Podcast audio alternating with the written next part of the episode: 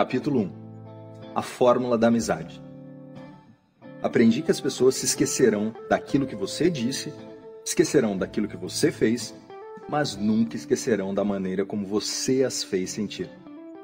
Maya Angelou Operação Gaivota Seu codinome era Gaivota. Ele era um diplomata estrangeiro de alto escalão.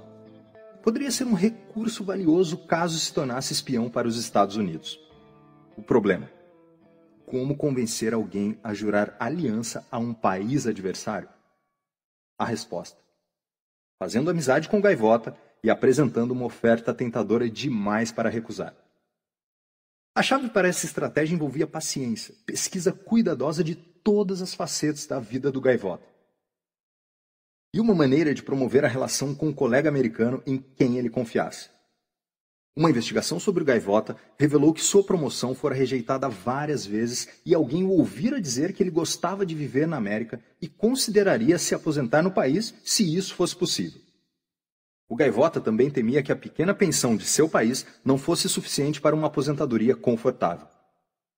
Armados com esse conhecimento, os analistas de segurança acreditavam que a lealdade do gaivota a seu país poderia ser subvertida se ele recebesse um incentivo financeiro adequado. O desafio era chegar perto bastante para fazer uma oferta financeira sem assustá-lo. Charles, o agente do FBI, recebeu ordem para cultivar lenta e sistematicamente a relação com o gaivota como se estivesse deixando um bom vinho envelhecer, para abordá-lo no momento certo com uma oferta. O agente não poderia ser rápido demais, ou o diplomata acionaria os escudos e poderia passar a evitá-lo completamente.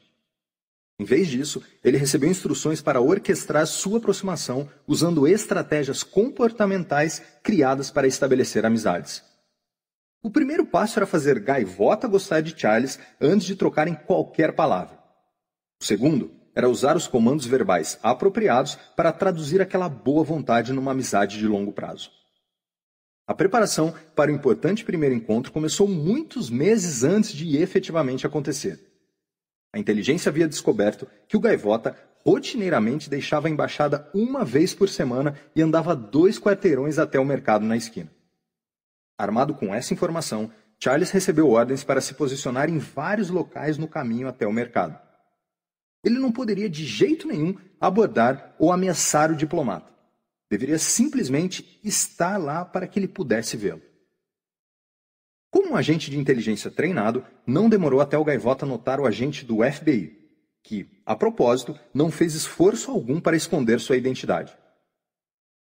Uma vez que Charles não fez menção alguma de interceptar ou falar com seu alvo, ele não se sentiu ameaçado e se acostumou a ver o americano em suas idas ao mercado.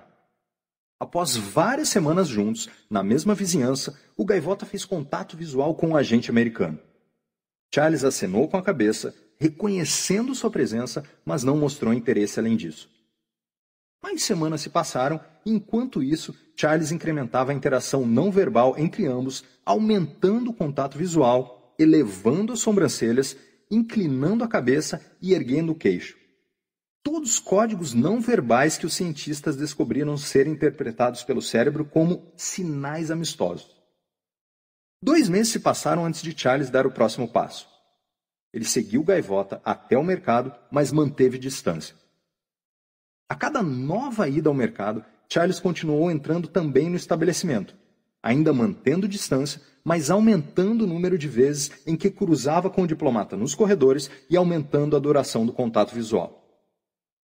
Notou que o gaivota levava uma lata de ervilhas a cada compra.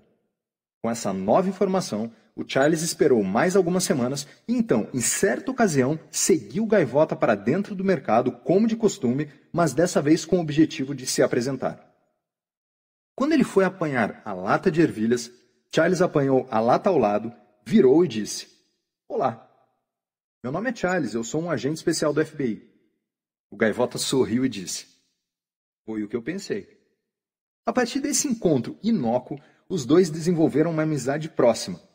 O Gaivota finalmente concordou em ajudar seu novo amigo do FBI, passando regularmente informações secretas. Um observador casual, assistindo à lenta aproximação que durou vários meses, poderia se perguntar por que demorou tanto para o primeiro diálogo acontecer. Não foi por acidente. Na verdade, todo o recrutamento foi uma cuidadosa operação psicológica criada para estabelecer um elo de amizade entre dois homens que, sob circunstâncias normais, nunca contemplariam uma relação assim.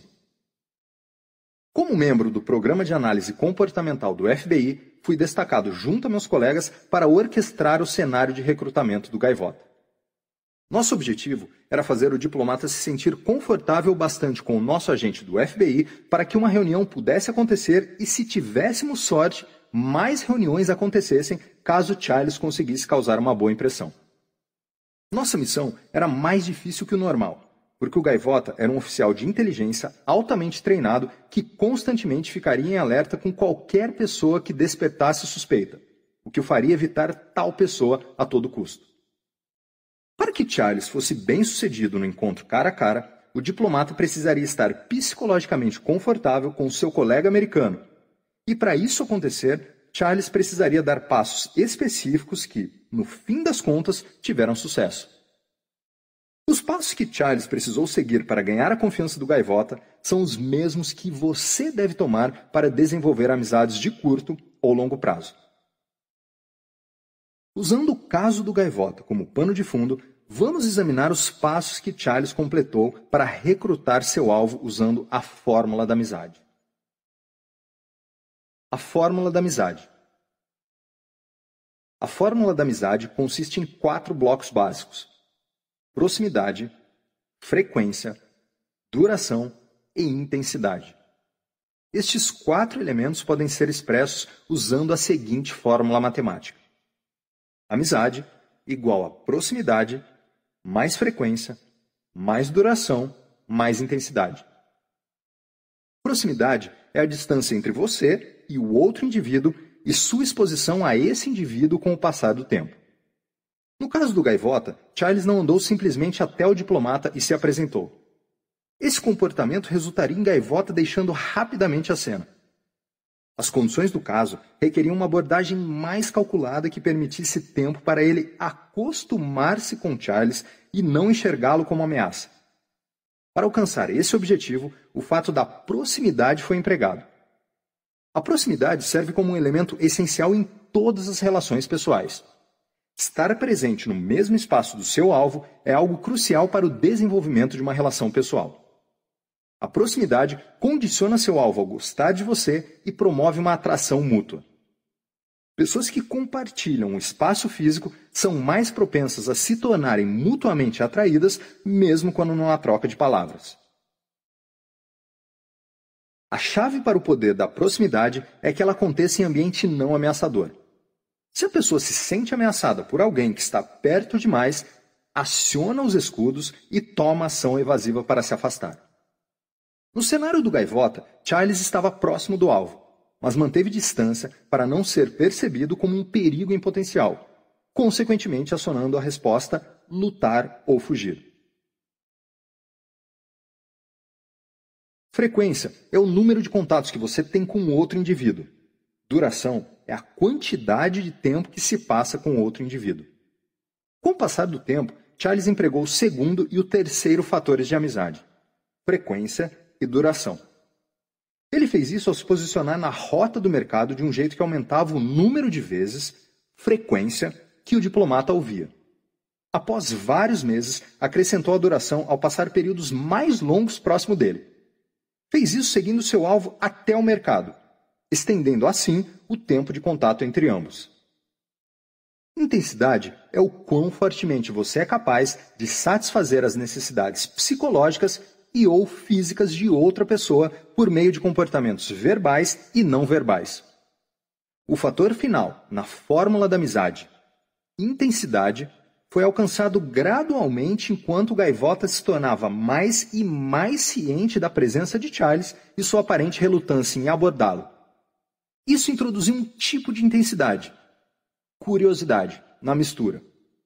Quando um novo estímulo é introduzido no ambiente de uma pessoa, nesse caso, um estranho entra no mundo do gaivota, o cérebro é programado para determinar se esse novo estímulo representa uma ameaça.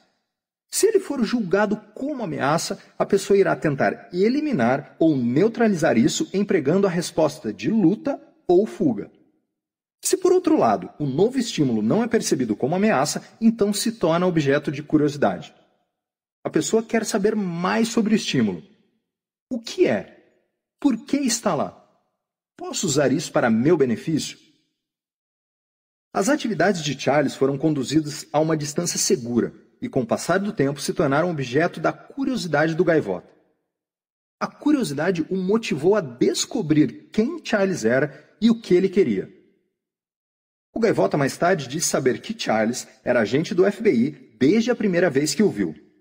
Seja verdade ou não, ele recebeu sinais não verbais amistosos que o agente estava enviando.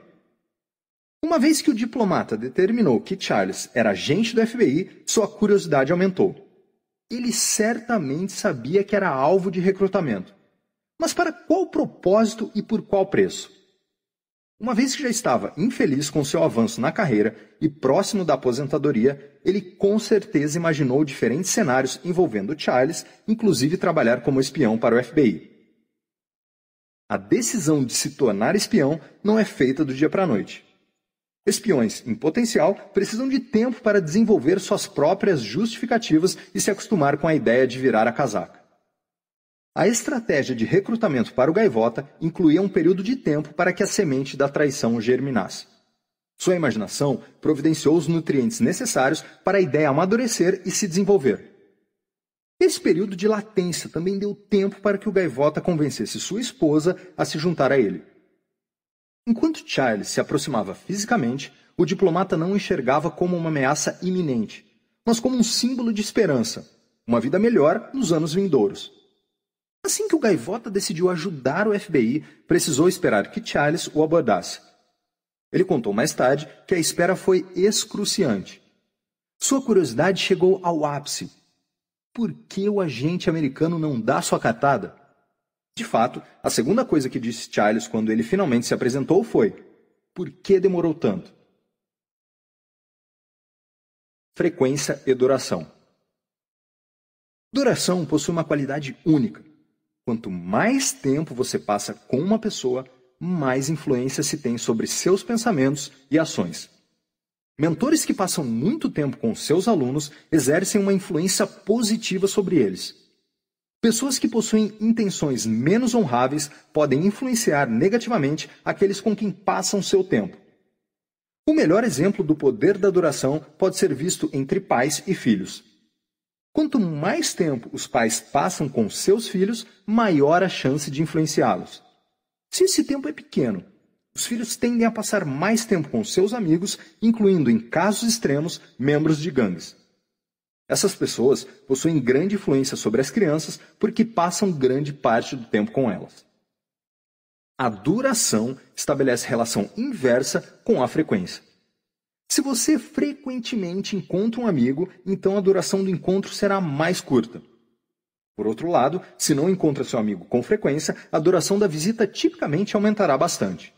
Por exemplo, se você encontra um amigo todos os dias, a duração das visitas pode ser baixa porque você pode se atualizar com os eventos à medida que eles acontecem. No entanto, se você apenas encontra seu amigo duas vezes ao ano, a duração das visitas será maior, Pense numa ocasião em que você jantou num restaurante com um amigo que não via há muito tempo. Vocês provavelmente passaram várias horas atualizando os eventos de suas vidas. A duração do mesmo jantar seria consideravelmente menor se você encontrasse um amigo com regularidade. Por outro lado, em relações amorosas, frequência e duração são muito altas porque casais, principalmente os recém-formados, querem passar o máximo de tempo juntos a intensidade da relação também será alta. Autoavaliação da relação. Pense sobre o começo de alguma relação sua, atual ou do passado. Você agora deve ser capaz de enxergar que ela se desenvolveu de acordo com os elementos da fórmula da amizade. A fórmula também pode ser usada para identificar as partes de uma relação que precisam de melhorias. Por exemplo, se um casal sente que seu casamento de vários anos está se deteriorando, mas não sabe como consertá-lo, sua relação pode ser autoavaliada olhando para a interação de cada elemento da fórmula da amizade. O primeiro elemento a avaliar é a proximidade. O casal compartilha o mesmo espaço ou busca separadamente seus próprios objetivos, ficando raramente no mesmo espaço físico? O segundo elemento é a frequência. Eles frequentemente passam tempo juntos. O terceiro elemento é a duração. Quanto tempo eles passam juntos quando se encontram? O quarto elemento é a intensidade, a cola que mantém as relações inteiras. O casal pode ter proximidade, frequência e duração, mas pouca intensidade. Um exemplo dessa combinação é um casal que passa muito tempo em casa assistindo a televisão juntos, mas não interage com nenhuma emoção. Eles poderiam sair mais à noite para reavivar os sentimentos que possuíam um pelo outro quando se conheceram. Poderiam desligar a televisão por algumas horas toda a noite e conversar, intensificando assim a relação. As combinações dos quatro elementos da fórmula da amizade são vastas, dependendo de como os casais interagem. Em muitos casos, um membro da relação viaja a trabalho na maior parte do ano. A falta de proximidade pode afetar negativamente a relação, porque isso geralmente leva a uma redução da frequência, duração e intensidade. A falta de proximidade pode ser superada com a tecnologia. Frequência, duração e intensidade podem ser mantidas com a ajuda de e-mails, bate-papos, mídias sociais e etc. Uma vez que você conhece os elementos básicos de todas as relações, será capaz de avaliar seus relacionamentos existentes e nutrir novos, ao regular conscientemente os quatro elementos. Para praticar a autoavaliação, examine as relações que você possui agora mesmo e veja como os quatro elementos básicos as afetam. Se quer fortalecer uma relação, pense em maneiras de regular a fórmula da amizade para alcançar o resultado desejado. Você também pode se retirar de relações indesejadas ao lentamente diminuir cada um dos elementos básicos da fórmula da amizade. Essa diminuição gradual irá afastar a pessoa indesejada sem ferir seus sentimentos e sem parecer uma ruptura abrupta na relação. Na maioria dos casos, a pessoa indesejada irá naturalmente chegar à conclusão de que a relação não é mais viável e irá procurar novas interações mais gratificantes. Recrutando espiões usando um parceiro silencioso. Imagine que você é um cientista com autorização para assuntos secretos, trabalhando como contratado para o Departamento de Defesa. Certo dia, Aparentemente do nada, você recebe um telefonema de um oficial do governo da embaixada chinesa. Ele o convida para visitar a China para que dê uma palestra sobre alguma pesquisa não secreta. Todos os custos serão pagos pelo governo chinês. Você informa seu superior sobre o convite e ele responde autorizando a palestra na China, desde que não discuta informações secretas. Você liga para confirmar sua participação e o oficial chinês o convida a viajar uma semana antes para desfrutar o país como turista. Você concorda e fica muito animado, pois é uma oportunidade única na vida. Um representante do governo chinês o recebe no aeroporto, informando que será seu guia e intérprete por toda a viagem. A cada manhã, ele encontra você no hotel e toma um café da manhã. Você passa o dia todo passeando. O intérprete paga todas as suas refeições e arranja atividades sociais para a noite. Ele é amigável e compartilha informações sobre sua família e vida social. Você retribui compartilhando informações sobre sua família, nada importante, apenas nomes da esposa e filhos, datas de aniversários, seu aniversário de casamento e os feriados religiosos que você e sua família celebram. Com o passar dos dias, você fica surpreso por possuir tantas coisas em comum com seu intérprete apesar das grandes diferenças culturais. O dia da palestra chega. O anfiteatro está lotado. Sua palestra é bem recebida. No final, um dos participantes se aproxima e diz que está muito interessado em sua pesquisa. Diz que ela é fascinante, inovadora e faz uma pergunta relacionada ao trabalho secreto que você vem desenvolvendo e que possui relação com a sua pesquisa. A resposta depende de uma informação sensível, mas não secreta. Você fica contente em poder dar a informação junto a uma longa explicação, mesmo que precise tangenciar informações delicadas.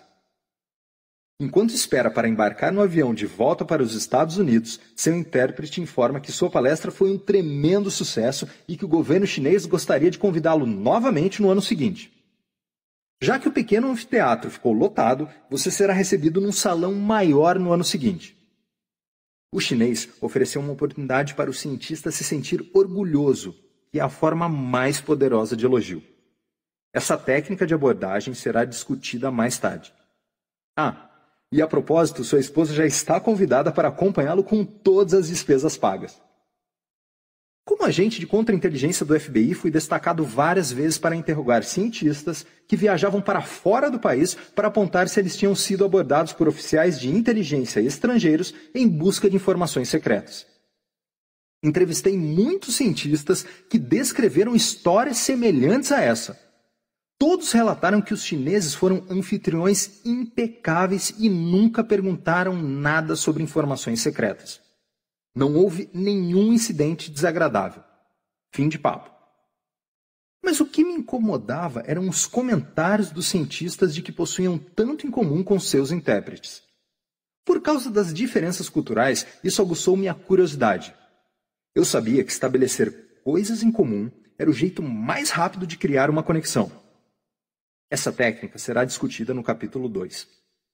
Então, usei a fórmula da amizade para aprofundar a avaliação das visitas dos cientistas. Certamente a proximidade era um item relevante. A frequência era baixa, pois os cientistas visitavam a China uma vez por ano. Se a frequência é baixa, então a duração precisa ser alta para se desenvolver uma relação pessoal. A duração era alta. O mesmo intérprete encontrava os cientistas logo pela manhã, todos os dias e passava o dia e a noite toda com eles. Baseado nos assuntos das conversas, constatei que a intensidade também era alta. E então a ficha finalmente caiu. Os cientistas estavam sendo recrutados, mas não sabiam disso. E até aquele ponto, eu também não. Os cientistas, e por um tempo eu também, não enxergamos os esforços de recrutamento. Os chineses, cientes ou não, usaram a fórmula da amizade, que descreve a maneira como as pessoas naturalmente desenvolvem amizades. Por ser um processo natural, o cérebro não percebe essa sutil técnica de recrutamento. Desse ponto em diante, entrevistei os cientistas usando a fórmula para determinar se alguma tentativa de recrutamento acontecera. Pedi especialmente que descrevessem a proximidade, a frequência, a duração e a intensidade da interação com qualquer pessoa que encontraram durante a visita. Também os instruí, antes de irem para a China, a terem cuidado com as técnicas sutis que os chineses estavam usando para conhecer nossos segredos. A Fórmula da Amizade e Você. Pelo resto deste livro, a fórmula da amizade será usada como alicerce para a construção de amizades. Independentemente do tipo de amizade que você deseje, curta, longa, relaxada ou intensa, ela será sempre influenciada por proximidade, frequência, duração e intensidade. Pense nessa fórmula como a fundação de concreto sobre a qual uma casa é construída. A casa pode ter diferentes formas, assim como as amizades, mas a fundação é basicamente sempre a mesma. Aplicando a fórmula da amizade no dia a dia. Encontrei Philip, filho de um amigo próximo, num café local. Philip havia se formado recentemente numa faculdade de cidade pequena e conquistado seu primeiro emprego em Los Angeles. Ele era solteiro e queria fazer novos amigos. Havia vivido sua vida inteira em cidades pequenas e de repente se mudou para uma cidade grande onde fazer amigos parecia uma tarefa assustadora. Aconselhei-o a frequentar rotineiramente um bar perto de seu apartamento e exibir sinais amistosos assim que entrasse para enviar a mensagem de que ele não era uma ameaça. Sinais amistosos serão descritos no próximo capítulo. Sentando-se depois, sozinho, no balcão ou numa mesa. Suas visitas diárias ao bar permitiriam que a proximidade acontecesse, e suas constantes aparições fariam a frequência e a duração se estabelecerem. Com cada visita, ele poderia gradualmente aumentar a intensidade, o componente final da fórmula da amizade, olhando para os outros clientes por um pouco mais de tempo e sorrindo. Felipe precisava de um gancho de curiosidade para atrair as pessoas. Ele me disse que era colecionador de bolinhas de gude antigas. Eu o instruí a levar uma lupa e um saco de bolinhas de gude sempre que visitasse o bar, colocasse as bolinhas sobre a mesa e cuidadosamente examinasse cada uma com a lupa. Essa atividade serviria como gancho para a curiosidade. Também orientei que fizesse amizade com os garçons, pois eles se tornariam seus embaixadores perante os membros da comunidade. Por terem contato direto com Philip, outros clientes naturalmente perguntariam quem era aquela nova pessoa. Quando fizessem isso, os garçons diriam coisas boas que formariam um filtro através do qual os clientes o enxergariam. Esses filtros serão discutidos no próximo capítulo. Várias semanas depois, Felipe me ligou e disse que eu estava certo. Na primeira vez que visitou o bar, pediu uma bebida, soltou as bolinhas sobre a mesa e as examinou uma a uma com uma lupa. Alguns minutos depois de o garçom entregar a bebida, ele perguntou sobre sua atividade em comum. Felipe contou sobre sua coleção e mostrou as diferenças de tamanho, cor e textura de cada bolinha. Após várias visitas ao bar, Felipe e o garçom se tornaram mais familiarizados um com o outro. O garçom gostou de Felipe e o apresentou a várias pessoas que, obviamente, pareciam interessadas em seu hobby. As bolinhas serviram como iniciadoras de conversas e facilitaram a transição para outros assuntos. A fórmula da amizade parece mágica, mas não é. Ela apenas espelha a maneira como as pessoas normalmente estabelecem relações. Saber os elementos básicos facilita construir amizades. Como Vladimir foi influenciado pela fórmula da amizade? Lembre-se que Vladimir havia inicialmente jurado nunca falar comigo.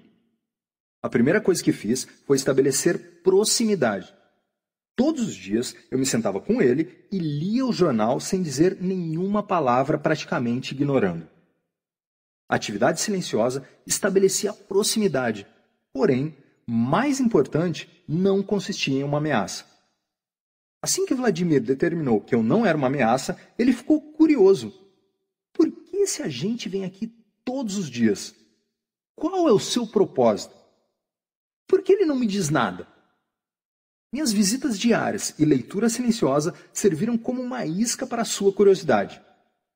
Sobrecarregado, Vladimir quebrou seu silêncio e deu o primeiro passo para estabelecer contato. Falar comigo já não era mais minha ideia. Agora era ideia dele que tinha tomado a iniciativa.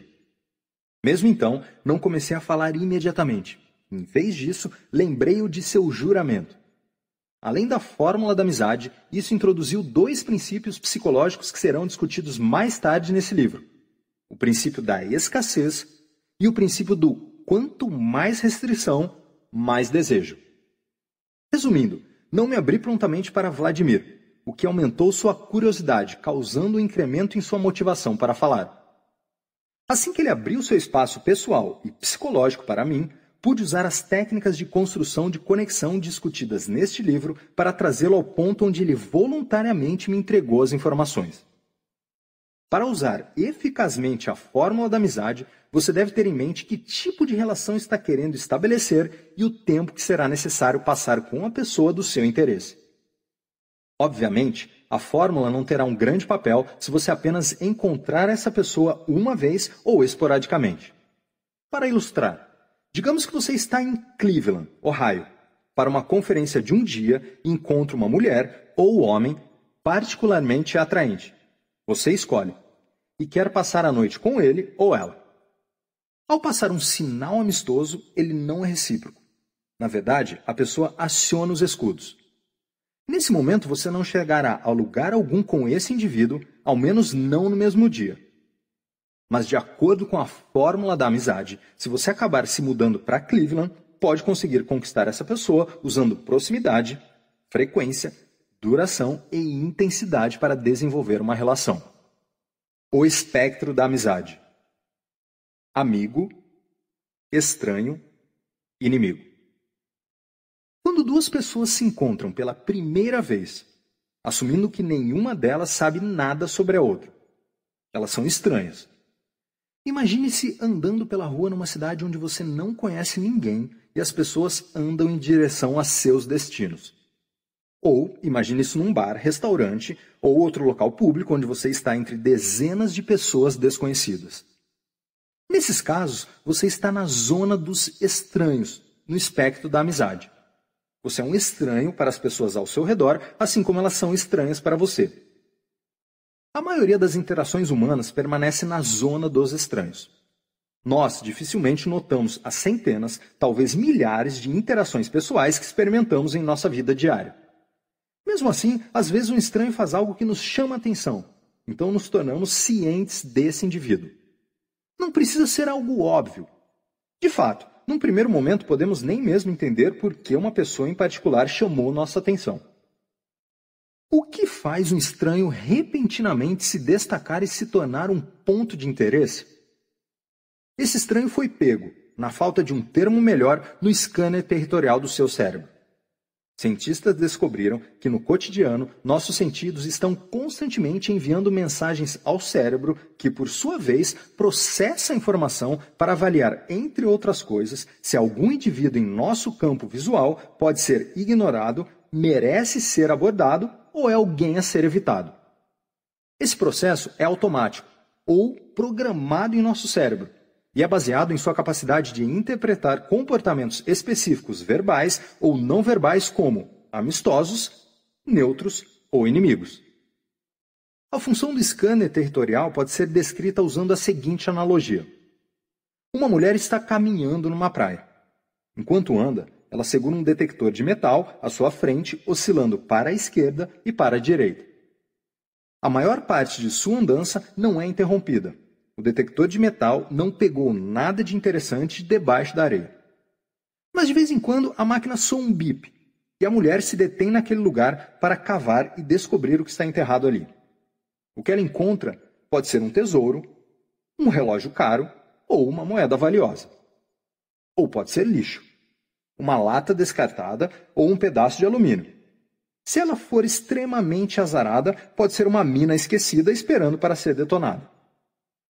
Seu cérebro é como detector de metal, constantemente avaliando seu ambiente, buscando sinais que indiquem coisas que você deveria abordar ou evitar ou que são irrelevantes e podem ser ignoradas.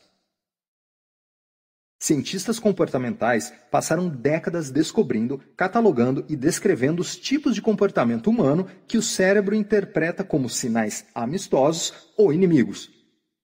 Uma vez que saiba quais são os sinais, você será capaz de usá-los para fazer amigos e, como benefício colateral, manter longe pessoas indesejadas. Sinais para alugar, financiar ou de não estar vendo. Uma de minhas estudantes relatou à classe que havia notado sinais não verbais interessantes em seu bar local. Frequentemente observava que os homens em relações exclusivas enviavam sinais diferentes dos homens em relações comprometidas, mas abertas a casos extraconjugais. Ela comentou que podia sentir fortes sinais não verbais inimigos de alguns homens casados que desencorajavam qualquer atenção pessoal indesejada. Mas outros homens, supostamente comprometidos, enviavam fortes sinais amistosos denunciando que estavam buscando algo mais. A estudante notou que esses sinais amistosos eram mais sutis do que os sinais enviados por homens solteiros. A carranca urbana. Você já se perguntou por que certo indivíduo parece possuir um talento para atrair outros, causando uma boa impressão e fazendo as pessoas gostarem dele, enquanto outra pessoa, igualmente atraente e bem-sucedida, parece não conseguir duplicar esse apelo magnético? Geralmente, tudo se resume ao envio inconsciente de sinais inimigos. Outra estudante me contou, infelizmente para ela, um grande exemplo disso. Ela mencionou que estava tendo dificuldade em fazer amizades na faculdade onde leciona. Disse que as pessoas comentavam que ela parecia fria, distante e fechada, mas que assim que a conheciam, facilmente desenvolviam uma relação. Enquanto conversávamos, descobri que ela cresceu numa vizinhança perigosa em Atlanta, onde precisou aprender desde cedo a se proteger. Disse que ela não precisava melhorar suas habilidades de comunicação, mas mudar a maneira como se apresentava para as pessoas. Ela não havia parado de mostrar sua carranca urbana para o mundo. Isso não é incomum para as pessoas que cresceram em vizinhanças perigosas ou mesmo em grandes cidades. A carranca urbana envia um sinal não verbal claro de que você é um inimigo, não um amigo. É um aviso para manter distância e não se meter comigo. Predadores são menos propensos a tomar como alvo uma pessoa que projeta essa carranca urbana, então isso se torna uma valiosa ferramenta de sobrevivência em vizinhanças perigosas. Uma vez que minha aluna faça um esforço consciente para enviar mais sinais amistosos, não terá mais problemas em se conectar com os outros estudantes. Você gostaria de abordar uma pessoa com a expressão carrancuda? Tenha em mente que muitas pessoas que exibem essa expressão estão totalmente inconscientes dos sinais que enviam e de que desencorajam os outros a interagir. É por isso que é tão importante entender o que constitui sinais não verbais apropriados. Quando enviar sinais inimigos. Pessoas que vivem nas ruas constantemente buscam esmolas, principalmente nas cidades grandes. Elas podem ser persistentes mas sua persistência não é aleatória. Elas tomam como alvo pessoas com mais chances de lhe darem dinheiro e agressivamente as perseguem. Como sabem quem é coração mole e quem é durão? Fácil. Analisam sinais amigos ou inimigos. Se o alvo faz contato visual, as chances aumentam. Se o alvo sorri, as chances aumentam. Se o alvo mostra pena, as chances aumentam. Se você constantemente vira alvo de pedintes e mendigos, provavelmente é porque está enviando inconscientemente sinais não verbais que convidam ao contato pessoal. Sem contato pessoal, as chances de receber dinheiro são inexistentes. Pedintes sabem disso e perseguem alvos com maior probabilidade de sucesso. Portanto, nesse caso, uma carranca urbana pode ser bastante útil. Certa vez, quando era adolescente, eu estava andando numa vizinhança que não me era familiar e que no fim se mostrou ser bastante perigosa. Eu era realmente um peixe fora d'água ali. Um homem mais velho, que reconheceu que eu estava fora da minha zona de conforto, veio em meu resgate. Ele me ofereceu um conselho não solicitado, mas extremamente valioso para que eu pudesse sair dali em segurança.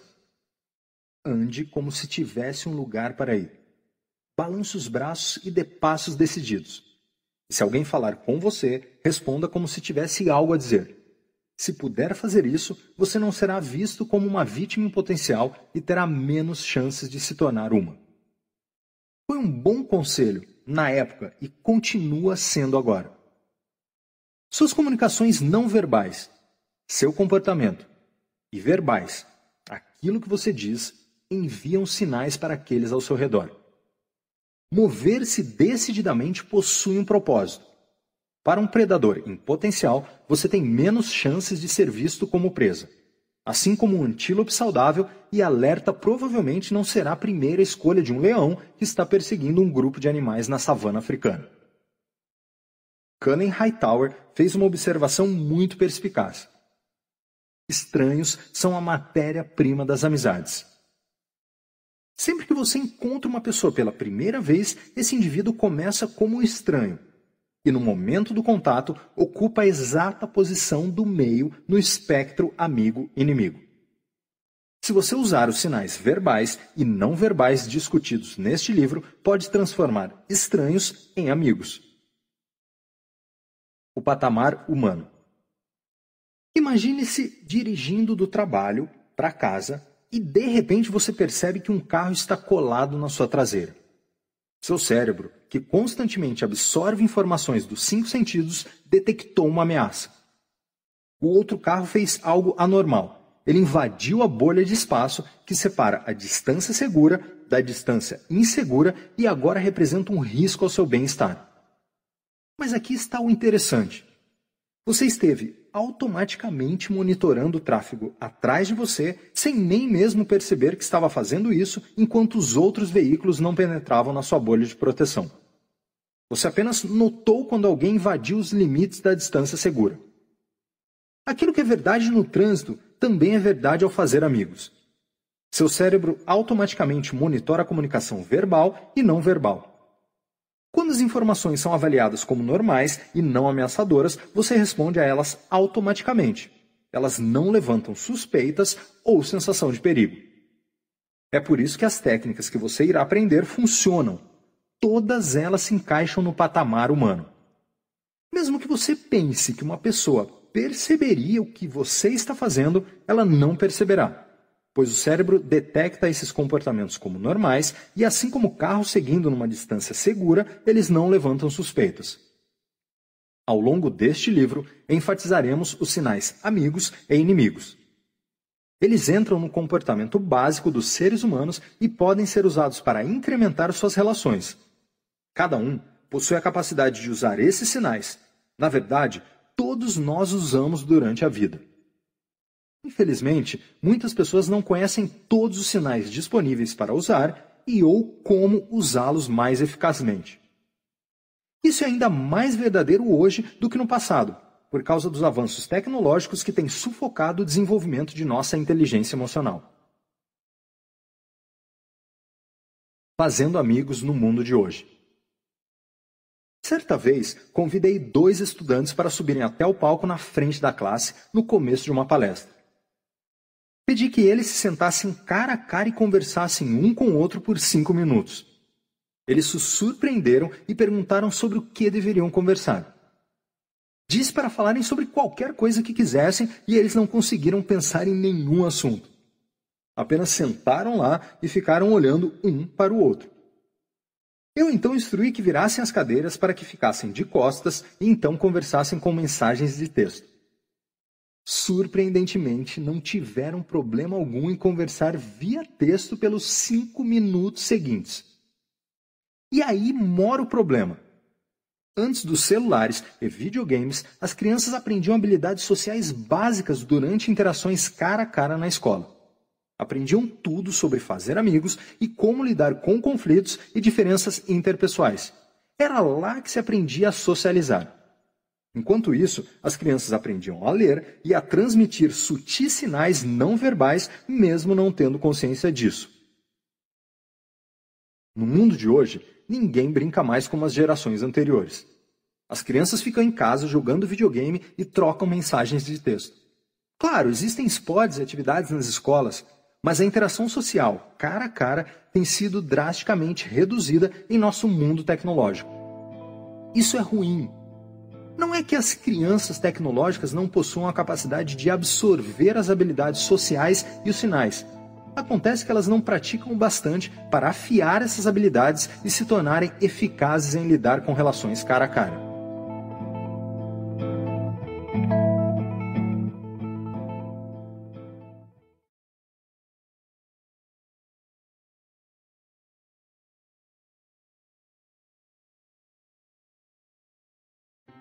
Capítulo 2 Ser notado antes de dizer qualquer palavra. Você nunca recebe uma segunda chance de causar uma boa primeira impressão. Will Rogers Talvez você tenha tido sorte o bastante quando criança para passar um verão preguiçoso observando o show de luzes da natureza. Talvez até tenha apanhado um vidro na cozinha e tentado capturar os pontinhos de luz que apareciam e desapareciam na escuridão, flutuando como pequenas lanternas numa brisa gentil. Vagalumes estão entre as criaturas mais fascinantes da Terra. Para os propósitos deste livro, como os vagalumes ascendem não é relevante. Você precisaria ser biólogo e físico para entender o processo. O que nos interessa é por que eles acendem. Acontece que os vagalumes acendem por várias razões. Cientistas acreditam que a luz é um alerta para potenciais predadores, mostrando que possuem um sabor desagradável e seriam uma péssima refeição. Como os predadores chegariam a essa conclusão não é explicado. Outros apontam para o fato de que diferentes espécies de vagalumes possuírem padrões entre si que ajudam a identificar membros da própria espécie e determinar o sexo dos indivíduos. A razão para nosso interesse envolve o uso da luz pelo vagalume como um sinal para o acasalamento. Aqui, piscar ganha um sentido completamente novo. Cientistas determinaram que o vagalume macho possui padrões específicos para atrair as companheiras. Se algum dia você precisar de assunto para iniciar uma conversa, talvez se interesse em saber que Mark Brown observou que ritmos mais frenéticos, assim como a intensidade da luz, se mostraram mais eficazes em atrair fêmeas em duas espécies diferentes de vagalumes. Vagalumes e amigos. O comportamento do vagalume é uma ótima metáfora para o processo de nos tornarmos mais atraentes para outras pessoas, deixando-as predispostas a nos enxergar como potenciais amigos. Uma vez que as pessoas geralmente nos veem antes de nos ouvir, os sinais não verbais que enviamos podem influenciar suas opiniões. Isso é particularmente verdadeiro. Ao encontrar uma pessoa pela primeira vez, ela não possui nenhum conhecimento prévio sobre você. Assim como o vagalume, você pode transmitir sinais amistosos ou inimigos para os indivíduos ao seu redor em uma tentativa de encorajar ou desencorajar a interação. Ou pode apagar sua luz e permanecer relativamente anônimo. Lembre-se, em qualquer circunstância em que dois ou mais estranhos estejam próximos, existe a chance de uma pessoa observar a outra. O que ela enxergar será automaticamente processado pelo cérebro para determinar potenciais sinais amistosos ou inimigos. Na maioria das situações, o processo acaba aí. Caso a aparência da pessoa seja neutra, o cérebro, analisando a pessoa como não sendo uma ameaça nem uma oportunidade, escolhe ignorá-la completamente. Pense nisso como se fosse uma pessoa tentando chamar um táxi em Nova York. Enquanto dezenas de carros andam pela rua, a atenção do indivíduo se foca no letreiro acima do táxi. Se a luz está apagada, o carro é rapidamente ignorado. Mas, se a luz está acesa, a atenção e as ações da pessoa são direcionadas para aquele veículo específico.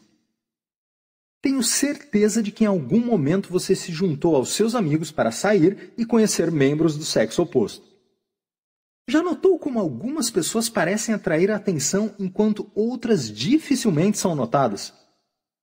Às vezes é por causa de diferenças na atração física ou manifestações de riqueza, mas de forma frequente, talvez até com mais frequência, isso acontece porque a pessoa popular está enviando sinais amistosos que a tiram do ponto neutro, estranho, e a levam ao ponto positivo, amigo, aumentando as chances de interação social.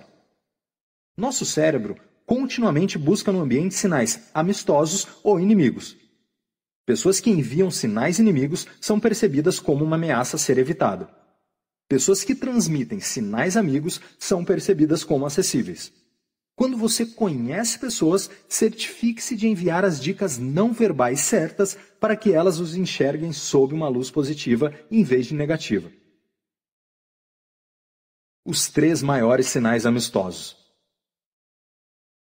O que exatamente são esses sinais não verbais amistosos que podem ser usados para melhorar as chances de outras pessoas o notarem e que estabelecem uma base positiva para uma amizade, seja por uma noite ou para a vida inteira?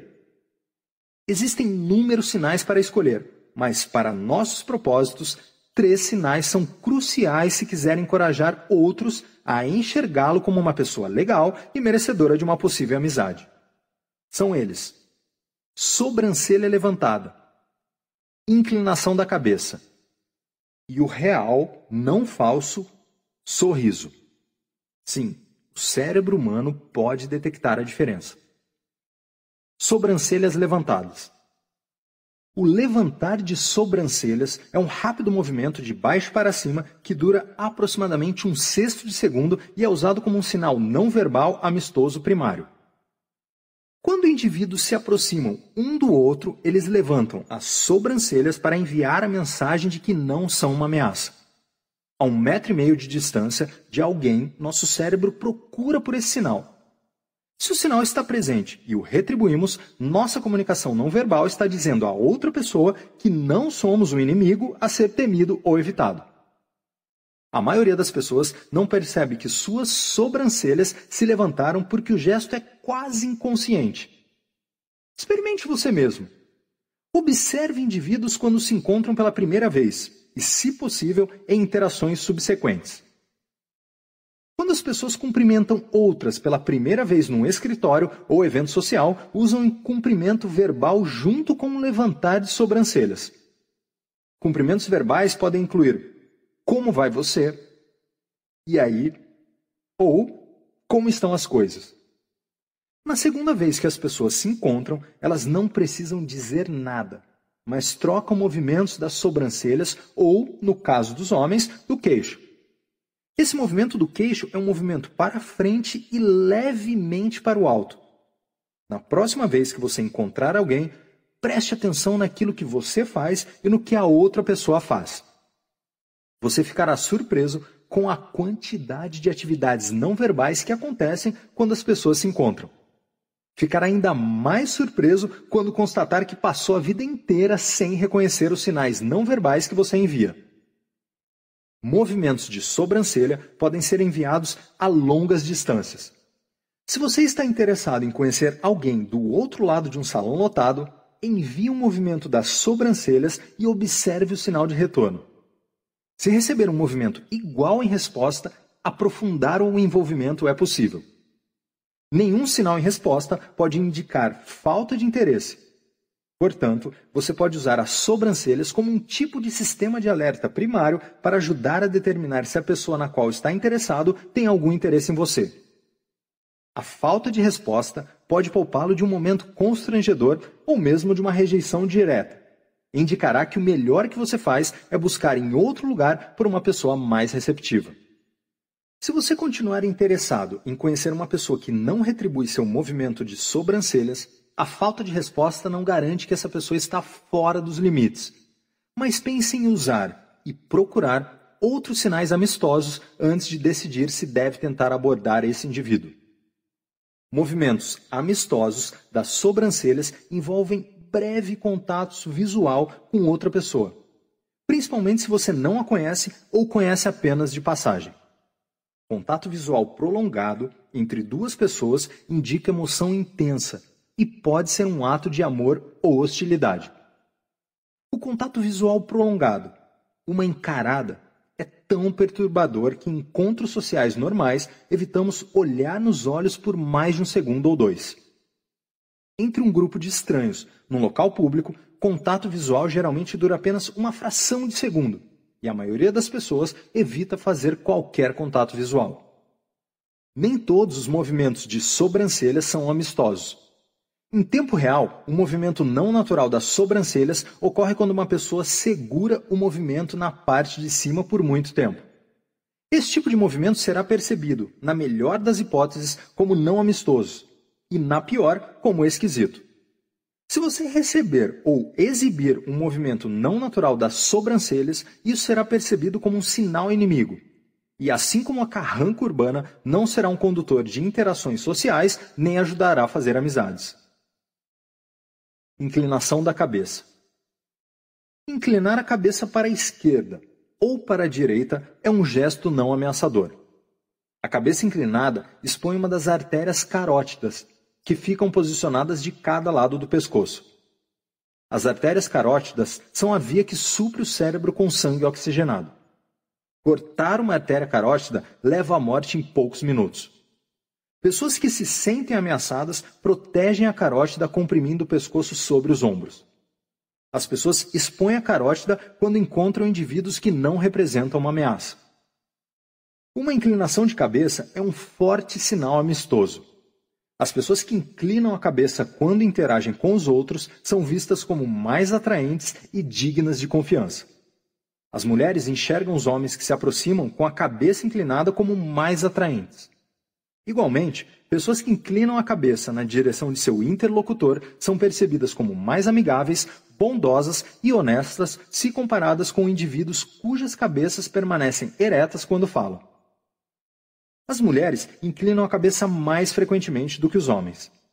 Homens tendem a se comunicar com a cabeça levantada para representar dominância. Esse gesto no mundo dos negócios pode ser uma vantagem. Entretanto, num contexto social, a ausência da inclinação da cabeça pode enviar a mensagem errada. No ambiente de paquera, como bares e boates, os homens devem fazer um esforço consciente para inclinar a cabeça para um dos lados quando abordarem mulheres. Ou poderão ser percebidos como predadores. Nesses casos, você pode ser um cara legal e suas intenções podem ser amigáveis, mas suas ações podem fazer a mulher acionar os escudos e dificultar ou até mesmo impossibilitar um contato significativo. O sorriso. Um sorriso é um poderoso sinal amistoso. Rostos sorridentes são considerados mais atraentes, mais simpáticos e menos dominantes. Um sorriso exibe confiança, felicidade, entusiasmo e, mais importante, sinaliza aceitação. Transmite cordialidade e aumenta o fator de atração da pessoa que está sorrindo. O mero ato de sorrir pode colocar as pessoas num humor mais receptivo e relaxado. Na maioria das vezes, as pessoas sorriem para aqueles indivíduos de que gostam e não sorriem para aqueles de que não gostam. Um sorriso libera endorfina que nos dá uma sensação de bem-estar. Quando sorrimos para outras pessoas, é muito difícil que elas não sorriam de volta. Esse sorriso retribuído faz o alvo do seu sorriso sentir-se bem consigo mesmo, e como aprenderemos mais tarde, se você fizer as pessoas se sentirem bem com elas mesmas, elas gostarão de você. O único problema com o sorriso é aquilo que os cientistas e as pessoas observadoras já reconheceram há muito tempo. Existe um sorriso real ou genuíno e existe um sorriso falso ou forçado. O sorriso real é usado com pessoas que nós realmente queremos contatar ou que já conhecemos e de quem gostamos. Por outro lado, o sorriso falso geralmente é usado quando somos forçados por alguma obrigação social ou profissão que requer uma aparência sempre alegre. Se você quer que as pessoas gostem de você, então seus sorrisos precisam ser genuínos. Os sinais de um sorriso genuíno são os cantos da boca dobrados para cima e o movimento para cima das bochechas acompanhado das rugas ao redor dos olhos. Ao contrário dos sorrisos sinceros, sorrisos forçados tendem a ser assimétricos. Para pessoas destras, um sorriso forçado tende a ser mais forte no lado direito da face e para canhotos no lado esquerdo. Sorrisos falsos também não possuem sincronia. Eles começam atrasados em relação a sorrisos reais e se apagam de forma irregular. Com um sorriso real, as bochechas se erguem, bolsas se formam debaixo dos olhos, pés de galinha aparecem nos cantos dos olhos e, com alguns indivíduos, o nariz aponta para baixo. Num sorriso falso, você pode ver que os cantos da boca não estão virados para cima e as bochechas não estão levantadas para causar rugas ao redor dos olhos. Essas rugas geralmente são difíceis de enxergar em pessoas jovens, cuja pele é mais elástica. Mesmo assim, o cérebro consegue perceber a diferença entre um sorriso real e um sorriso falso. O efeito dos sorrisos. O jeito como você sorri irá influenciar a maneira como as pessoas o enxergam e irá encorajar ou desencorajar a amizade. As mulheres geralmente usam sorrisos para regular a iniciação dos primeiros encontros e para ditar o ritmo das interações pessoais. Homens abordam mais as mulheres que sorriem para eles. Um sorriso sincero dá aos homens permissão para se aproximarem. Um sorriso forçado ou inexistente envia a mensagem de que a mulher não está interessada. Igualmente, a mulher pode enviar a mensagem de que está aberta a aproximações, regulando frequência e intensidade dos sorrisos em conjunto com outros sinais amistosos. Aprender como produzir um sorriso real quando quiser, principalmente quando você não está com humor para isso, requer prática. Fique em frente ao espelho e pratique sorrisos falsos e reais. Não será tão difícil. Apenas pense sobre as vezes em que você genuinamente quis mostrar apreciação para alguém que ama, ou pense em alguma vez em que foi forçado a sorrir em alguma situação desagradável. Pratique o sorriso real até se tornar automático, então você poderá usá-lo sempre que desejar. Contato visual. O contato visual funciona junto a outros sinais amistosos. Ele pode ser usado à distância e, como outros sinais não verbais descritos neste capítulo, é uma maneira para ser notado antes de dizer qualquer palavra. Além disso, assim como os outros sinais, é usado para dar ao receptor uma impressão positiva de você, como alguém que será visto como um potencial amigo. Para enviar um sinal amistoso via contato visual, olhe nos olhos da pessoa por não mais de um segundo. Mais do que isso pode ser percebido como um sinal agressivo. Como já mencionado, quando você encara uma pessoa, principalmente no ambiente de paquera, está invadindo o espaço pessoal do seu alvo.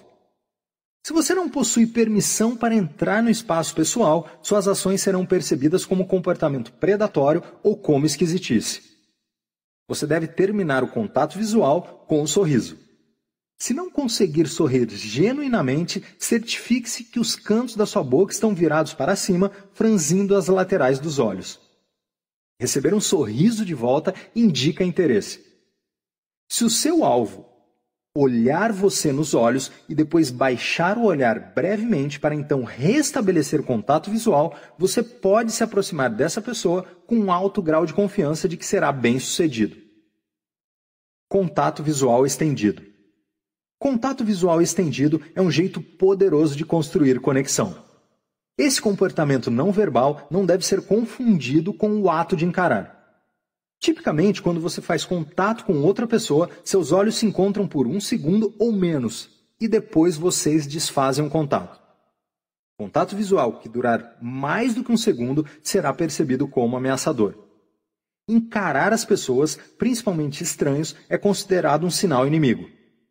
Entretanto, quando duas pessoas se conhecem e se gostam, elas possuem permissão para prolongarem o contato visual para mais do que alguns segundos. Pessoas romanticamente envolvidas geralmente olham nos olhos um do outro por longos períodos de tempo. Com a técnica descrita a seguir, o poder desse olhar mútuo pode ser usado com segurança em estranhos para incrementar a formação da conexão. Após fazer contato visual, segure o olhar por um segundo, depois lentamente vire a cabeça, segurando o olhar por mais um ou dois segundos. A pessoa irá enxergar sua cabeça virando, dando a ilusão de romper o contato visual, e suas ações não serão percebidas como um ato de encarar. Essa técnica permite que você intensifique o conteúdo emocional do seu sinal amistoso. Contato visual estendido não deve ser usado para forçar uma intimidade prematura. Homens geralmente exageram nessa técnica e prejudicam relações em potencial. Dilatação da pupila. Dilatação da pupila expressa interesse. Quando o indivíduo vê uma pessoa interessante, suas pupilas se dilatam. Quanto maior a dilatação, mais atração a pessoa sente. Isso é, obviamente, um sinal de atração positiva, embora seja difícil de perceber em interações do cotidiano. Portanto, seu valor como sinal amistoso é bastante limitado. A dilatação da pupila é mais notável em pessoas com olhos azuis. Pessoas com olhos escuros parecem mais exóticas porque seus olhos parecem dilatados o tempo todo. No primeiro século antes de Cristo, Cleópatra, a mulher mais bonita de seu tempo, usava atropina, uma droga natural para dilatar as pupilas e parecer mais sensual. Dilatação da pupila pode ocorrer com mudanças na luz ambiente, portanto, é preciso tomar cuidado ao interpretar essa resposta automática permissão para ser preso, usando sinais amistosos para encorajar uma confissão. Num caso em particular, quando eu era agente do FBI, havíamos identificado um suspeito de abuso infantil. Conhecíamos ao menos uma vítima, mas havia indícios de muitas outras. Acreditava-se que o suspeito usava seu computador para encontrar as vítimas. Eu queria prendê-lo imediatamente, mas não tinha provas suficientes para obter um mandado de prisão. Decidi interrogar o suspeito e tentar conseguir sua permissão para o FBI examinar seu computador pessoal. Para ter alguma chance de sucesso, eu precisava criar um ambiente não ameaçador, rapidamente construir uma conexão e, quando chegasse o momento certo, pedir a permissão. Convidei o suspeito a me encontrar no escritório do FBI. Fiz isso para dar uma sensação de controle. Ele podia determinar como agiria e demonstrar que a entrevista era voluntária. Ele não estava sendo forçado a falar. Recebi o suspeito na porta com um movimento de sobrancelha calculado, a cabeça levemente inclinada e um sorriso real simulado. inclusive com pés de galinha no canto dos olhos. Exibir sinais amistosos reais não era possível, pois eu considerava o comportamento do suspeito totalmente repugnante. Apertei sua mão calorosamente e o convidei para entrar na sala de interrogatório. Ofereci café por duas razões. Primeiro, queria usar o princípio psicológico da reciprocidade. Quando as pessoas recebem coisas, mesmo que sejam triviais, elas sentem a necessidade de retribuir. Em troca do café, eu queria seu consentimento. Segundo, queria ver onde o suspeito colocaria a xícara, para determinar quando a conexão se estabeleceria. Essa técnica será discutida em outro capítulo. Quando entreguei a xícara, ele afirmou: Como você pode me tratar com tanto respeito depois do que fiz? Isso foi uma confissão, embora pequena, mesmo antes das perguntas começarem. Consegui estabelecer uma conexão suficiente com o suspeito usando sinais amistosos simulados para dar a ele a ilusão de que eu não era uma ameaça, mas uma pessoa a quem ele podia confiar um segredo. Um segredo que o colocou na cadeia para o resto da vida. O paradoxo do Botox. Quando se trata de sinais amistosos, às vezes as melhores intenções acabam com consequências negativas inesperadas. Por exemplo, considere a triste história da esposa que queria parecer mais jovem e atraente para seu marido. Ela decidiu se tratar com um botox no rosto e uma leve cirurgia para suavizar as linhas e rugas. Mal podia esperar para mostrar os resultados a seu marido. Então, o que aconteceu quando ele viu sua nova esposa? Porque o botox paralisa certos músculos ao redor dos olhos, por cerca de dois meses ela não conseguia exibir movimentos de sobrancelha e sorrisos reais, incluindo os pés de galinha que ele estava acostumado a ver. A mulher parecia mais atraente, mas por que o marido não estava recebendo os sinais amistosos a que estava acostumado passou a suspeitar que sua esposa não amava mais e fez a cirurgia para ficar mais atraente para outra pessoa. A menos que o marido saiba o porquê de a esposa não estar enviando sinais amistosos, os resultados da tentativa de ficar mais bonita podem ser realmente feios. Toque o sinal da amizade. Mas tenha cuidado. Tocar é uma forma não verbal de comunicação sutil, poderosa e complexa. Em situações sociais, a linguagem do toque pode ser usada para transmitir uma variedade surpreendente de mensagens. Diferentes toques podem ser usados para expressar concordância, afeto, aflição ou atração, para oferecer apoio, enfatizar um argumento, chamar atenção ou pedir participação, guiar e dirigir, cumprimentar, parabenizar estabelecer ou reforçar relações de poder e negociar níveis de intimidade. Para nossos propósitos, o toque é importante para fazer amigos, já que pesquisas concluíram que mesmo o toque mais breve pode ter influência dramática em nossas percepções e relações. Experimentos mostraram que mesmo um leve toque no braço durante um breve encontro social entre estranhos possui efeitos positivos, tanto imediatos como duradouros. Pedidos educados de ajuda, por exemplo, produzem mais resultados positivos quando acompanhados por um leve toque no braço. Mas proceda com cuidado. Mesmo o toque mais inócuo pode produzir uma reação negativa na pessoa tocada. Essas reações negativas incluem afastar o braço, aumentar a distância, franzir as sobrancelhas, virar de costas ou expressões de desgosto ou ansiedade. Reações negativas indicam que a pessoa dificilmente enxergará você como um potencial amigo. A menos que o indivíduo seja excepcionalmente tímido e reservado, reações negativas a um simples toque no braço provavelmente indicam repulsa ou desconfiança. Com exceção de apertos de mão tradicionais, tocar a mão de outra pessoa é mais pessoal do que tocar o braço. O toque de mão serve como um barômetro para relações amorosas Filmes geralmente focam em toques de mão para sinalizar que uma relação está esfriando, crescendo ou no auge. Se você tocar a mão de uma pessoa e ela se afastar, mesmo que levemente, a pessoa que está sendo tocada ainda não está pronta para intensificar a relação. Afastamento não significa necessariamente um sinal de rejeição. Significa que você terá que construir mais conexão com a pessoa antes de avançar a relação. Aceitação do toque sinaliza que a pessoa está pronta para dar as mãos, que é uma forma mais intensa de toque. Entrelaçar os dedos é a forma mais íntima de se dar as mãos. Um jeito sem riscos para medir a força de uma nova relação é acidentalmente tocar ou raspar contra a mão do seu alvo. A maioria das pessoas irá tolerar um toque acidental, mesmo se não gostarem da pessoa que os toca mas irão enviar inconscientemente sinais não verbais indicando a aceitação ou rejeição do toque. Observe esses sinais e proceda adequadamente. Práticas isomórficas espelhando o comportamento de outra pessoa. Prática isomórfica é um termo chique para espelhamento, uma prática não verbal que pode ser usada para melhorar o desenvolvimento e a eficácia de uma amizade. O espelhamento cria uma impressão favorável na mente da pessoa que você espelha.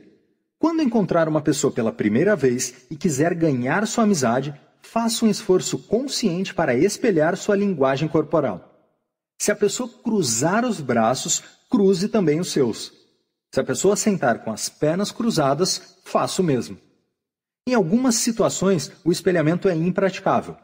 Se uma mulher usando um vestido curto não se sentir confortável para cruzar as pernas, igual a um homem, apenas cruze da maneira possível, as pernas na altura do calcanhar ou dos joelhos. A outra pessoa não irá notar conscientemente seu espelhamento, porque isso faz parte do comportamento básico do ser humano e o cérebro considera normal. Entretanto, a ausência de espelhamento é um sinal inimigo, e o cérebro irá notar quando duas pessoas estão fora de sincronia durante interações pessoais. A pessoa não espelhada pode não ser capaz de dizer por que está se sentindo desconfortável, mas esse sinal inimigo irá disparar uma resposta defensiva, o que desencoraja tentativas de estabelecer amizade. Espelhamento precisa de prática. Felizmente, você pode ensaiar em qualquer ambiente social ou profissional. Quando casualmente se conversa com um grupo de amigos no trabalho ou em eventos sociais, você notará que os membros do grupo irão espelhar uns aos outros. Para praticar a técnica do espelhamento, mude sua postura ou posição. Dentro de um breve período de tempo, outros membros do grupo irão espelhar a sua postura. Nas primeiras vezes em que fizer isso, você pode sentir como se todos no grupo soubessem o que estão fazendo. Mas posso assegurar que não sabem. O que você sentirá é o efeito da atenção, que será descrito mais tarde neste capítulo. Outra maneira para praticar é espelhar pessoas aleatórias quando você as encontra. Após algumas sessões, você irá dominar essa técnica e será capaz de usá-la como uma ferramenta adicional ao estabelecer amizades. Inclinação para a frente. As pessoas tendem a se inclinar na direção de indivíduos de que gostam e se distanciar de pessoas de que não gostam. Ocasionalmente, durante minha carreira no FBI, eu era destacado para comparecer a festas de embaixadas e cumprir funções diplomáticas. Passava a maior parte do tempo observando os outros convidados para determinar quais relações eram bem estabelecidas, quais estavam se desenvolvendo e quais convidados eram receptivos para a construção de uma relação. Uma inclinação para frente é sinal de receptividade à construção de uma relação. Inclinação entre pessoas conversando indica que uma relação positiva já foi estabelecida. Essa inclinação, junto a outros sinais amistosos como sorrir, assentir com a cabeça, sussurrar e tocar, indica uma relação ainda mais próxima entre os envolvidos. As pessoas inclinam a cabeça levemente para trás para aumentar a distância de outra pessoa, o que sinaliza que a construção da relação não está indo bem. O mesmo se aplica quando indivíduos viram o torso para longe durante uma interação. As pessoas também podem posicionar os pés longe de visitantes indesejados. Esse tipo de sinal sutil pode ser a diferença entre aceitação e rejeição. Eu, frequentemente uso sinais não verbais para monitorar a eficácia de minhas palestras. Estudantes interessados no assunto se inclinam para frente nas cadeiras, inclinam a cabeça para um dos lados e periodicamente concordam com a cabeça. Estudantes não interessados ou que perderam interesse se recostam na cadeira, reviram os olhos ou, em circunstâncias extremas, inclinam a cabeça para frente ou para trás quando caem no sono. Esse foco em sinais não verbais também pode ser usado em ambientes de negócios. Se você está tentando vender algo para um grupo, pode descobrir quem é a pessoa que deve convencer, quem está em cima do muro ou quem está se opondo ao monitorar os gestos não verbais exibidos pela plateia. Virando a mesa, ou aqueles que estão sentados à mesa. Nos meus dias no FBI tive que fazer várias apresentações. Numa delas, eu tentava obter fundos para uma operação que estava planejando há meses. A operação era complexa e cara. Conseguir o dinheiro se resumia a convencer as pessoas na reunião de que os benefícios da operação valiam a quantidade de recursos exigida. Enquanto fazia minha apresentação, monitorava os sinais não verbais das pessoas sentadas ao redor da mesa. Imediatamente, identifiquei aqueles que estavam do meu lado.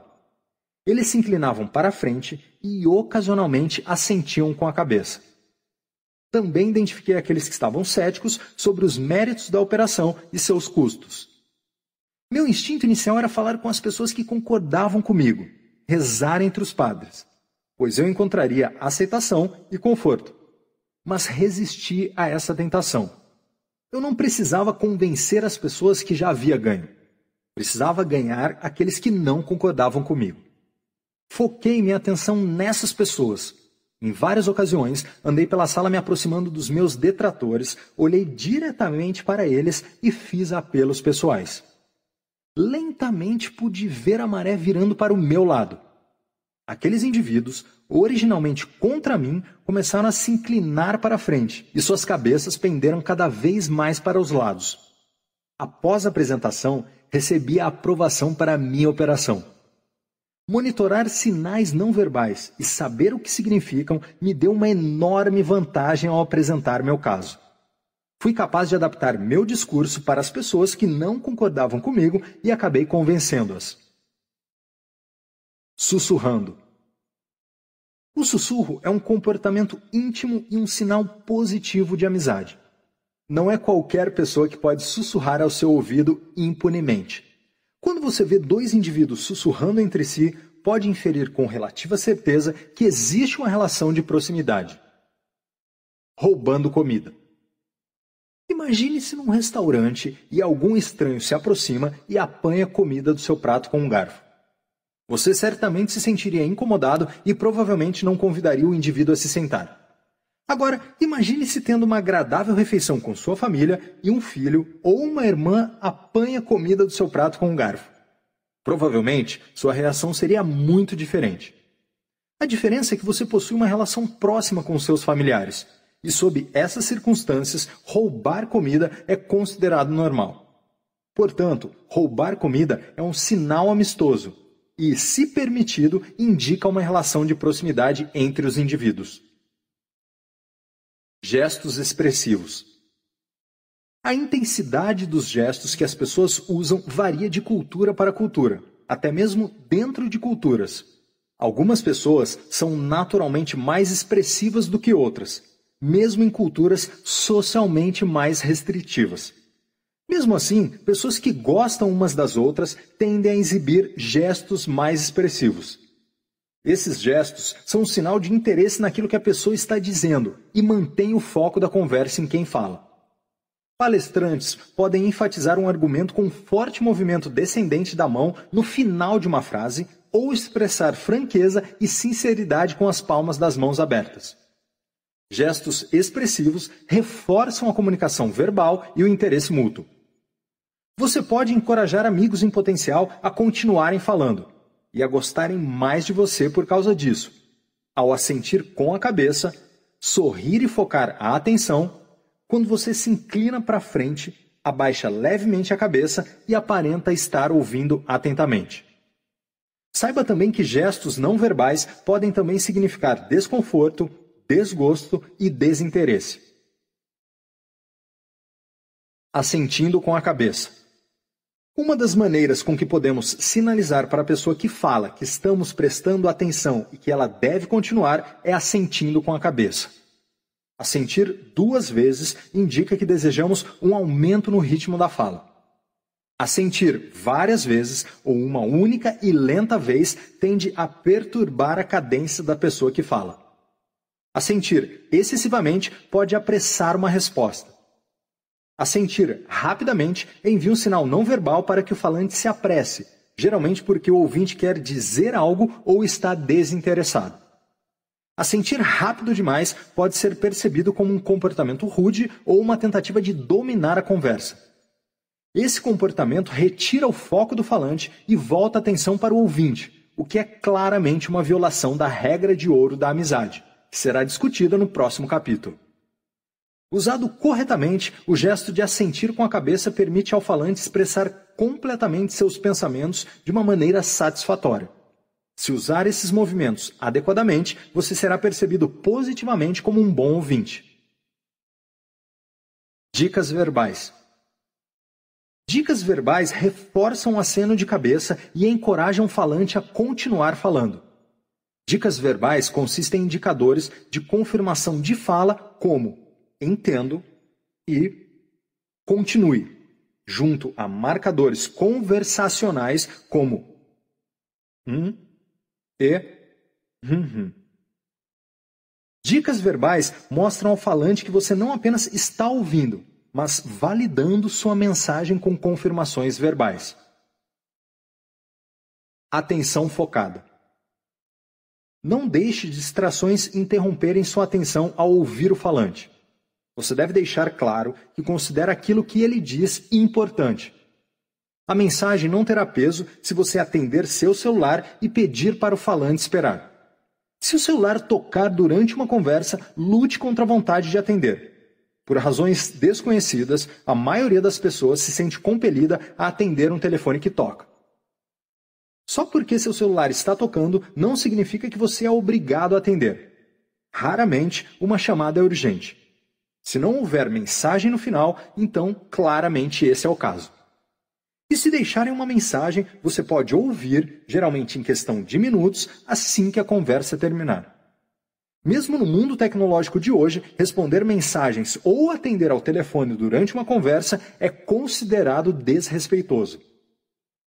O melhor jeito para lidar com um telefone que toca é tirá-lo do bolso, enviar a chamada para a caixa de mensagens, guardar o telefone e voltar a atenção para o falante. Essa ação envia uma mensagem dizendo que ele é mais importante do que um telefonema e possui sua total atenção. Além disso, você dará uma impressão positiva ao falante, facilitando qualquer relação. Sete dicas para aumentar suas gorjetas. Fazer as pessoas gostarem de você, mesmo num encontro único, pode ser benéfico. Você terá mais chances de ter uma reclamação atendida, de receber ajuda das pessoas, mesmo quando elas não têm obrigação disso, e, se você é um garçom ou garçonete, poderá predispor as pessoas a mostrarem seu agradecimento na forma de gorjetas maiores. A chave para receber gorjetas maiores é criar um ambiente que predispõe os clientes a gostarem da pessoa que as serve. Dica 1. Toque levemente os clientes. Mulheres. Pesquisas mostram que garçonetes que tocam clientes, sejam homens ou mulheres, levemente no ombro, mão ou braço, recebem gorjetas mais altas do que profissionais que não tocam os clientes. Homens, em particular, bebem mais álcool do que clientes que não foram tocados, criando mais oportunidades para gorjetas. O toque, quando interpretado adequadamente, produz uma sensação de amizade e, portanto, predispõe a gorjetas mais generosas. Mas um alerta: o toque pode ter um efeito negativo se for percebido como flerte ou ato dominador, e assim pode reduzir a gorjeta. Garçonetes devem ter cuidado ao tocar homens na companhia de suas companheiras, pois qualquer toque pode produzir ciúme. Dica 2. Use algo no cabelo. Mulheres. Garçonetes que usam enfeite no cabelo, como flores, reais ou não, presilhas ou outros objetos semelhantes recebem gorjetas maiores tanto de homens como de mulheres. Uma explicação para isso é que os clientes podem perceber as garçonetes como mais atraentes, o que os predispõe a darem gorjetas maiores. Curiosamente, a atração física não tem efeito nas gorjetas para garçons, seja de homens ou mulheres. Agora vamos lidar com o elefante no meio da sala. Sim, as pesquisas mostram que garçonetes mais atraentes recebem gorjetas maiores do que garçonetes menos atraentes, independentemente do nível do serviço. Garçonetes com seios maiores recebem gorjetas maiores. Garçonetes loiras recebem gorjetas maiores. As gorjetas aumentam em relação inversa ao tamanho do corpo da garçonete. Garçonetes que usam maquiagem recebem gorjetas maiores de clientes homens, mas não de mulheres. Assim são as coisas. É a vida. Dica 3. Apresente-se com seu nome, homens e mulheres. Quando os garçons ou garçonetes se apresentam pelo nome, recebem gorjetas maiores. Uma apresentação pessoal os faz parecer mais amistosos. Os clientes dão gorjetas para aqueles que parecem amistosos e simpáticos. Garçons que se apresentam pelo nome recebem em média 2 dólares a mais do que aqueles que não fazem isso. Mas apenas dizer seu nome não é suficiente. Sua apresentação deve ser acompanhada por um grande sorriso, pois isso faz parecer amistoso e mais pessoal, predispondo assim os clientes a deixarem mais gorjetas. Dica 4. Crie reciprocidade. Homens e mulheres. Quando as pessoas recebem algo de alguém, predispõem-se a retribuir. Clientes que recebem algo, mesmo itens pequenos, geralmente retribuem deixando gorjetas maiores. Os garçons podem criar reciprocidade com várias técnicas, até mesmo simplesmente escrever obrigado na parte de trás da conta pode produzir gorjetas maiores. A reciprocidade pode também ser induzida de um jeito mais sutil. Um pouco antes do pedido do cliente ficar pronto, diga a um deles que a maneira como a comida foi preparada não estava à altura do seu padrão de exigência e você enviou de volta para o cozinheiro prepará-la corretamente. Depois, peça desculpas pela demora e, após alguns minutos, sirva a comida como foi preparada originalmente. Os clientes perceberão esse gesto como se você tivesse feito um favor. Embora isso não tenha acontecido realmente, eles ficarão predispostos a retribuir. Mas tome cuidado com essa técnica. Você deve selecionar imperfeições que não questionam a qualidade da comida nem afetam a credibilidade do restaurante. Reciprocidade também pode ser induzida oferecendo balas de hortelã junto com a conta. Dica 5. Repita o pedido do cliente. Homens e mulheres.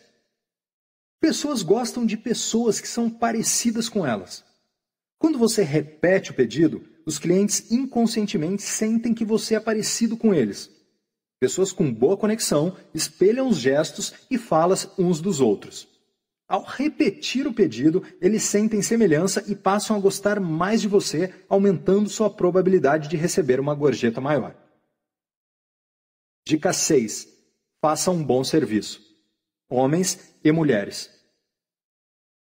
No coração de uma boa gorjeta existe um bom serviço. Cumprimente os clientes com um sorriso amistoso, apresente-se com seu nome, repita o pedido do cliente, encha os copos vazios voluntariamente e verifique regularmente se o cliente precisa de alguma coisa. Cada cliente é diferente e você deve aprender a ler os sinais rapidamente. Alguns clientes gostam de serem paparicados Alguns preferem um serviço mínimo e outros apenas querem desfrutar a refeição sem ser incomodados. Quanto mais rápido você ler seu cliente, maior será a sua gorjeta. Dica 7. Aplique a regra de ouro da amizade. A regra de ouro da amizade, veja no capítulo 3, se aplica a todas as dicas. Faça os clientes se sentirem bem sobre si mesmos e eles gostarão de você. Quanto mais os clientes gostam de seus garçons, maiores serão suas gorjetas. Sinais inimigos. Como você viu no começo do capítulo, vagalumes podem acender um sinal amistoso para atrair membros do sexo oposto ou um sinal inimigo para afastar possíveis predadores. O mesmo é verdade com cada um de nós temos a capacidade de transmitir sinais amigos ou inimigos para aqueles ao nosso redor. Obviamente, num livro sobre fazer amigos, é de se esperar que o leitor esteja interessado em enviar sinais amigos e evitar sinais não verbais que encorajam outros a enxergá-lo como inimigo. O problema é que, como a estudante com a carranca urbana descobriu, nós nem sempre sabemos se estamos enviando sinais inimigos, geralmente porque não os percebemos. Quando o objetivo é fazer pessoas que você não conhece enxergarem você favoravelmente, seja para uma única interação ou para uma amizade duradoura, você deve usar as táticas do vagalume, sinais não verbais, para deixar suas intenções claras e predispor seu alvo a gostar de você. Portanto, sinais inimigos são sinais não verbais que você não deve enviar e não quer receber quando tenta interagir com estranhos. O olhar prolongado encarado. Contato visual, junto a outros sinais amistosos, pode ter um impacto positivo, desde que o olhar não dure mais do que um segundo. Como já apontamos antes, um olhar que continua além de um segundo geralmente é percebido como agressão, o que transforma a comunicação não verbal num sinal inimigo.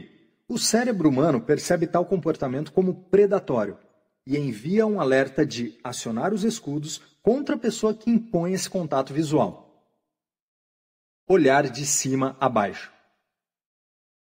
Esse tipo de olhar analisa a pessoa dos pés à cabeça. Como um gesto não verbal é altamente ofensivo em relações não estabelecidas.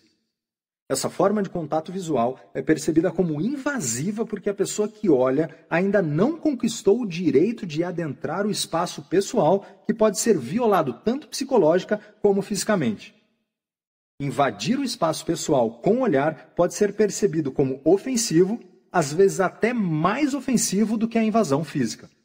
Em alguns casos, o comportamento também pode ser visto como ameaçador e ou agressivo, causando uma resposta defensiva de quem está recebendo o olhar.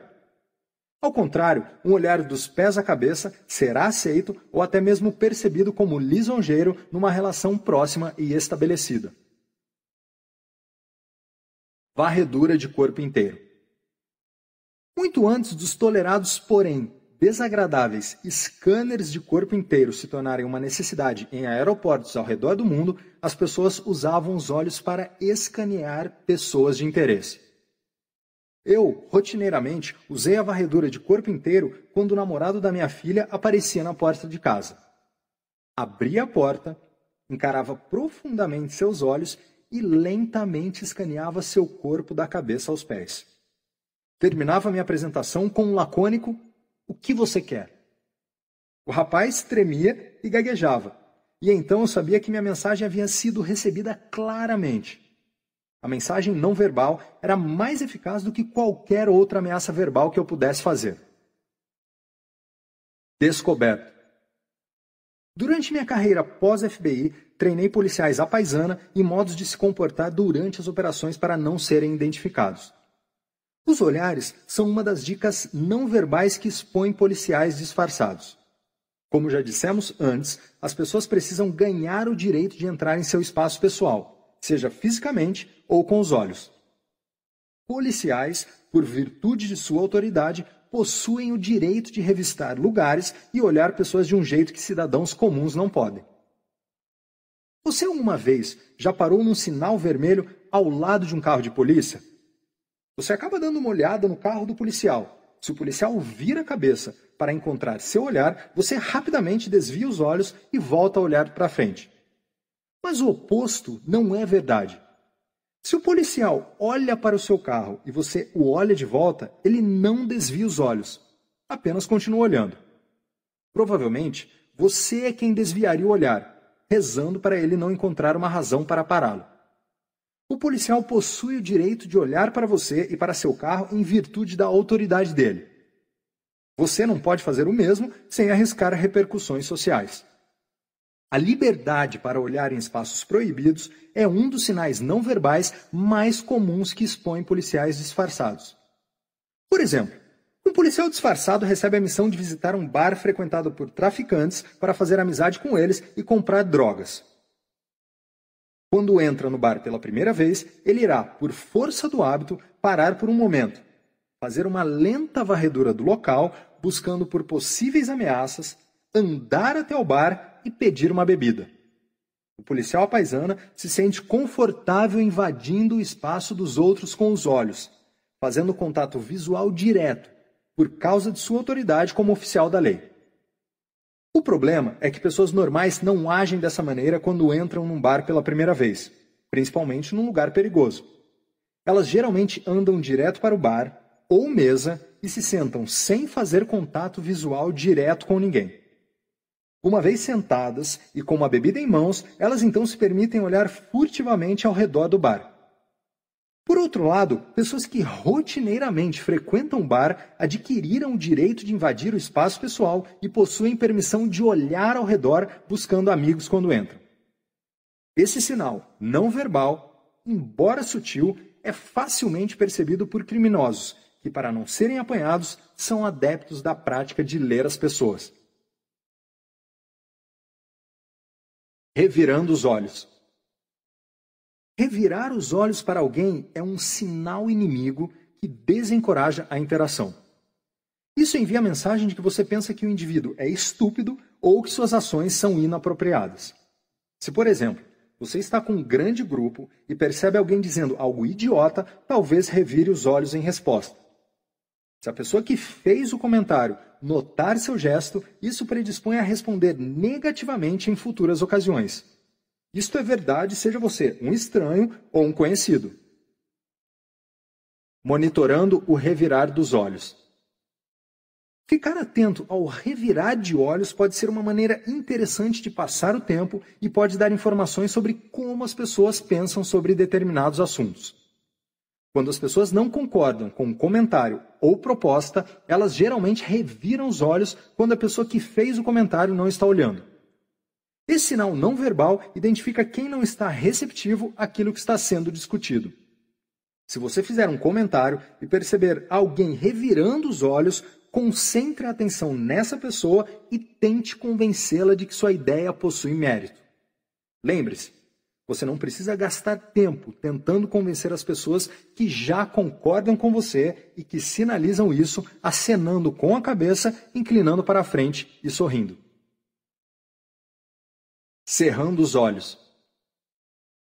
Esse sinal inimigo não é tão poderoso quanto outros, mas mesmo assim pode ter um efeito negativo em relações pessoais.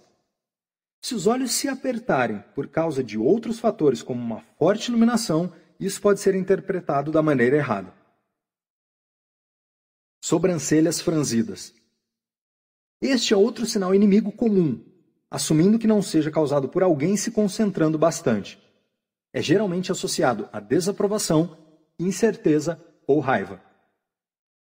Tensão facial. Apertar os músculos da mandíbula, cerrar os olhos e franzir as sobrancelhas são um grupo de sinais não verbais inimigos que podem ser vistos à distância e servem como alerta que a pessoa pode representar uma ameaça. Exibir sinais inimigos dificulta qualquer comunicação significativa, principalmente em novas relações. Tensão facial pode ser facilmente mal interpretada, pois as pessoas geralmente carregam as tensões de seus empregos ou de sua casa para situações sociais, fazendo com que novos amigos ou mesmo velhos amigos notem e fiquem apreensivos desnecessariamente. Postura agressiva. Uma postura aberta, com as mãos na cintura, é um sinal inimigo. A postura aberta baixa o centro de gravidade do corpo e é usada quando uma pessoa se prepara para uma luta. Mãos na cintura aumentam a envergadura da pessoa numa tentativa de exibir dominância. Sinais de ataque.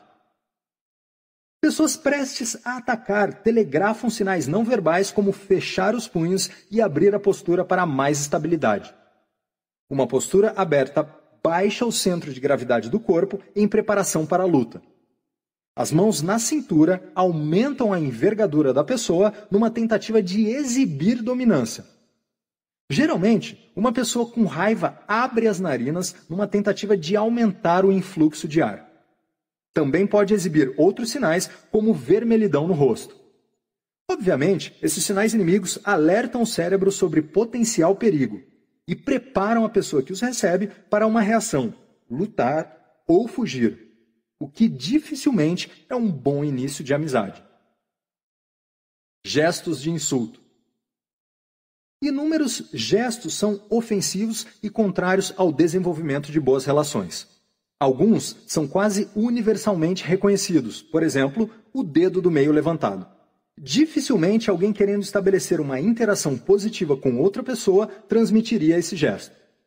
O problema é que certos gestos inofensivos, sem conotação negativa, numa cultura podem ser altamente ofensivos em outra. Assim como as mesmas palavras possuem diferentes significados em diferentes culturas, com as comunicações não verbais acontece o mesmo. Se notar alguém reagindo negativamente a você sem nenhuma razão aparente, considere se algum gesto seu possa ter sido considerado ofensivo. Nariz franzido. A exemplo de outros sinais inimigos, um nariz franzido pode fazer as pessoas olharem para você negativamente, deixando-as menos propensas a qualquer aproximação. Roupas, acessórios e outros itens no corpo. O velho ditado, o chão de um homem é o teto de outro, se aplica para esse sinal inimigo, ou grupo de sinais em particular. Por exemplo, se você está usando uma jaqueta de couro com desenho de caveira, possui várias tatuagens nos braços e usa um colar de espinhos, isso tudo pode sinalizar alguém que não conhece que você é uma pessoa a ser evitada a todo custo. Nesse sentido, sua aparência é um sinal inimigo.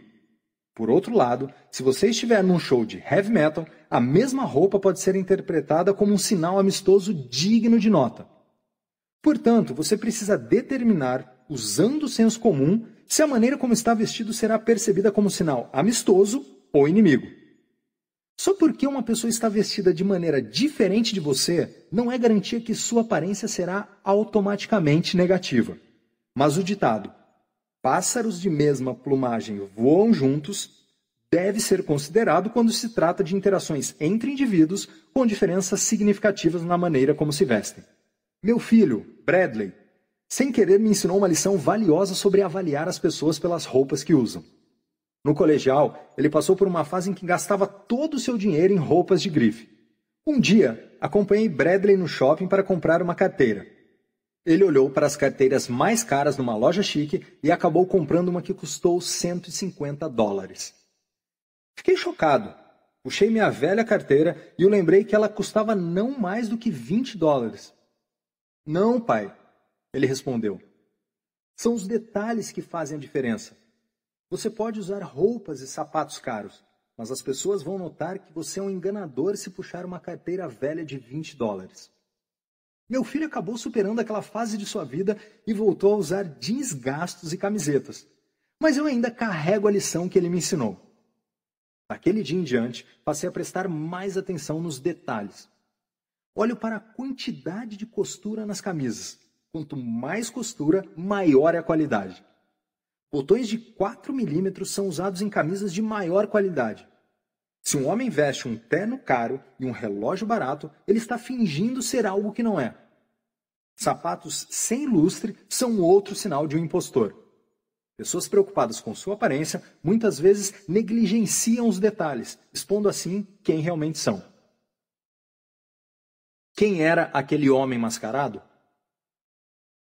Embora seja usada por pessoas com alguma condição médica, uma máscara facial particularmente uma máscara cirúrgica que cobre a boca e o nariz, age como um sinal inimigo, mesmo quando essa não é a intenção.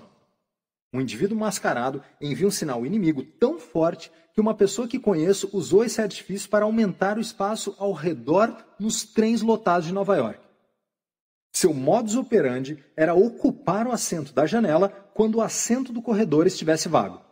Depois, quando alguém se aproximava do assento vazio, ele virava a cabeça para mostrar claramente a máscara.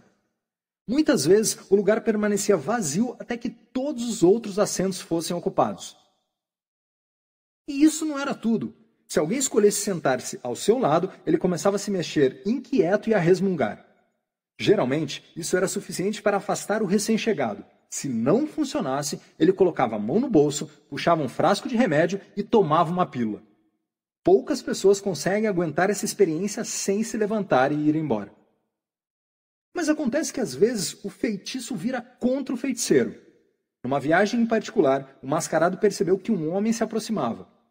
Recostou-se no assento para ter certeza que o estranho visse a máscara cirúrgica e então voltou a olhar para a janela. Um momento depois, ele percebeu o estranho sentando-se ao seu lado. Então, ele usou a tática de se mexer inquietamente e murmurar. O estranho permaneceu no lugar.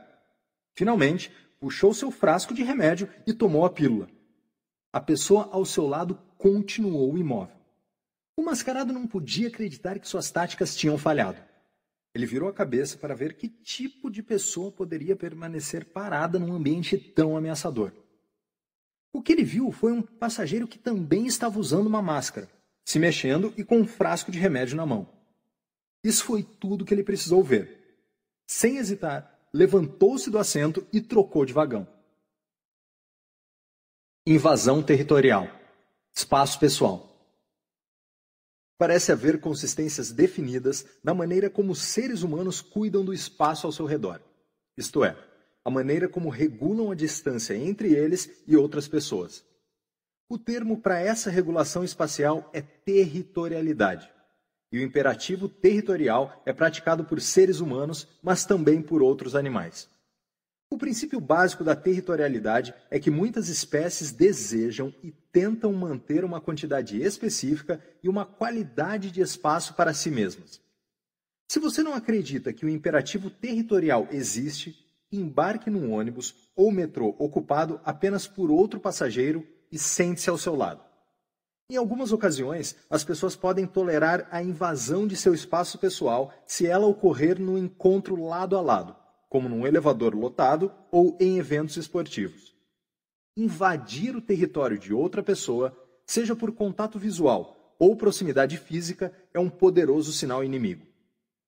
O propósito de usar sinais amistosos quando encontramos um estranho pela primeira vez é encorajá-lo a permitir que você entre em seu território sem que ele se sinta ameaçado ou cercado.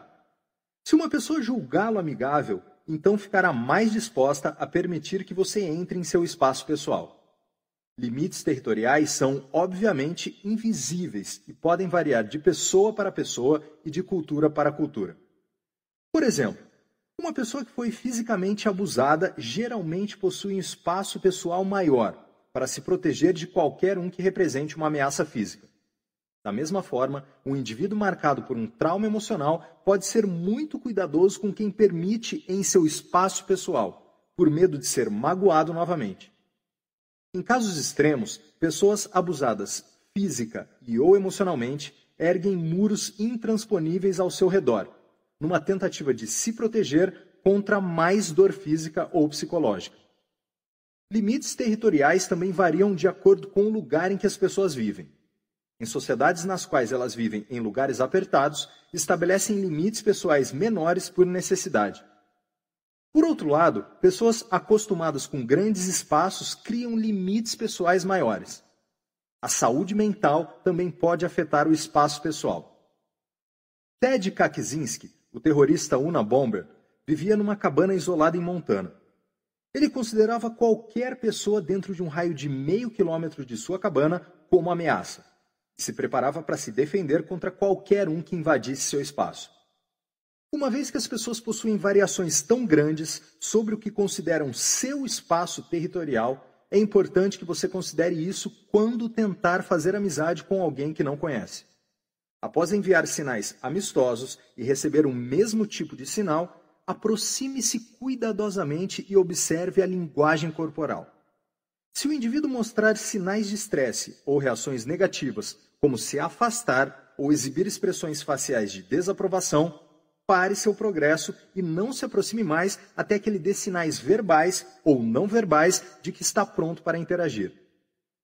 As pessoas tendem a ser lentas ao ceder espaço territorial, principalmente quando se trata de vagas para estacionar. Quando você anda em círculos numa garagem lotada, procurando uma vaga, e finalmente encontra alguém se preparando para sair, imediatamente ativa o pisca-alerta para marcar o território. Você efetivamente está dizendo aos outros motoristas para se afastarem porque a vaga é sua. Então, a espera começa. O motorista que está prestes a deixar o espaço demora na preparação de ajustar o assento, o espelho e etc. Você se pergunta: por que ele está demorando tanto? A resposta é que ele é o rei daquele domínio e não irá ceder até se sentir pronto. Curiosamente, as pessoas deixam a vaga mais rápido se ninguém está esperando. Visão dogmática dos sinais inimigos territoriais. Bichos de estimação, principalmente cachorros, nos dão exemplos interessantes do comportamento territorial. Por exemplo, duas pessoas entram na casa de um amigo pela primeira vez. Uma delas é um ávido amante de cachorros e o outro odeia cachorros. Aquele que gosta imediatamente foca sua atenção sobre o cachorro, olhando diretamente em seus olhos e se abaixa para fazer carinho. Para sua surpresa, o cão começa a rosnar e mostrar os dentes. Por outro lado, a pessoa que não gosta de cachorro limita seu contato físico e visual. Para seu desgosto, o animal se aproxima, o cheira e ansiosamente busca sua atenção.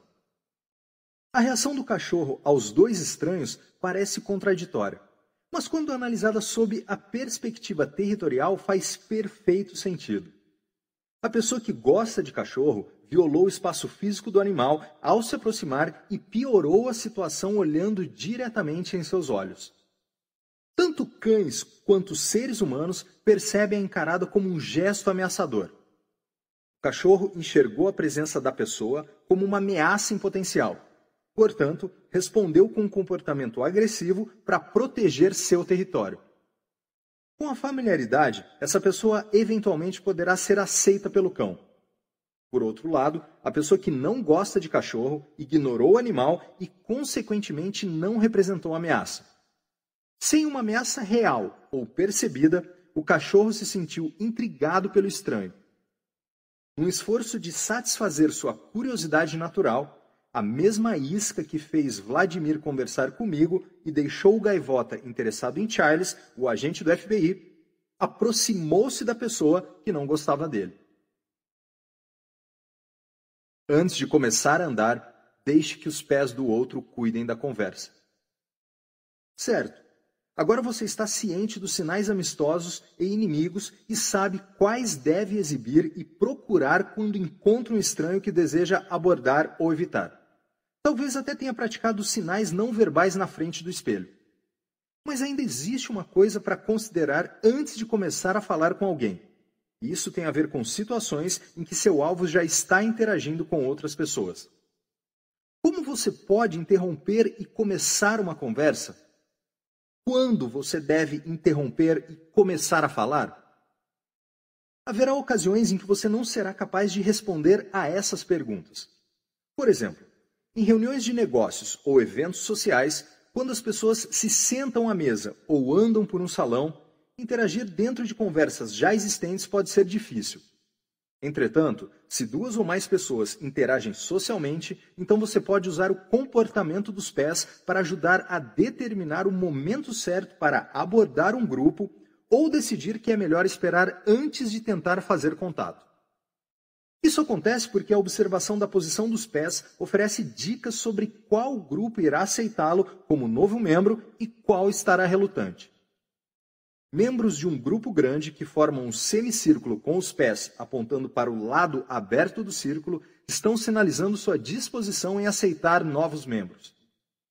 Membros de um grande grupo que formam um círculo fechado sinalizam que não estão receptivos à adição de novos indivíduos. Se você enxergar duas pessoas se encarando, cada uma com os pés voltados para a outra, elas estão enviando a mensagem de que a conversa é privada. Fique longe. Elas não querem pessoas de fora interrompendo. Por outro lado, se duas pessoas estão se encarando com os pés virados para os lados, isso deixa uma abertura e envia a mensagem de que estão dispostas a admitir um novo integrante em seu grupo. Quando três pessoas estão se encarando e seus pés apontam para dentro, formando um círculo fechado, elas estão comunicando não verbalmente uma indisposição para aceitar novos membros. Por outro lado, quando três pessoas estão se encarando e formam um círculo mais aberto, Abrindo assim um espaço, estão sinalizando a disposição em receber outros membros em seu grupo.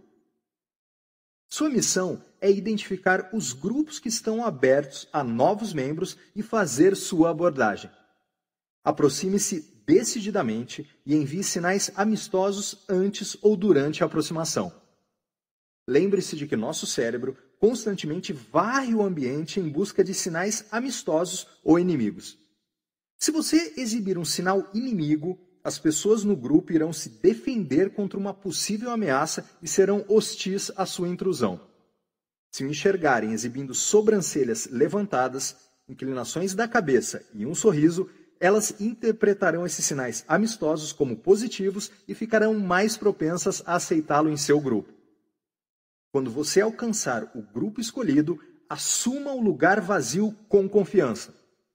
Pessoas confiantes são vistas mais positivamente do que pessoas inseguras.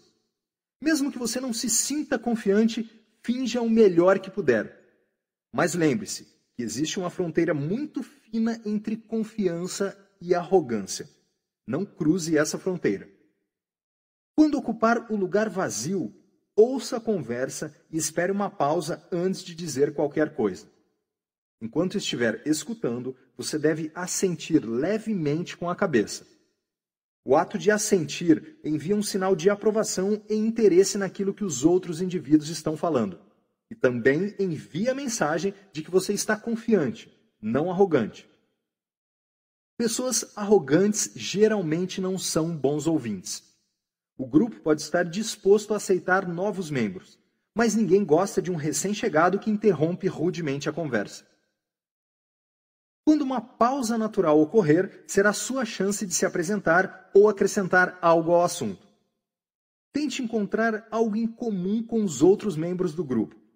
Encontrar interesses semelhantes é a maneira mais rápida para desenvolver uma conexão e incrementar o processo de amizade. Técnicas para rapidamente construir uma conexão serão discutidas mais tarde. Se estiver em alguma conferência de negócios, você possuirá instantaneamente pontos em comum, já que todos no evento compartilham o mesmo interesse ou não estariam ali. Se encontrar algo em comum não for fácil, apele para a música. Quase todo mundo gosta de música. Mesmo se não gostarem do mesmo tipo de música, as diferenças e semelhanças entre gêneros musicais podem desencadear conversas animadas. Mas você não deve discutir assuntos que possuem potencial para criar emoções fortes e conflitos, já que isso pode dividir as pessoas e dificultar a amizade. Quando você encontrar novamente essas pessoas mais tarde no evento, não se esqueça de chamá-las pelo nome. Elas gostarão muito disso. O quanto? Nas palavras de Dale Carnegie, lembre-se de que o nome de uma pessoa é para ela o som mais bonito e importante em qualquer língua. As pessoas gostam de serem lembradas. Lembrar seu nome lhes dá valor e reconhecimento, mostrando que você se importa. Coisas lembradas são coisas queridas. Pontes conversacionais. Quando encontrar quem conheceu mais cedo, você pode empregar uma ponte conversacional. Isso consiste em usar porções de uma conversa anterior. Essas pontes podem ser comentários, piadas, gestos ou outros detalhes característicos à conversa anterior. Usar uma ponte conversacional envia a sutil mensagem de que você não é um recém-chegado ao círculo de amigos da pessoa. Você agora é uma pessoa familiar com interesses em comum. Pontos conversacionais também permitem apanhar o processo de construção da amizade de onde parou no final da última conversa. Isso, por sua vez, permite avançar sem precisar começar do zero. Dicas de comportamento dos pés quando uma pessoa está sozinha. Se você encontrar uma pessoa sozinha e seus pés estiverem voltados para a saída, existe uma boa chance de que ela esteja pensando em ir embora. Isso lhe dará uma abertura para abordar essa pessoa. Envie sinais amistosos ao se aproximar e então faça uma declaração empática, que será discutida no próximo capítulo. Como? Ó, oh, vejo que você está pronto para ir embora. Ou, ó, oh, você está achando a festa chata. Você pode usar uma afirmação dessas porque está apenas descrevendo a postura física observada, o que reflete os sentimentos do indivíduo. Ou pode se aproximar e simplesmente dizer: Vejo que você está sozinho hoje. O que, você acha deste lugar ou evento? Com sorte, a pessoa irá responder a sua pergunta. Você poderá usar essa resposta para continuar a conversa e ver como as coisas progridem. De vagalume a amigo. Próximo passo. Fazer um amigo ou inimigo começa no primeiro momento do contato, geralmente visual, e segue em frente a partir daí. Este capítulo se concentrou quase exclusivamente nos sinais não verbais que enviamos aos outros e no impacto que possuem nas relações pessoais. Uma vez que as pessoas geralmente nos veem antes de nos ouvir, nossos sinais não verbais são como o trailer de um filme, dando ao espectador um conhecimento prévio daquilo que pode esperar da atração principal e ajudando-os a decidir se vale a pena aceitar ou não nossa amizade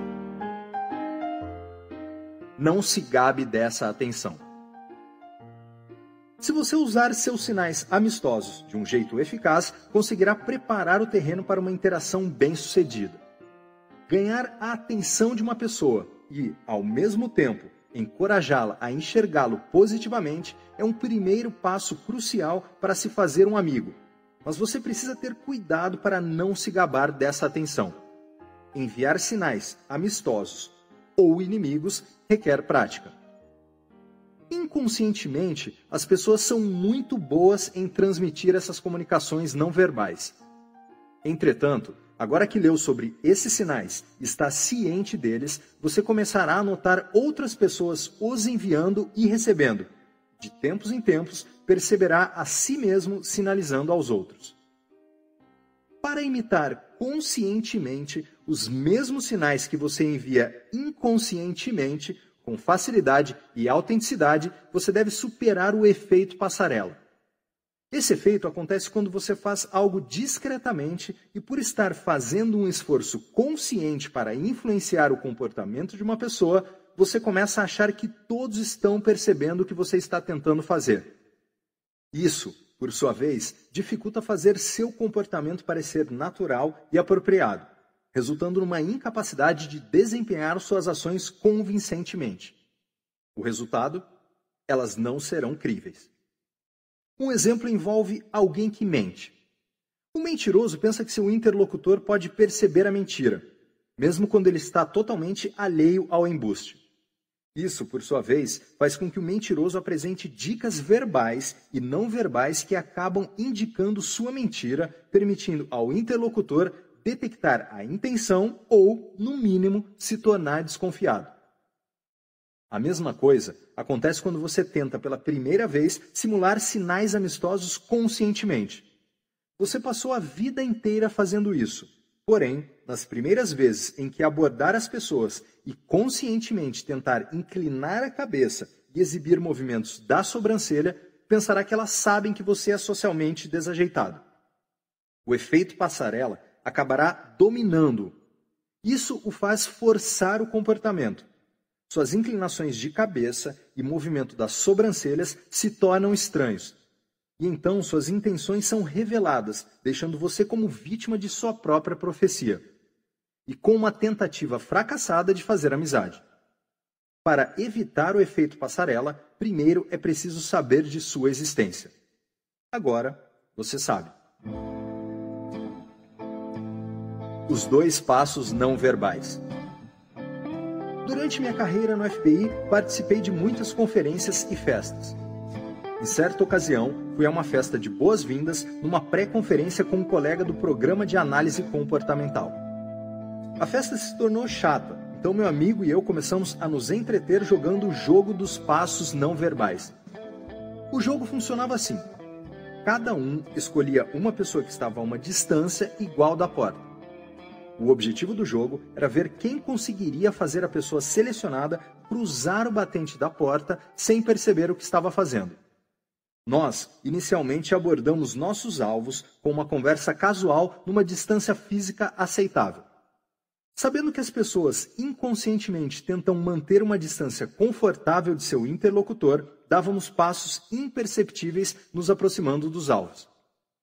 Quando essa distância diminuía, eles inconscientemente davam um passo para trás para manter seu espaço pessoal. Repetimos essa manobra até os alvos cruzarem o batente. Quem conseguisse isso primeiro era o vencedor. Numa das vezes, fiz meu alvo andar até o saguão do hotel sem ele perceber. Quando se deu conta de onde estava, ele exclamou: Nossa, como viemos parar aqui? Eu apenas sorri e encolhi os ombros. O primeiro passo para simular com sucesso sinais amistosos ou inimigos é observar como as outras pessoas naturalmente exibem esses sinais e também monitorar os seus próprios. Quando você simula um sinal amistoso, tente duplicar a mesma sensação que sente quando percebe que está automaticamente enviando essas comunicações não verbais. Uma boa oportunidade para afiar essas habilidades é quando você anda pela rua, shoppings ou outros locais públicos. Quando uma pessoa se aproxima, incline a cabeça, faça contato visual e sorria. Observe a reação da pessoa. Se o indivíduo retribuir com o movimento da sobrancelha junto com um sorriso, você transmitiu com sucesso o sinal amistoso. Se ele fizer uma expressão estranha do tipo fique longe de mim, você pode ter escolhido uma pessoa mal-humorada ou precisa de mais prática. Com o tempo, você deve enxergar uma melhora em como os outros respondem a seus sinais amistosos. Além disso, com a prática, você não terá que pensar sobre enviar os sinais, eles se tornarão automáticos. Conquistar novas habilidades ou fazer velhas habilidades parecerem autênticas exige muita prática. Enquanto estiver trabalhando para aperfeiçoar os sinais, você pode ficar desencorajado e acabar desistindo por várias razões, incluindo constrangimento, falta de domínio imediato das novas habilidades ou frustração. Isso é normal. Ao estudar como as pessoas adquirem novas habilidades, cientistas descobriram que muitos novatos experimentam um período de queda livre logo no início do aprendizado. Durante esse tempo, eles não se sentem confortáveis usando as novas habilidades e se tornam frustrados ou constrangidos quando elas não funcionam como deveriam. Ao invés de continuarem praticando, eles desistem. Não seja uma dessas pessoas. Seja perseverante durante essa fase da queda livre e confie que você irá dominar as habilidades com o tempo e esforço. A frustração e o desconforto durante o processo de adquirir novas habilidades valerão o esforço, pois você será recompensado com resultados melhores ao conquistar relações de sucesso.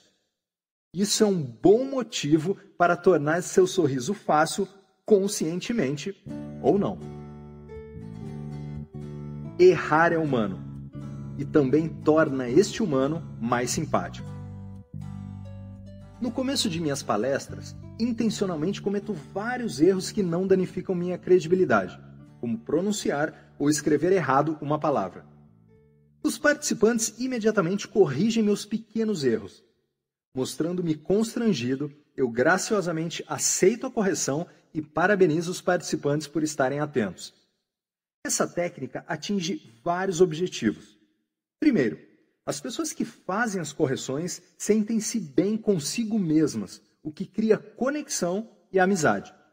Segundo, os participantes se tornam mais propensos a participar espontaneamente, sem medo de parecer estúpidos, na frente do instrutor. Eles pensam: tudo bem cometer erros, já que o próprio instrutor já cometeu vários.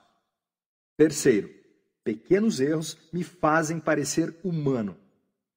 As pessoas gostam de palestrantes que são especialistas em seus assuntos, mas ao mesmo tempo possuem qualidades humanas semelhantes à plateia. A lei da semelhança será discutida no capítulo 5. Observe e aprenda. Digitar numa tela de celular usando fones de ouvido impede que você envie ou receba sinais de amizade. Além disso, a falta de interação pessoal reduz a oportunidade para você afiar suas habilidades sociais ou aprender observando os outros.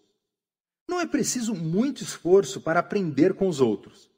Tudo o que você precisa fazer é ir a um restaurante e observar ao redor.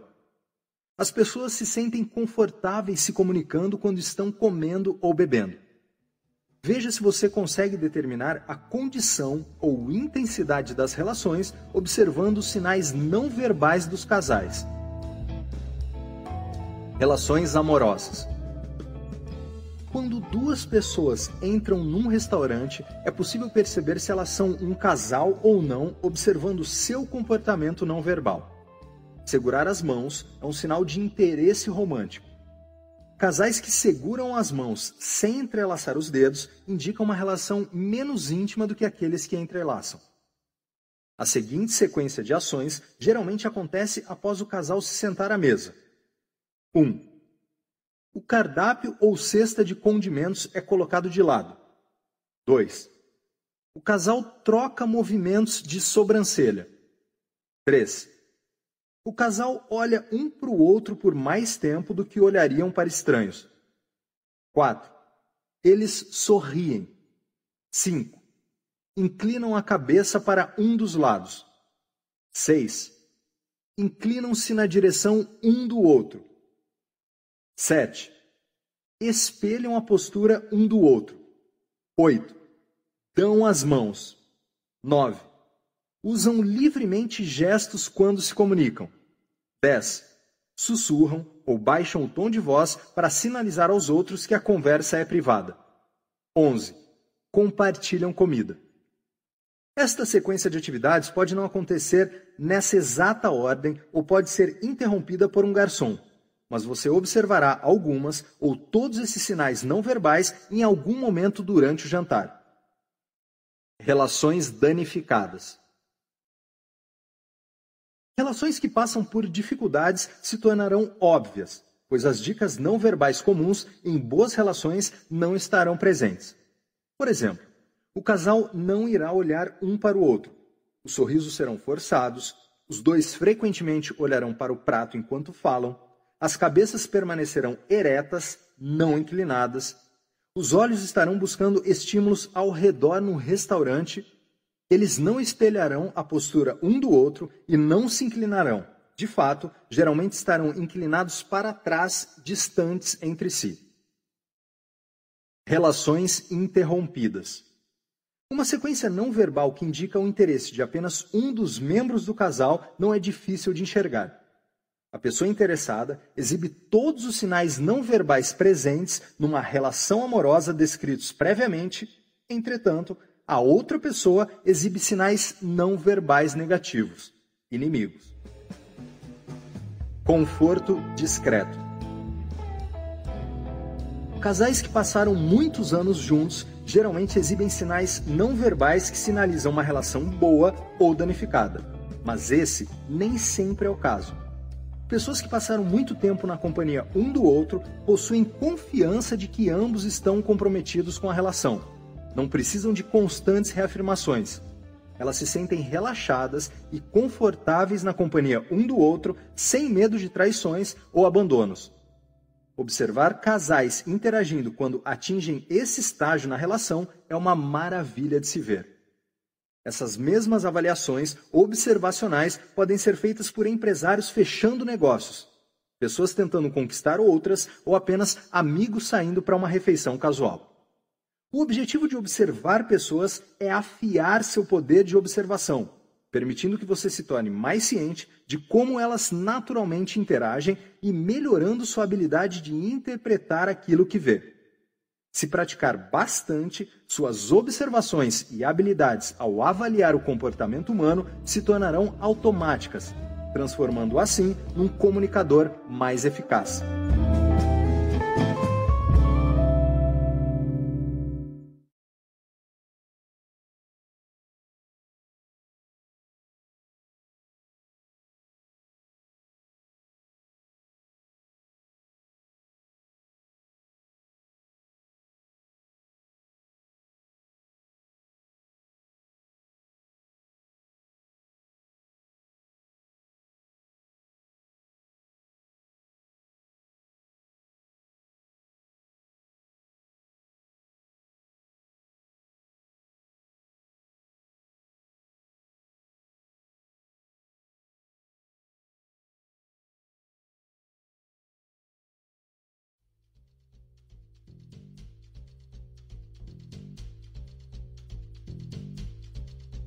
Capítulo 3 A regra de ouro da amizade.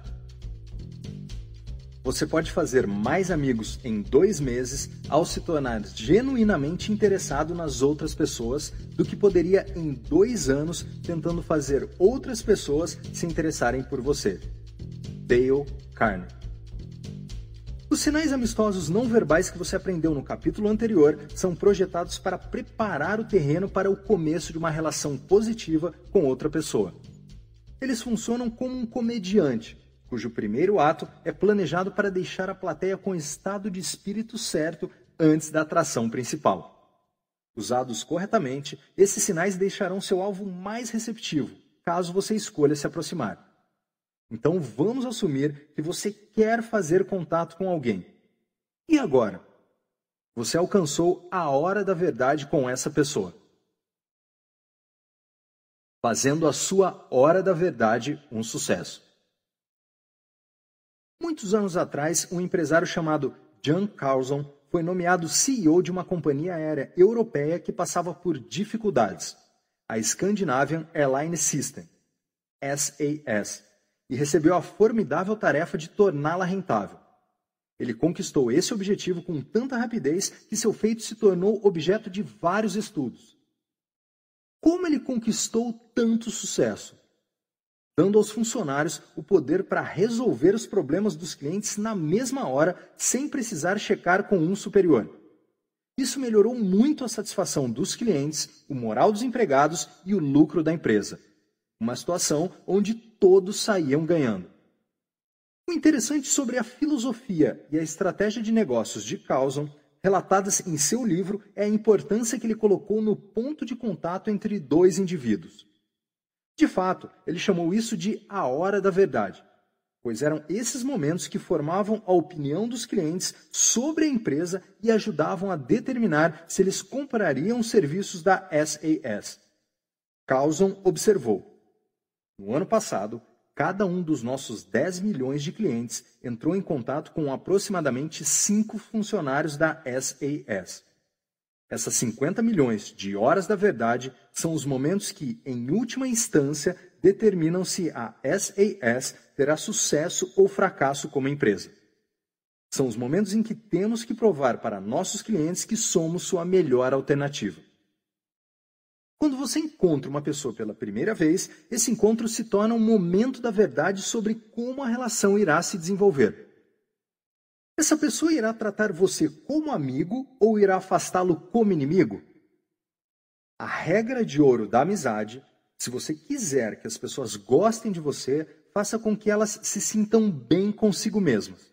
Pode ser um fator crucial para determinar em que lado você será colocado. Diferente de algumas das técnicas que serão apresentadas mais tarde, que apenas se tornam relevantes quando você está buscando relações de longo prazo, a regra de ouro da amizade serve como chave para todas as relações de sucesso, sejam de curta, média ou longa duração. Não subestime o poder e a importância dessa regra ao fazer amigos. Como agente especial do FBI, eu era destacado para encontrar indivíduos em todos os estágios da vida e precisava convencê-los a entregar informações sensíveis, a se tornarem espiões ou confessar uma variedade de crimes. A chave para o sucesso dessas tarefas era minha habilidade em fazer esses indivíduos não apenas gostarem de mim, mas também confiarem em mim e, em muitos casos, confiarem sua vida a mim. A tarefa mais difícil para novos agentes especiais é desenvolver essa habilidade vital.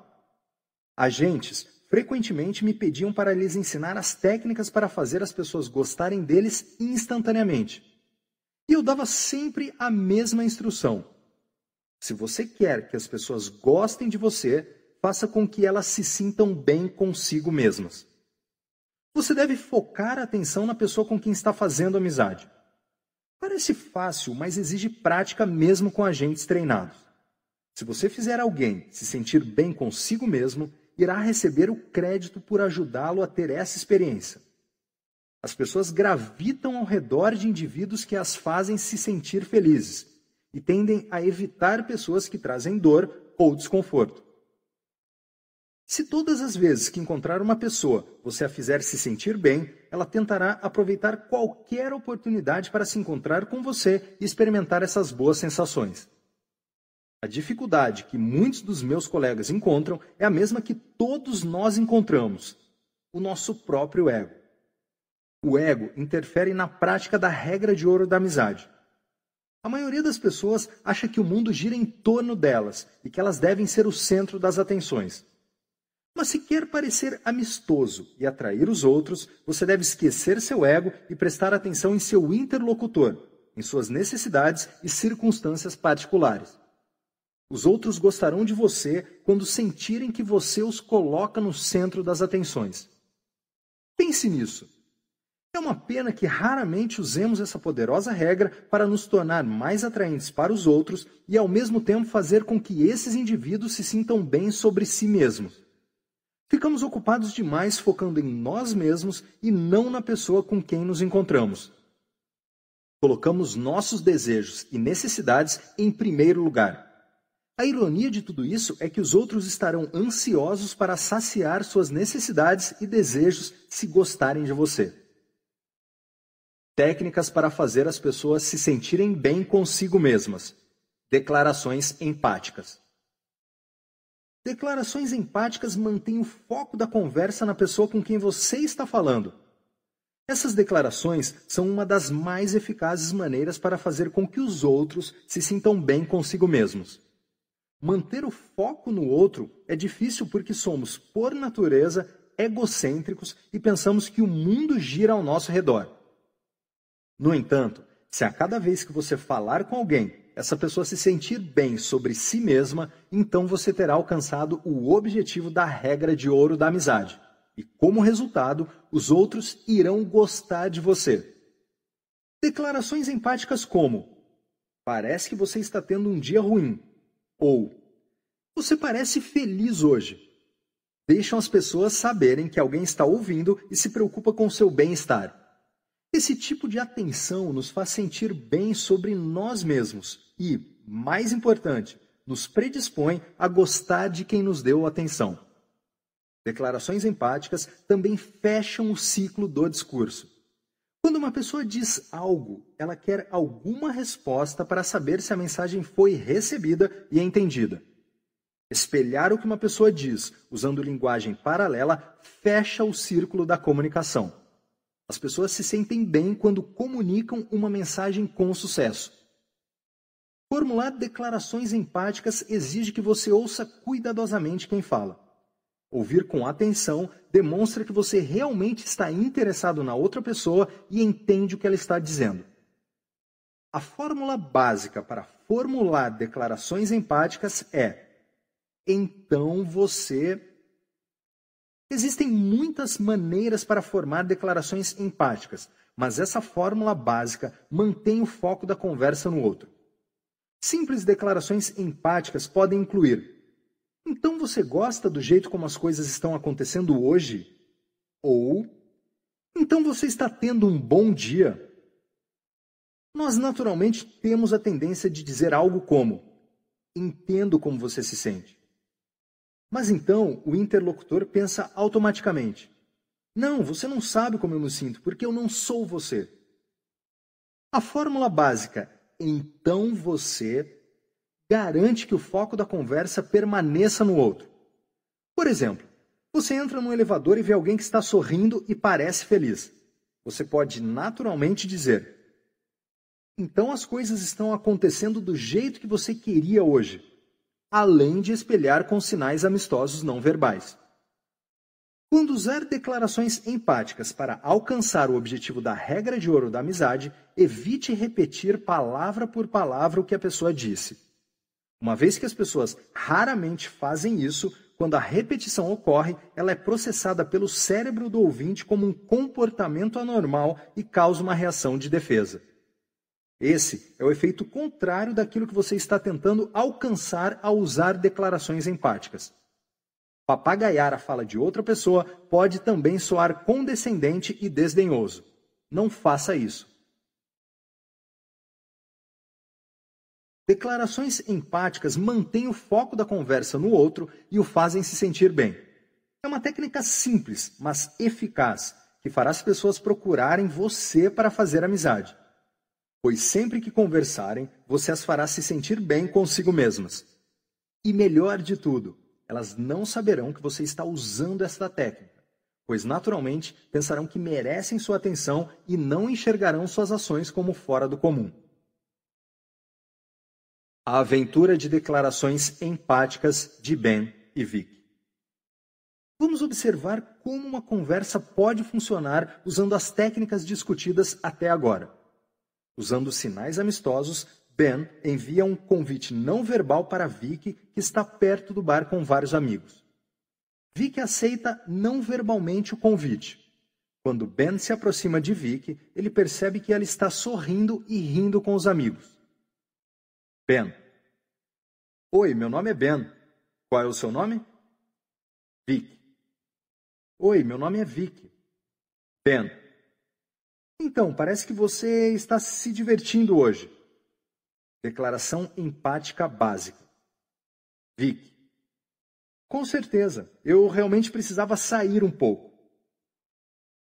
Uma vez que você dominar a construção das declarações empáticas usando a fórmula básica, pode formular declarações mais sofisticadas, deixando de usar o então você. Vamos voltar para a conversa entre Ben e Vicky, usando declarações empáticas sofisticadas ao invés da fórmula básica. Ben. Oi, meu nome é Ben. Qual é o seu nome? Vic. Oi, meu nome é Vic. Ben. Parece que você está se divertindo hoje. Declaração empática básica. Vic. Com certeza, eu realmente precisava sair um pouco. Ben. Então você esteve trabalhando muito ultimamente. Declaração empática sofisticada. Vic. Sim, trabalhei 60 horas por semana nas últimas três semanas preparando um projeto. Nas duas abordagens, Ben reconheceu que Vic estava sorrindo e rindo dois sinais físicos que mostravam que ela estava se divertindo. Construiu uma declaração empática que refletia seu estado emocional. Ben conseguiu várias coisas. Primeiro, comunicou para Vicky que ficou interessado em seus sentimentos. Segundo, concentrou a conversa nela. Terceiro, a resposta de Vicky permitiu a ele saber para qual direção levar a conversa. Sua resposta, com certeza eu realmente precisava sair um pouco, indicou que vi que estava sentindo algum tipo de estresse durante a semana ou no passado recente. Ben não sabe o que causou estresse, mas pôde formular outra declaração empática para explorar as razões do estresse de uma maneira não invasiva. Ao fazer isso, ele mantém o foco da conversa sobre Vicky e a deixa saber que continua interessado em seus sentimentos ela não irá reconhecer que Ben está usando uma série de declarações empáticas, pois esse tipo de comportamento é percebido pelo cérebro como comportamento normal e não levanta suspeita ou reação defensiva. Além disso, Vicky inconscientemente pensa que ela deve ser o centro das atenções. Todos nós pensamos. E está encantada por Ben dar a ela atenção total. Isso a faz se sentir bem e aumenta a probabilidade de que ela goste de Ben de acordo com a regra de ouro da amizade. Usando declarações empáticas para manter a conversa. Declarações empáticas também servem como um eficaz recheio da conversa. O silêncio constrangedor que aparece quando a outra pessoa para de falar e você não consegue pensar em nada é devastador. Quando você fica com dificuldades para encontrar algo para dizer, use uma declaração empática. Tudo de que precisa se lembrar é a última coisa que o outro disse e então formular uma declaração baseada nessa informação. O falante continuará a conversa, dando tempo para que você pense em algo mais significativo. É muito melhor usar uma série de declarações empáticas quando você não tem nada a dizer do que dizer algo inapropriado. Lembre-se, o ouvinte não irá perceber que você está usando declarações empáticas, pois elas serão processadas como normais pelo cérebro e passarão desapercebidas. Elogios, adulação. Uma linha tênue separa elogios de adulação. A palavra adulação possui uma conotação negativa. Adulação é geralmente associada a elogios falsos usados para explorar e manipular os outros por razões egoístas. O propósito do elogio é enaltecer os outros e reconhecer suas realizações. Com o desenvolvimento da relação, os elogios ganham um papel importante para a conexão de dois indivíduos, pois sinalizam que o outro ainda está interessado em sua pessoa e naquilo que você sabe fazer bem. Um dos perigos de usar elogios em relações incipientes é você não conhecer a pessoa bem o bastante para ser sincero. Elogio falso e adulação são a mesma coisa e geram má impressão. Afinal de contas, ninguém gosta de sentir que está sendo manipulado ou enganado. As pessoas conhecem seus pontos fortes e fracos. Se você disser a alguém que ele é bom em algo que ele sabe que não é, ele provavelmente questionará seus motivos, pois perceberá a discrepância entre sua avaliação e aquilo que realmente pode fazer. Existe um método alternativo e muito superior para usar elogios. Essa abordagem evita as armadilhas inerentes ao elogio, permitindo que a pessoa elogie a si mesma e evita o problema de você parecer falso. Quando as pessoas elogiam a si mesmas, a sinceridade não é um problema, e elas raramente perdem uma oportunidade para fazer isso. E você, claro, convenientemente lhes dará essa oportunidade. A chave para fazer uma pessoa elogiar a si mesma é construir um diálogo que a predisponha a reconhecer seus atributos ou realizações. Quando as pessoas elogiam a si mesmas, elas se sentem bem, e de acordo com a regra de ouro da amizade, elas passarão a gostar de você por causa dessa oportunidade de se sentirem bem consigo mesmas. Voltando à relação inicial de Ben e Vicky, ele pode preparar o terreno para Vicky elogiar a si mesma Ben. Então você esteve trabalhando muito ultimamente. Declaração empática sofisticada. Vic. Sim, trabalhei 70 horas por semana nas últimas três semanas preparando um projeto. Ben. É preciso muita dedicação e determinação para se comprometer com um projeto desse tamanho. Uma declaração que permite a Vic elogiar a si mesma.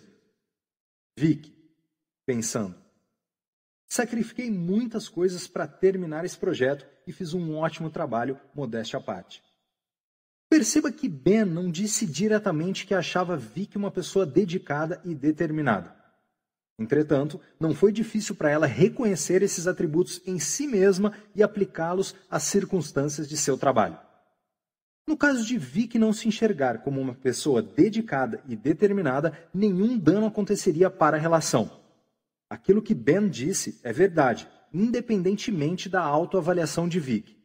Então, na pior das hipóteses, o comentário passaria batido, mas na melhor das hipóteses, faria com que ela se sentisse bem.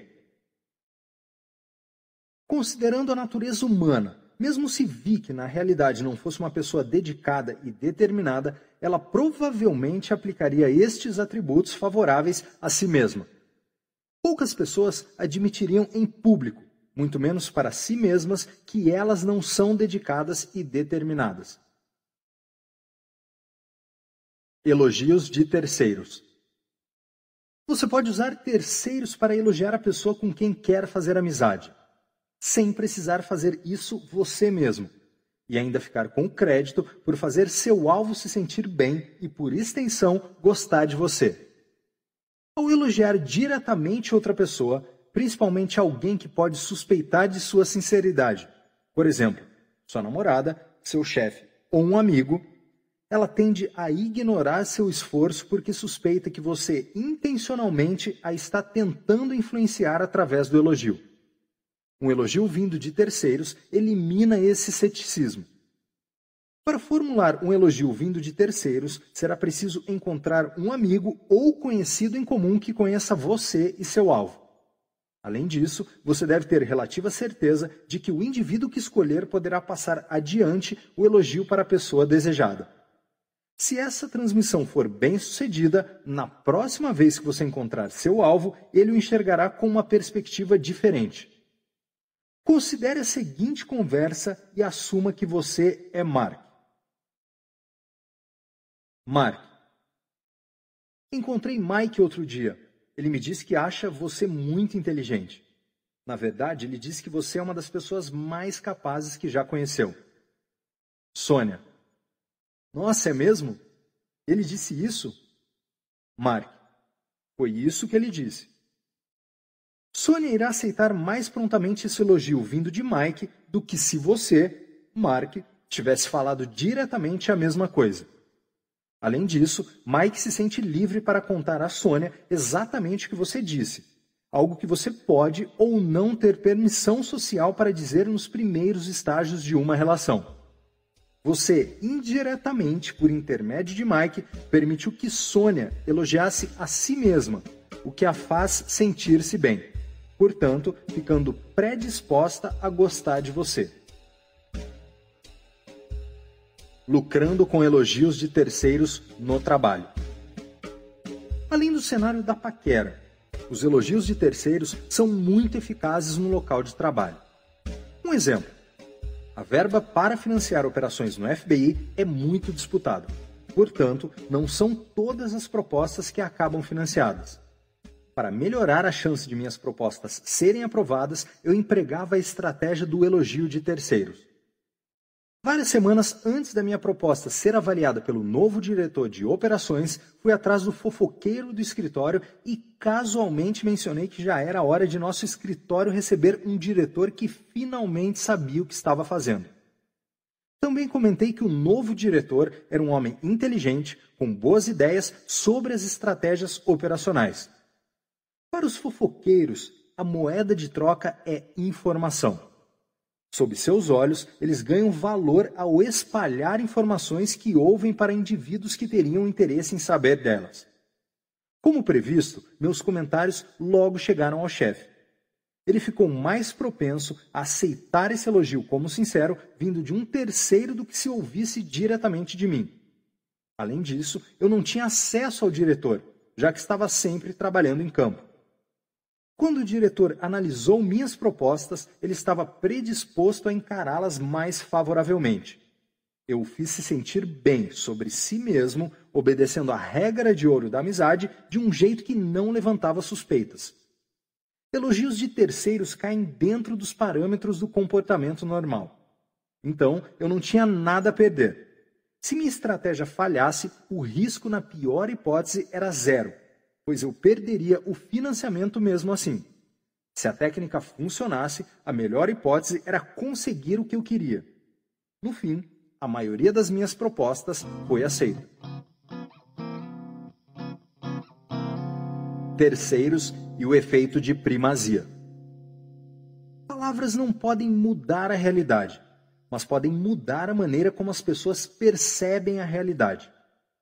Palavras criam filtros através dos quais as pessoas enxergam o mundo. Uma única palavra pode fazer a diferença entre gostar ou não de alguém. Considere este exemplo. Seu amigo Calvin descreve seu novo vizinho, Bill, a quem você irá encontrar pela primeira vez. Calvin diz: Seu novo vizinho, Bill, não é muito confiável. De fato, quando você o cumprimentar, verifique depois seus dedos para ter certeza de que ele não roubou nenhum. Como você enxergará Bill quando você o encontrar pela primeira vez? O problema é que você foi encorajado a julgá-lo antecipadamente como não confiável por aquilo a que os cientistas se referem como o efeito de primazia. Se um amigo descrever uma pessoa que você está prestes a conhecer como não confiável, você ficará predisposto a enxergar essa pessoa dessa maneira, independente do que for verdade. Portanto, sua tendência será enxergar tudo daquela pessoa como não sendo digno de confiança.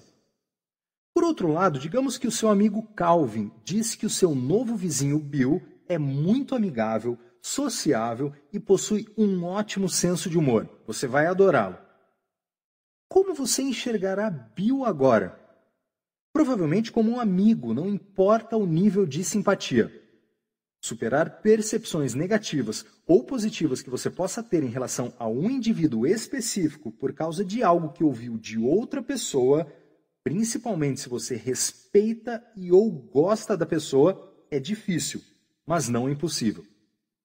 Quanto mais vezes você encontrar o não confiável Bill e não perceber nada de errado, mais provável será que enxergue-o como confiável superando assim a negatividade original criada pelo efeito de primazia.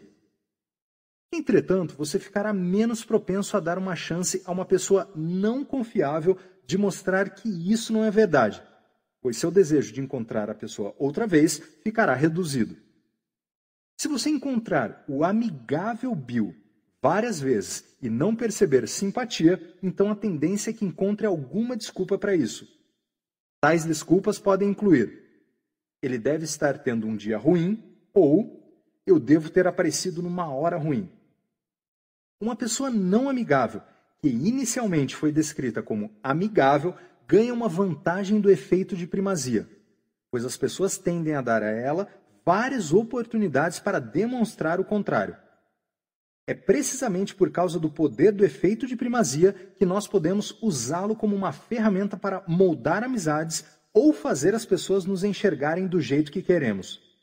O que você faz com o efeito de primazia é enviar uma mensagem que irá predispor alguém a enxergar outra pessoa da maneira que você quer que ela seja percebida. Tirando proveito do efeito de primazia.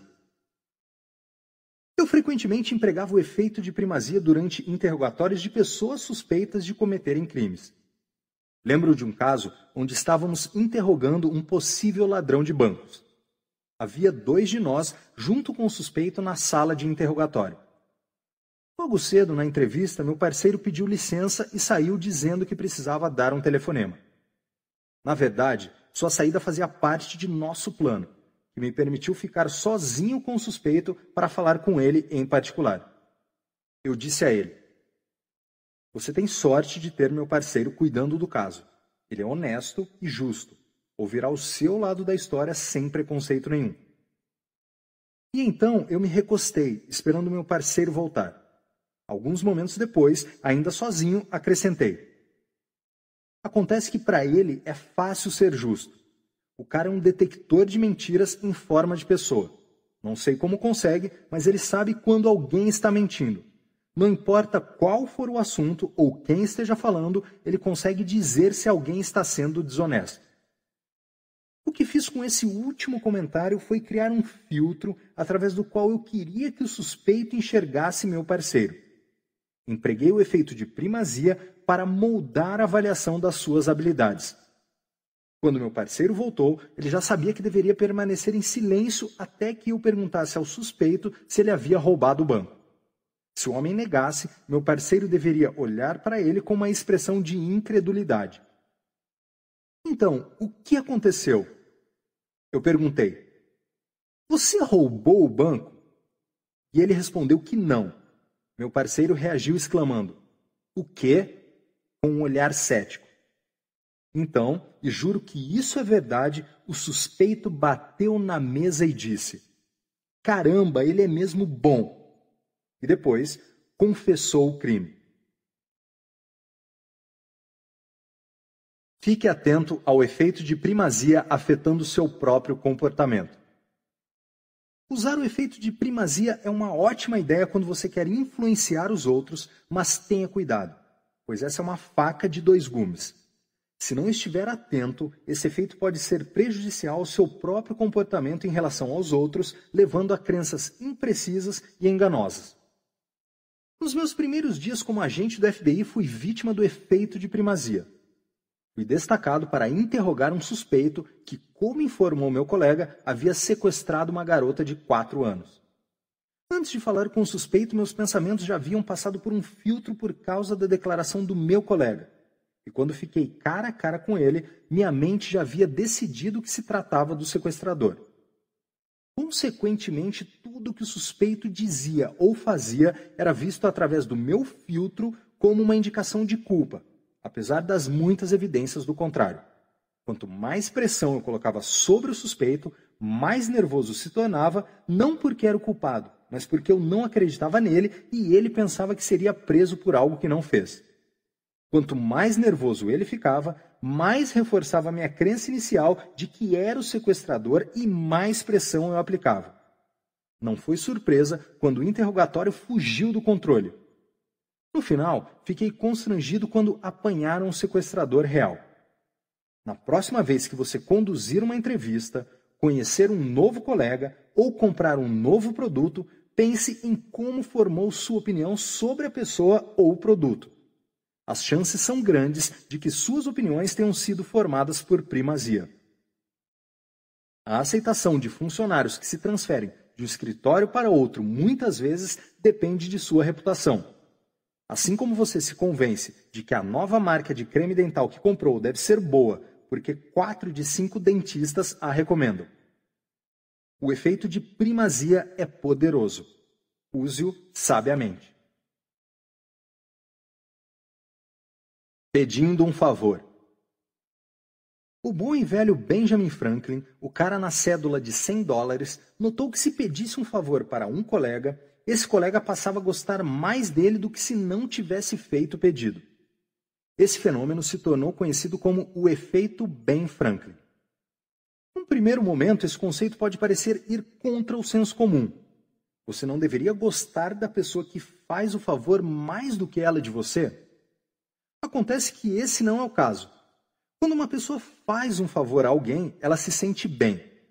A regra de ouro da amizade diz que se você fizer alguém se sentir bem, ele irá gostar de você.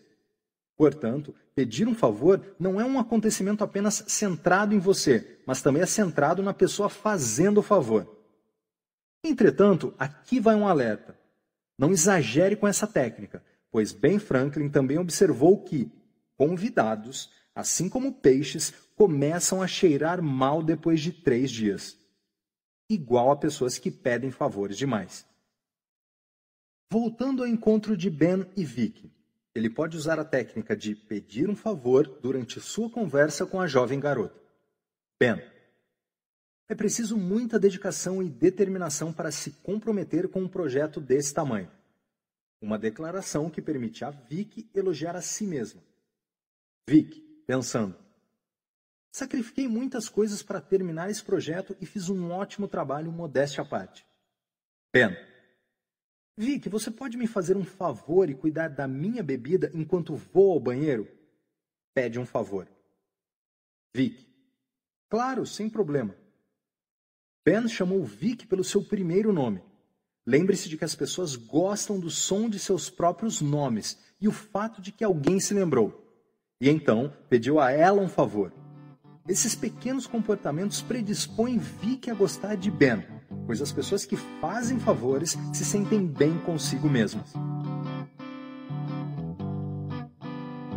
Combinando ferramentas de amizade para incrementar a eficácia de uma relação. Dependendo das circunstâncias, você poderá usar uma ou várias das técnicas apresentadas neste livro para fazer um novo amigo. A vantagem de usar várias técnicas juntas é o poder adicional que uma combinação pode proporcionar. Para ilustrar, considere como o exército americano usou o efeito de primazia, a fórmula da amizade e a apresentação por terceiros para transformar em amigos pessoas desconfiadas ou hostis em relação aos Estados Unidos. Conquistar corações e mentes de civis quando você é um estrangeiro conduzindo operações militares no país deles pode ser uma tarefa árdua. Soldados em solo estrangeiro por causa da natureza do trabalho, são forçados a adotar a estratégia descrita pelo general James Mad Dog Mattis, que disse: Seja educado, seja profissional, mas tenha um plano para matar qualquer pessoa que você encontrar. Em outras palavras, transformar inimigos em amigos não é nada fácil. Numa tentativa de conquistar as pessoas no Afeganistão, fui destacado como membro de uma equipe cuja tarefa era mostrar aos nossos garotos, as forças americanas, como serem menos ameaçadores, mas, ao mesmo tempo, mantendo-se alerta no campo de batalha. Então, como é possível fazer alguém parecer amigável quando tudo que essa pessoa veste parece ameaçador? equipamentos de guerra, capacete, armas, e ela é ensinada a fechar a cara ao lidar com a população local. Não é de se admirar que quando esses soldados chegam numa vila local, a população nativa enxergue os sinais inimigos e imediatamente levante os escudos. Foi isto que instruímos aos militares. Entrem na vila com o mesmo equipamento militar e prontidão para se defenderem se atacados. Mas também façam o seguinte: empreguem a fórmula da amizade. Fiquem um tempo na vila sem fazer nada, apenas fiquem por lá. Isso satisfaz a condição de proximidade. Então, com o tempo, aumentem o número, frequência de visitas e a quantidade de tempo, duração. Finalmente, acrescentem intensidade à mistura, presenteando as crianças da vila com coisas de que elas gostem. Mais sobre isso em breve. Envie sinais de amizade ao invés de sinais inimigos. Mantenham seu rosto de guerra, mas vistam uma máscara por cima. Em outras palavras, sorriam e não usem uma carranca. Assim que as pessoas da vila se acostumarem a vê-los agindo de uma maneira não ameaçadora, carreguem um caminhão com bolas de futebol e dirijam pela vila onde as crianças possam vê-los. O que acontecerá? Por causa dos sinais amistosos, as crianças não os enxergarão como ameaça, e além disso, sua curiosidade aumentará intensidade, até que elas se aproximem do caminhão e perguntem: Para quem são essas bolas? O motorista pode responder: são para vocês. Então, o que acontecerá?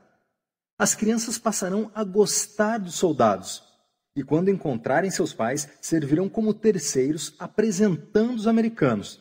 Elas dirão: Eu vi os americanos, eles nos deram bolas de futebol e são pessoas legais. Agora, os pais enxergarão os soldados através do filtro de primazia criado pelas crianças e ficarão mais abertos a enxergá-los como amigos ao invés de inimigos. Se os americanos tivessem simplesmente chegado na vila sem empregar a fórmula da amizade, sem tentar estabelecer proximidade, frequência, duração e intensidade, enviando sinais inimigos ao invés de amistosos e sem usar o efeito de primazia pela apresentação de terceiros, que você acha que aconteceria quando dissessem que não era uma ameaça? Ninguém acreditaria. Os soldados seriam percebidos como mentirosos. É impressionante como é fácil influenciar o comportamento das pessoas usando essas ferramentas de amizade. Sozinhas ou combinadas, elas permitem fazer as pessoas se sentirem bem consigo mesmas e, por sua vez, as encorajam a fazer você também se sentir bem. Quando emprega a regra de ouro da amizade, você encoraja a reciprocidade. Se você me faz feliz, então eu quero fazer você feliz. Mesmo em encontros únicos, quando interage com uma pessoa que provavelmente nunca mais encontrará, você pode testemunhar a reciprocidade em ação. A escolha entre voar de primeira classe ou não decolar por causa do seu mau humor. Vários anos atrás, meu voo faria uma escala em Frankfurt, na Alemanha. O resto da viagem não me animava. Eu estava no assento do meio da classe econômica e o voo duraria oito horas. Certamente não queria embarcar cedo demais e, com uma hora para gastar, decidi fazer bom uso desse tempo. Juntei todas as palavras em alemão que aprendi no colégio e me dirigi para o agente de passagens. Ao me aproximar, exibi os principais sinais amistosos, o movimento de sobrancelha, o sorriso, a inclinação de cabeça. Quando cheguei ao balcão, eu disse Guten Tag, para que tivéssemos uma base em comum. Ver capítulo 4. Ele sorriu diante da minha tentativa animadora de falar alemão, mas retribuiu o cumprimento. Então disse em inglês: Posso ajudá-lo? Respondi que não, mas comecei a conversar com ele. Usei declarações empáticas para encorajá-lo a falar e se sentir bem. Enquanto a conversa corria, incentivada pelos meus breves comentários empáticos, era ele quem mais falava. O agente não notou isso porque as pessoas enxergam o mundo como se ele girasse ao seu redor. Portanto, meu comportamento não fugia do normal e não alertava seu cérebro. Eu lhe dei uma desculpa para falar. De fato, eu encorajei a falar e isso o fez se sentir bem. Então, ele passou a gostar de mim. No fim da conversa, o agente perguntou por que eu não havia embarcado. Eu disse que estava no assento do meio e queria passar o mínimo de tempo possível naquele aperto. Só isso. Cerca de 20 minutos depois, o agente fez um último chamado para o embarque. Enquanto caminhava para a ponte, ouviu-me chamar. Parei e ele se aproximou. Ele perguntou se eu tinha minha passagem em mãos. Assenti e mostrei. Ele a tomou das minhas mãos e entregou outra passagem. Tenha um bom voo, Herr Schaffer, ele disse. Olhei para a passagem e percebi que meu assento havia mudado para a classe executiva. Obrigado, fico muito agradecido por isso, eu respondi. Sem problema, ele disse, fazendo um gesto para que eu embarcasse. Uma outra vez meu voo estava atrasado e todos estavam muito zangados. Eu estava esperando na fila do balcão de embarque e o homem na minha frente estava tão transtornado que gritava com a agente que perderia sua conexão junto com outros impropérios. Ela disse que a única coisa que podia fazer era colocá-lo num voo que decolaria mais tarde, às cinco e meia. Então chegou a minha vez. Ao me aproximar da funcionária, que obviamente estava estressada, eu não esperava por nada. Queria apenas tentar melhorar seu dia. Ela tomou a passagem da minha mão e disse: Desculpe, senhor, você perderá sua conexão. Posso transferi-lo para o voo das cinco e meia. Olhei diretamente em seus olhos e disse ironicamente: Eu não acho isso aceitável, imitando o passageiro anterior. E quando ela me olhou de volta, acrescentei: Posso gritar com você agora? Ela disse não e mencionou novamente o voo das cinco e meia. Eu repeti: Posso gritar com você agora? Foi então que ela começou a rir. Eu disse: Quando posso começar a gritar com você? Agora nós dois estávamos sorrindo e brincando um com o outro. Após um minuto assim, ela disse: Quer saber? Acabei de encontrar um lugar no voo das duas e quarenta. E digitou o meu nome no computador. Eu comentei: só por curiosidade, ouvi você dizendo ao passageiro anterior que não havia mais lugar no voo das 2h40. Ela respondeu: Não tem mais lugar para as pessoas que gritam comigo. Você quer gritar comigo agora? Completei em tom de brincadeira. Não, senhora, muito obrigado. O curioso é que eu não esperava conseguir entrar naquele voo. Queria apenas fazê-la se sentir melhor. Mas quando você faz os outros se sentirem bem, geralmente coisas boas acontecem com você. Já usei essa técnica, botar sua frustração para fora, muitas vezes com todo tipo de funcionário, e isso nunca deixou de melhorar seu humor. Durante uma das minhas viagens ao exterior, um grupo de passageiros chineses perdeu sua conexão para Hong Kong e estava pressionando a agente de embarque. Ela tentava ser educada, mas não estava funcionando. A polícia foi chamada para lidar com a situação, pois os passageiros estavam causando uma grande confusão. Eu tive a honra de ser a pessoa seguinte na fila para falar com a agente. Então me aproximei do balcão e disse: Parece que você teve um pequeno problema aqui hoje. Declaração empática. A resposta dela foi curta e grossa. Pois é. Observei Parece que você está frustrada.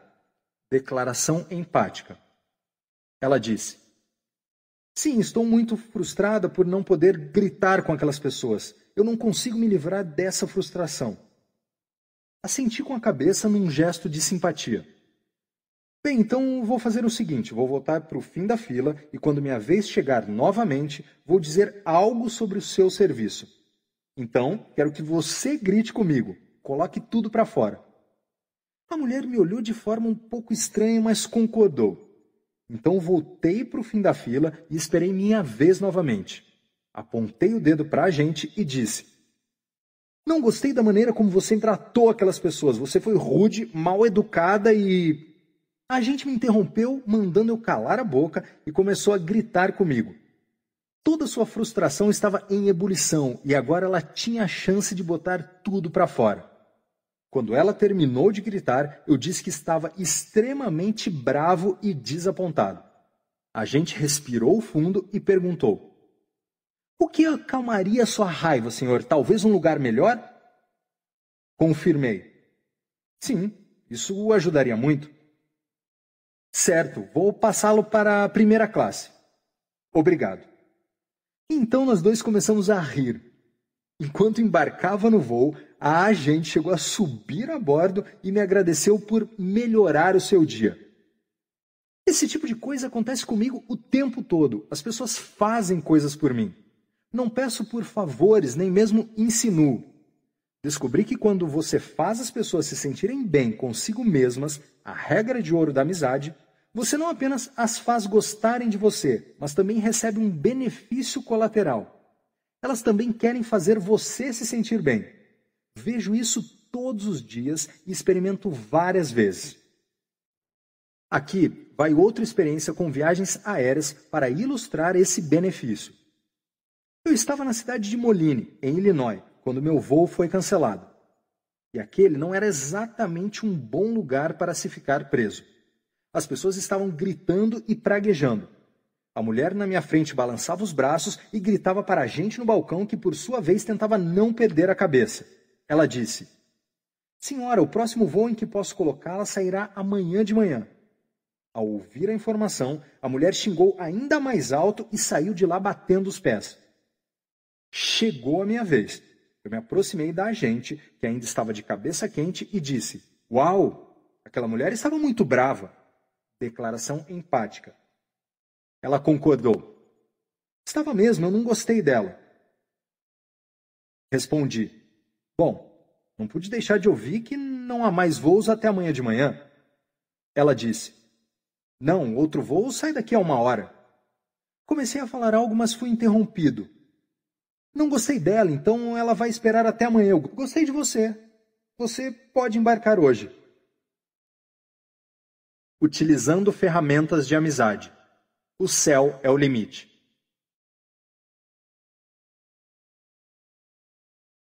Tem uma história sobre viagens aéreas que deve, sem deixar dúvidas, confirmar que as ferramentas de amizade realmente funcionam. Estava no último voo para fora da cidade, com uma conexão de 90 minutos, então decidi que seria uma ótima oportunidade para entrevistar alguns funcionários da companhia aérea e conhecer seus pensamentos sobre a relação entre serviço ao consumidor e o comportamento dos clientes. Havia uma única funcionária ainda trabalhando no balcão de embarque. Eu me aproximei, usando sinais amistosos enquanto me dirigia até lá precisava de uma isca para acender sua curiosidade. Quando ela perguntou para onde eu estava indo, respondi que viajava para Chicago para terminar uma investigação. Ela perguntou o que eu fazia para viver e eu disse: trabalho para o FBI.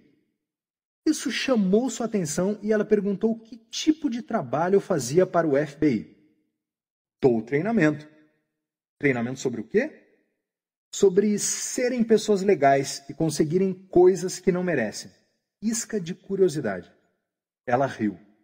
Como o quê? Como um lugar melhor no avião. Nesse ponto, nós dois estávamos sorrindo. Eu disse: Se eu chegasse perto de você e pedisse por um lugar melhor, você me daria? Não, ele exclamou. As pessoas fazem isso o tempo todo e eu sempre nego.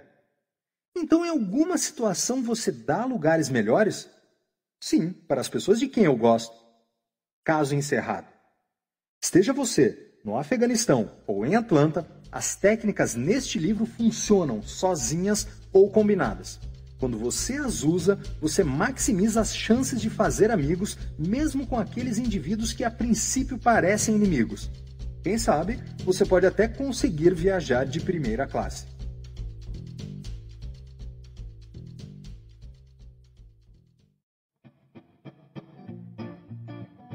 Capítulo 4 As Leis da Atração Se você quiser encontrar um amigo, descobrirá que eles são muito raros.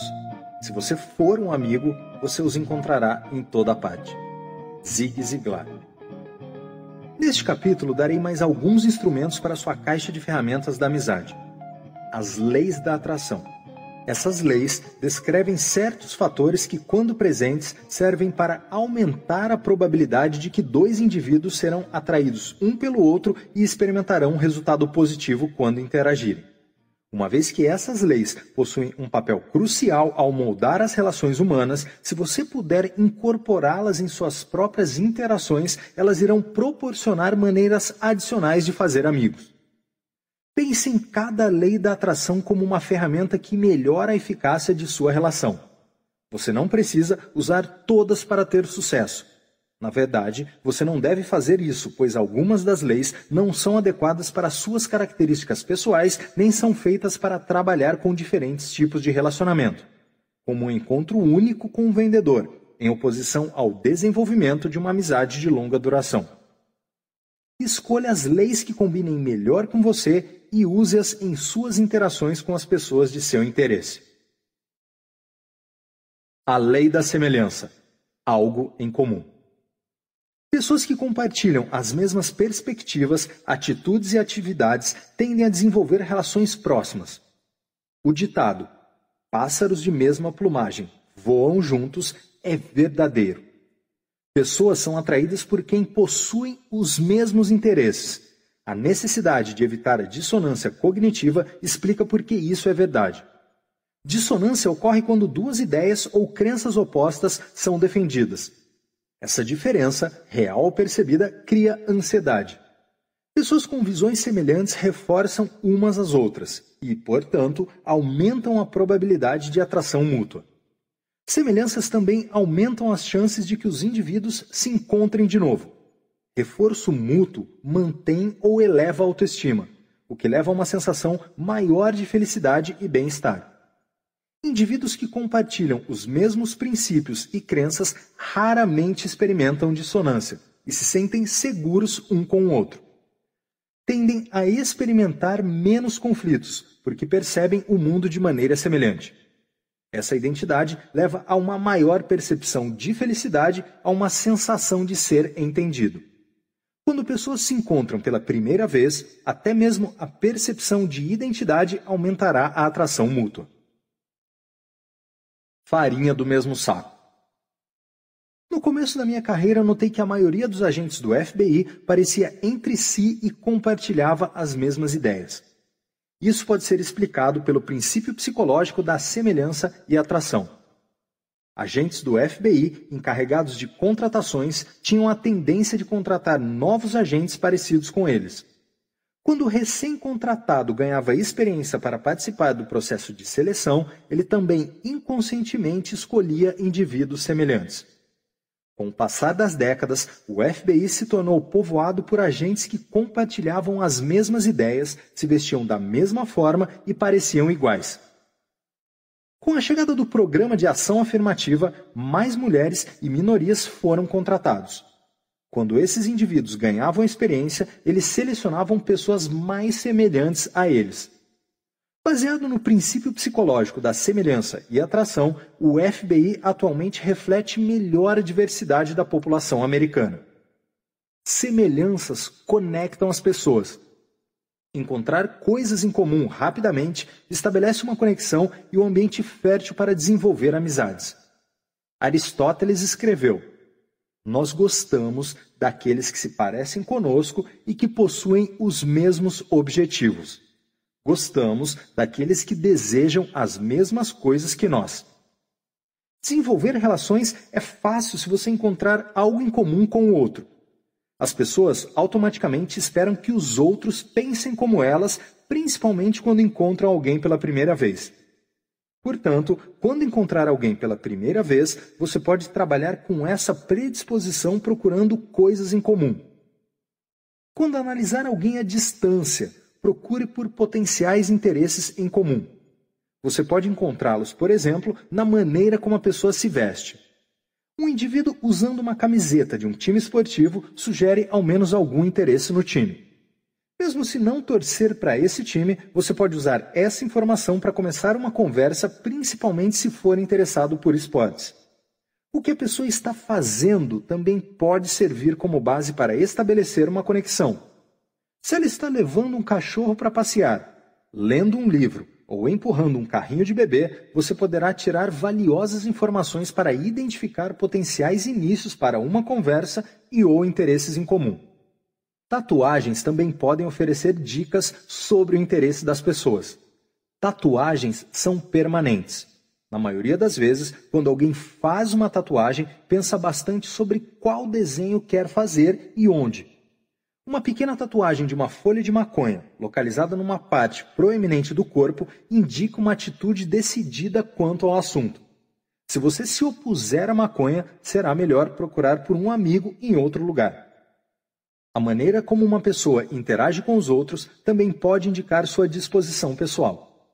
Uma pessoa que se senta encurvada na cadeira e não interage facilmente com os outros possui uma disposição diferente de alguém que se senta com as costas retas e facilmente conversa com as pessoas ao redor. Se a sua personalidade diferir significativamente de quem está na sua frente, a probabilidade de desenvolver uma relação próxima diminui. Após fazer contato inicial, ouvir o que o outro tem a dizer, você pode dar dicas adicionais de suas preferências. Faça um esforço consciente para dirigir a conversa na direção das coisas que vocês possuem em comum. Conversar sobre experiências compartilhadas, interesses, hobbies, trabalhos ou qualquer outro assunto em comum aumenta a conexão e o desenvolvimento da amizade. Aqui vão algumas ilustrações de quão rápido você pode encontrar coisas em comum com outros indivíduos. Experiência contemporânea. Uma experiência contemporânea significa que você e a pessoa que acabou de conhecer compartilham os mesmos interesses e atitudes. Por exemplo, se você encontrar alguém vestindo uma camiseta com o símbolo do Chicago White Sox e você é um fã do White Sox, então vocês compartilham um interesse contemporâneo. Entretanto, só porque alguém está usando uma camiseta do White Sox não significa que seja torcedor. Além do interesse, para construir uma conexão, podem ser usadas declarações empáticas para explorar observações ou hipóteses que você possa desenvolver em relação a quem acabou de conhecer. Considere a seguinte conversa. Brian. Oi, meu nome é Brian. Qual é o seu? Christine. Christine. Ryan. Então você torce pelo White Sox? Declaração empática. Christine. Desde pequena. Brian. Eu também. Ao usar uma declaração empática, Brian descobriu que Christine é apaixonada pelo White Sox. Uma vez que o interesse comum foi estabelecido, ele pode agora se concentrar nesse assunto e a conversa fluirá naturalmente. Se Brian não fosse fã do White Sox, ele poderia recuar para o interesse comum do beisebol, como na seguinte conversa. Brian. Oi, meu nome é Brian. Qual é o seu? Christine. Christine. Brian. Então você torce pelo White Sox? Declaração empática. Christine. Desde pequena. Brian. Eu gosto de beisebol, mas torço pelo Cubs. Christine. Ah, eu não acompanho a segunda divisão. Nota.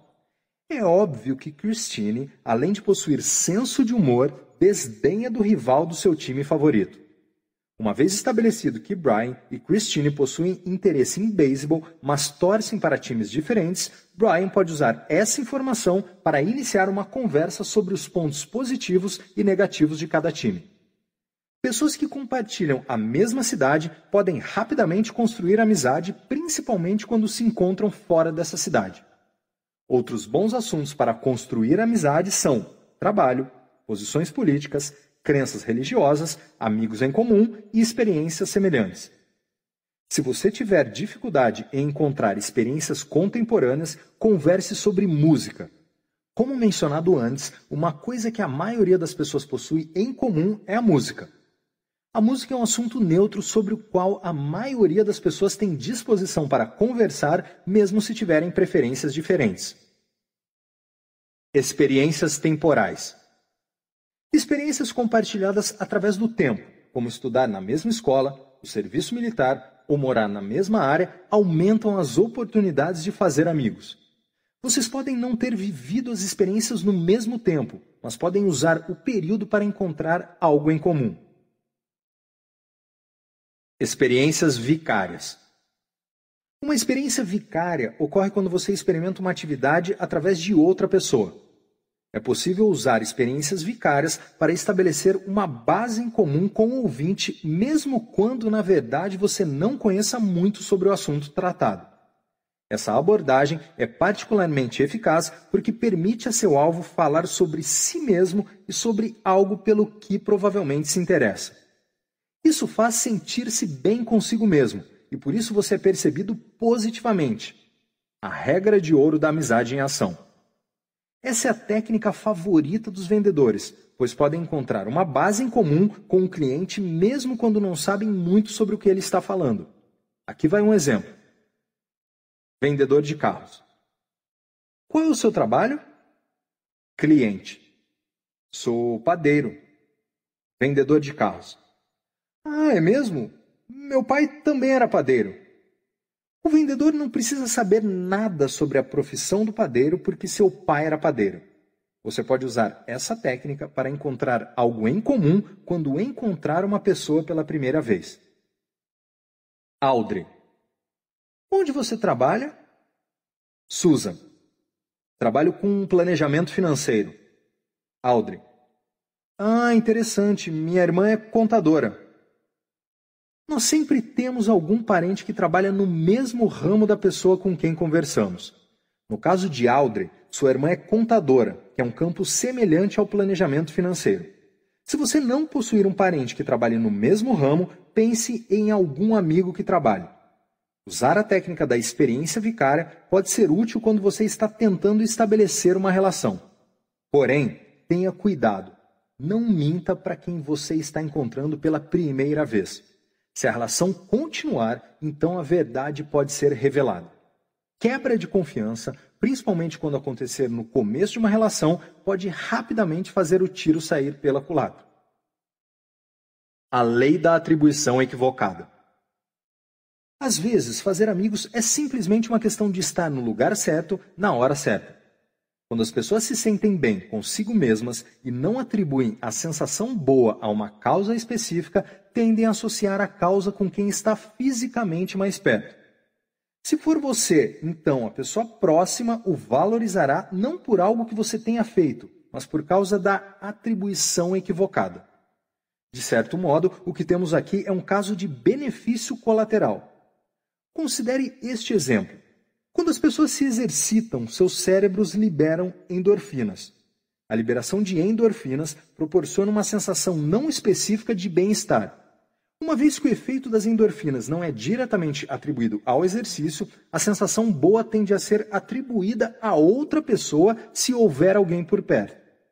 Pense nisso como o benefício colateral já que a sensação é atribuída equivocadamente à pessoa mais próxima, ela é percebida inconscientemente como a causa da boa sensação, portanto, parece mais atraente. Como usar essa informação para fazer alguém gostar de você? Na verdade, é possível tirar vantagem desse fenômeno de várias maneiras. Se estiver em forma, você pode arranjar um encontro envolvendo uma atividade física, inscrever-se em uma academia ou participar de esportes. Caminhadas ou corridas proporcionam uma ótima oportunidade para esse fenômeno acontecer. Usando a atribuição equivocada para conseguir um encontro. Exercite suas opções. Vamos supor que você deseja convidar alguém para sair e quer aumentar suas chances de receber uma resposta positiva. Usar a lei da atribuição equivocada pode ser a chave. Se você souber que a pessoa com quem quer sair caminha ou se exercita regularmente, finja esbarrar nela durante ou logo após a atividade. Esse encontro não precisa incluir uma troca verbal. Simplesmente compartilhar o mesmo local pode induzir a atribuição equivocada e o tornar mais atraente. Se tanto você quanto seu alvo se exercitam regularmente, tente fazer seus horários coincidirem. Ficar por perto durante o exercício já irá produzir o benefício colateral. Se o seu alvo é alguém do trabalho, fique perto de sua mesa quando ela voltar da atividade física. Do mesmo modo, se souber que seu alvo frequenta uma cafeteria todos os dias após o exercício, certifique-se de estar presente no horário em que ele chegar. O que você está tentando fazer é tirar vantagem do princípio da atribuição equivocada e aumentar seu grau de atração aos olhos da pessoa, associando-se com a boa sensação causada pela liberação de endorfina do exercício. Para conquistar esse objetivo, você precisa estar próximo durante ou logo após a endorfina ser liberada. Surpreendentemente, a atribuição equivocada também ocorre quando as pessoas experimentam eventos assustadores e experiências traumáticas. Elas sentem proximidade com aqueles que compartilham as mesmas experiências traumáticas. Soldados que sobrevivem a batalhas cruéis formam profundas conexões com seus camaradas. Policiais desenvolvem relações próximas com seus parceiros depois de compartilhar experiências problemáticas. Na época em que era permitido ou tolerado o trote universitário, criava-se amizades de longo prazo entre os estudantes que sobreviviam à provação. Um filme de terror pode evocar a mesma resposta. Se você levar alguém a um filme de terror, a experiência compartilhada dispara a atribuição equivocada que, por sua vez, aumenta a atração entre os espectadores. Por essa razão, levar seu alvo para um filme de terror é ideal para o primeiro encontro, pois isso aumenta a chance de atração mútua em uma nova relação. Do mesmo modo, se a sua relação de longo prazo está minguando, vá saltar de paraquedas, andar de montanha russa ou participar de alguma atividade que cria a percepção de perigo. A experiência compartilhada irá aproximá-los e revigorar sua amizade ou seu romance. A lei da curiosidade. A curiosidade pode ser usada como uma isca para aumentar a intensidade, fórmula da amizade, e despertar o interesse da pessoa em você. É uma maneira eficaz para se fazer amigos. Todas as criaturas capazes de mais do que mera resposta mecânica a um estímulo possuem curiosidade. É um imperativo biológico, impulsionado pela necessidade de autopreservação, reprodução e cobiça.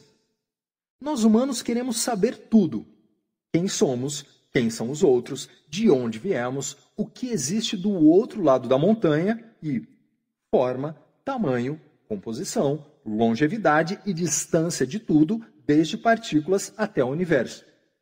Para sobreviver, os animais acima do nível primitivo devem entender o ambiente onde vivem. Além disso, devem descobrir qualquer mudança nesse ambiente para serem capazes de responder adequadamente.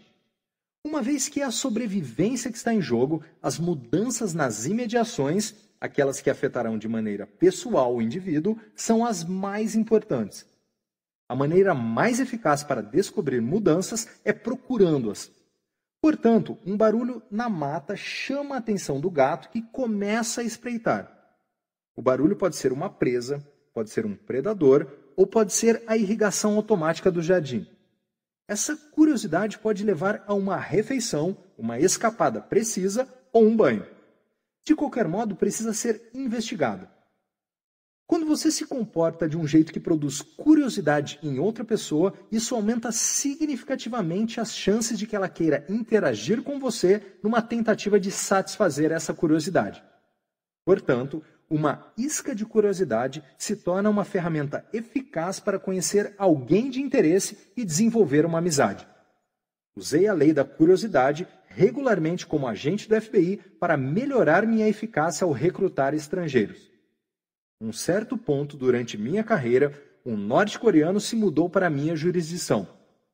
Havia razões para suspeitar que ele fosse agente de seu governo. Eu fui destacado para tentar transformá-lo num agente duplo. Eu sabia que se simplesmente entrasse na loja onde ele trabalhava e dissesse: Sou Jack Schaffer do FBI, podemos conversar? O cara provavelmente entraria em pânico e sairia correndo. Então decidi usar uma isca de curiosidade para fisgá-lo. Primeiro, entrei em sua loja quando sabia que ele não estaria e deixei um recado dizendo: É uma pena que não encontrei. E assinei. Jack Schaffer. Fiz isso em três ocasiões diferentes. Na terceira visita, acrescentei meu número de telefone. Essas mensagens foram criadas para despertar a curiosidade do norte-coreano. quem é esse Jack Schaffer e por que ele quer me contatar? Era isso que eu queria que ele se perguntasse, esperando que cada novo recado aumentasse sua curiosidade. E funcionou. Após receber o recado com meu telefone, ele me ligou e marquei um encontro mais tarde naquela semana. A lei da reciprocidade. As normas sociais ditam que se alguém lhe dá algo ou faz um favor para você, pequeno ou grande, então você fica predisposto a retribuir o gesto na mesma medida ou no gesto ainda maior. Organizações tiram proveito disso enviando cartas com calendários ou outros pequenos presentes junto com um pedido para doações. As pessoas ficam predispostas a obedecer porque receberam algo em primeiro lugar e sentem obrigação de retribuir de alguma forma. A lei da reciprocidade é uma ferramenta muito eficaz para se fazer amigos. Quando você sorri para alguém, essa pessoa sente obrigação de retribuir o sorriso. Um sorriso sinaliza aceitação. As pessoas gostam de se sentir aceitas. O princípio da reciprocidade é disparado quando as pessoas se tornam cientes de que alguém gosta delas. Uma vez que uma pessoa descobre que alguém gosta dela, então esse indivíduo se torna mais atraente. As pessoas tendem a retribuir as mesmas sensações que os outros lhe causam. Reciprocidade produz os resultados mais dramáticos quando as duas partes da interação formam boas primeiras impressões ou possuem sensações naturais em relação ao outro. Não diga de nada. Diga. Na próxima vez que alguém agradecer por algo, não diga de nada. Ao invés disso, diga sei que você faria o mesmo por mim. Essa resposta invoca a reciprocidade. A outra pessoa ficará predisposta a ajudá-lo quando você pedir um favor. A lei da revelação prévia. A reciprocidade também está ligada à abertura na comunicação. Indivíduos que revelam mais informações pessoais possuem mais chance de receber em troca o mesmo nível de informação. Esse fenômeno fica ainda mais pronunciado se quem está se comunicando possuir interesses em comum com o interlocutor. Revelação prévia promove a atração. As pessoas sentem proximidade com outros que revelam suas vulnerabilidades, pensamentos íntimos e fatos sobre si mesmos. A sensação de proximidade aumenta se as revelações são emocionais ao invés de factuais. Isso acontece em parte por causa da intensidade de tais revelações, que afetam positivamente o fator de simpatia da pessoa. Revelações muito genéricas reduzem a percepção de abertura e, assim, a sensação de proximidade. Revelações íntimas demais geralmente destacam falhas de caráter e personalidade, reduzindo o fator de simpatia. Pessoas que fazem revelações íntimas cedo demais numa relação geralmente são percebidas como inseguras, o que reduz ainda mais o fator de simpatia. Portanto, se você for encontrar alguém com quem gostaria de ter uma relação de longo prazo, você deve ter cuidado sobre suas revelações mais íntimas nos primeiros estágios da relação. A revelação prévia é um processo de duas etapas. Primeiro, é preciso fazer uma revelação que não seja nem muito genérica, nem muito íntima.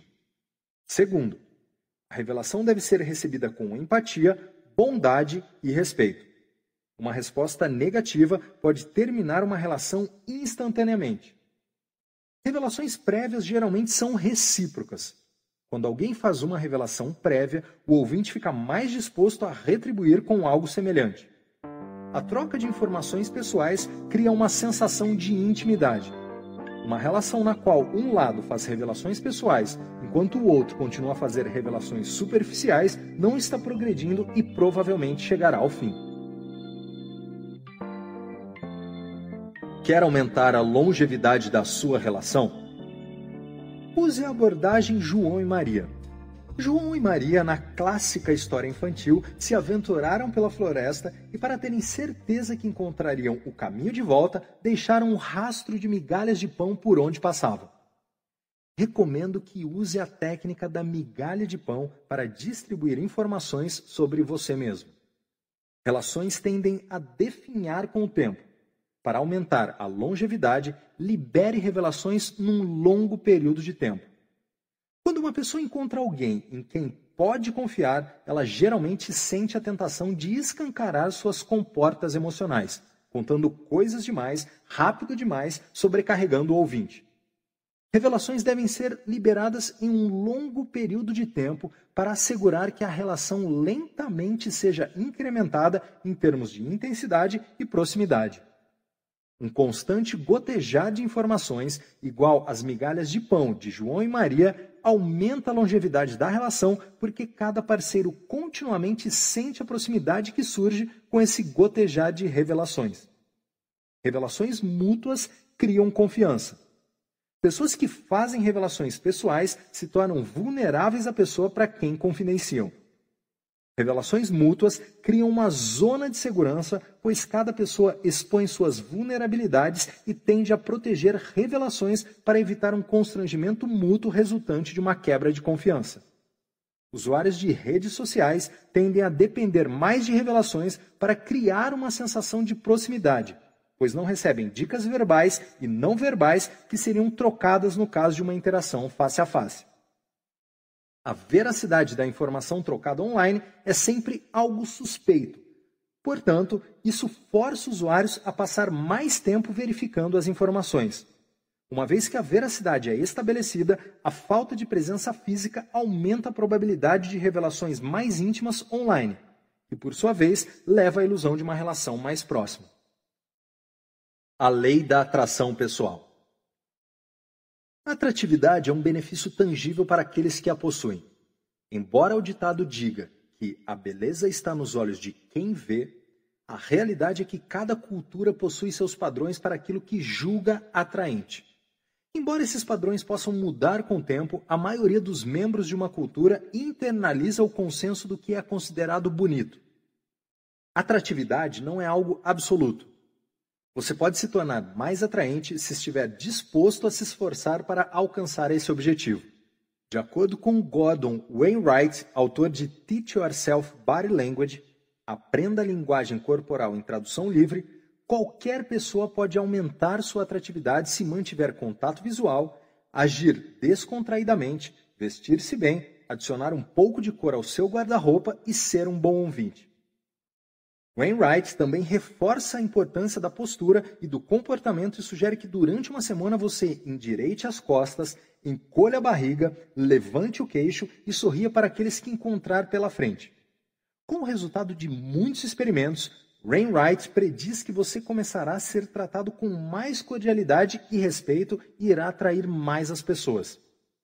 Pessoas atraentes são percebidas como possuidoras de mais atributos positivos. Homens e mulheres bonitos são geralmente julgados como mais talentosos, bondosos, honestos e inteligentes do que os menos atraentes.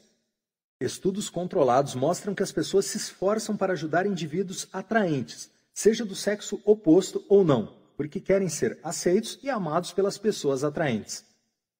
Atratividade pode ter implicações financeiras. Numa escala de menos atraente para mais atraente, pessoas menos atraentes ganham de 5 a 10% menos do que indivíduos de aparência média, que por sua vez ganham 3 a 8% menos do que aqueles considerados atraentes. Pesquisas também mostram que estudantes atraentes ganham mais atenção e melhores notas de seus professores. Pacientes bonitos ganham cuidados mais personalizados e criminosos atraentes recebem sentenças mais leves. Só é preciso dar uma olhada em Hollywood para perceber o impacto que as estrelas de cinema atraentes possuem em nosso sistema de justiça. A lei do humor. Indivíduos que usam humor em encontros sociais são percebidos como mais simpáticos. Além disso, tanto a confiança quanto a atração aumentam quando uma abordagem descontraída é usada durante interações face a face. O uso criterioso do humor pode reduzir a ansiedade e estabelecer um clima relaxado que ajuda a relação a se desenvolver mais rapidamente. Uma piada mais ousada pode ajudar a aumentar o nível de intimidade numa paquera. É claro, assim como qualquer comunicação verbal, o emissor deve ter certeza de que as palavras, ou neste caso o humor usado, são apropriadas e não serão consideradas ofensivas pelo ouvinte. O benefício colateral de usar humor é que a risada libera endorfinas, fazendo a pessoa se sentir bem e, de acordo com a regra de ouro da amizade, se você fizer as pessoas se sentirem bem, elas gostarão de você. Uma mulher que gosta de um homem em particular irá rir de suas piadas, independentemente de serem boas ou não, com mais frequência do que as piadas de alguém por quem ela não tem interesse romântico. Esse fenômeno reforça ainda mais a regra de ouro da amizade. A lei da familiaridade. Quanto mais encontramos e interagimos com as pessoas, mais provável de nos tornarmos amigos. O cientista comportamental Leon Festinger e dois colegas estudaram as relações num pequeno prédio de dois andares. Eles descobriram que os vizinhos próximos tinham mais chances de serem amigos. Os moradores com menos chances de serem amigos eram aqueles que viviam em andares separados. Os moradores que residiam perto das escadas e das caixas de correio possuíam amigos nos dois andares.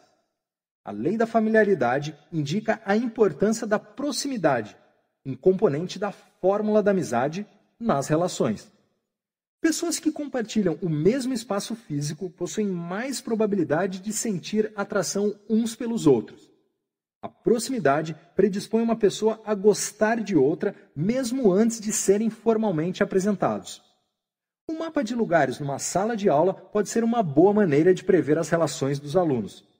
Em minha classe, observei que os estudantes que se sentavam perto um do outro possuíam mais chances de se tornar amigos em oposição àqueles que se sentavam do lado oposto da classe.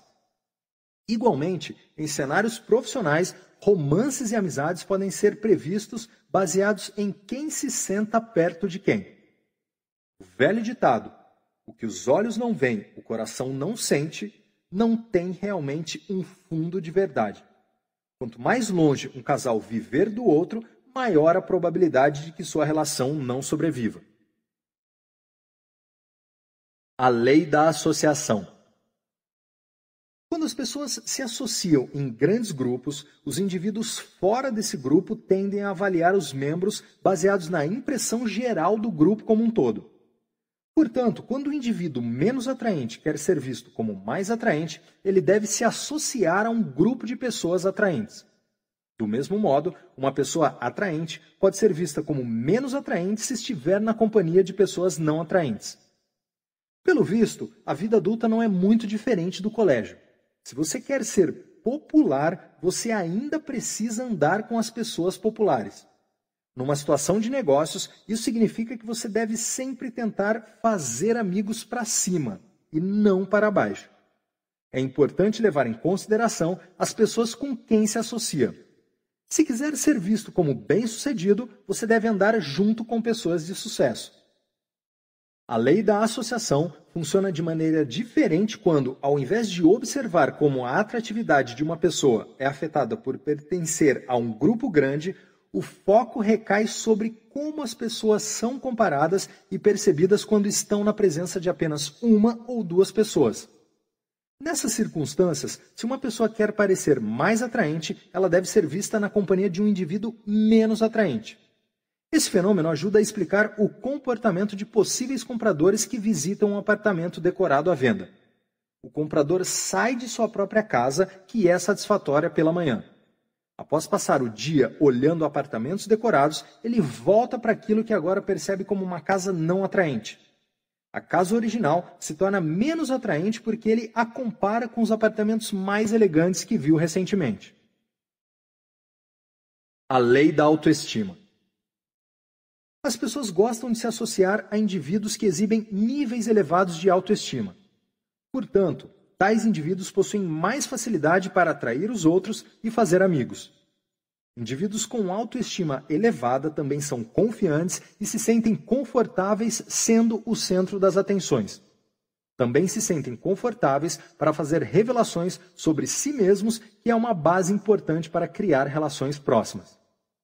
Para pessoas com autoestima elevada, a rejeição faz parte da vida e não influencia o valor que fazem de si mesmos. Por outro lado, pessoas com baixa autoestima não gostam de revelar informações pessoais. Sua inabilidade para fazer isso serve como um mecanismo de defesa contra críticas e rejeição.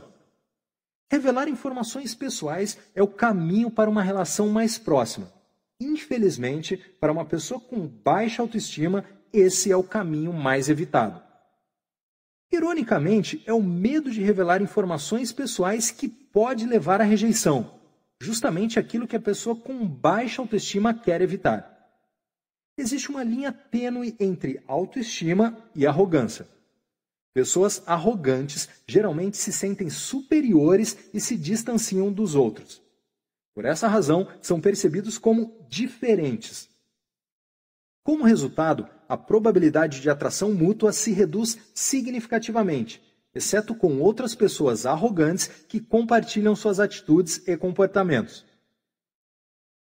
Na sociedade americana, homens e mulheres geralmente definem sua autoestima de maneiras diferentes. Em termos gerais, os homens derivam sua autoestima e condição social de sua habilidade de ganhar dinheiro, impressionar as mulheres e possuir objetos caros como carros e propriedades. Por outro lado, embora o mercado americano passe por uma mudança significativa com mais mulheres se formando na faculdade do que homens, ainda é verdade que muitas mulheres derivam sua autoestima e condição social de sua beleza física, juventude e relações com os outros. Essas diferenças ficam evidentes quando apresentadores de TV pedem a participantes para descreverem brevemente a si mesmos. Homens geralmente descrevem suas ocupações.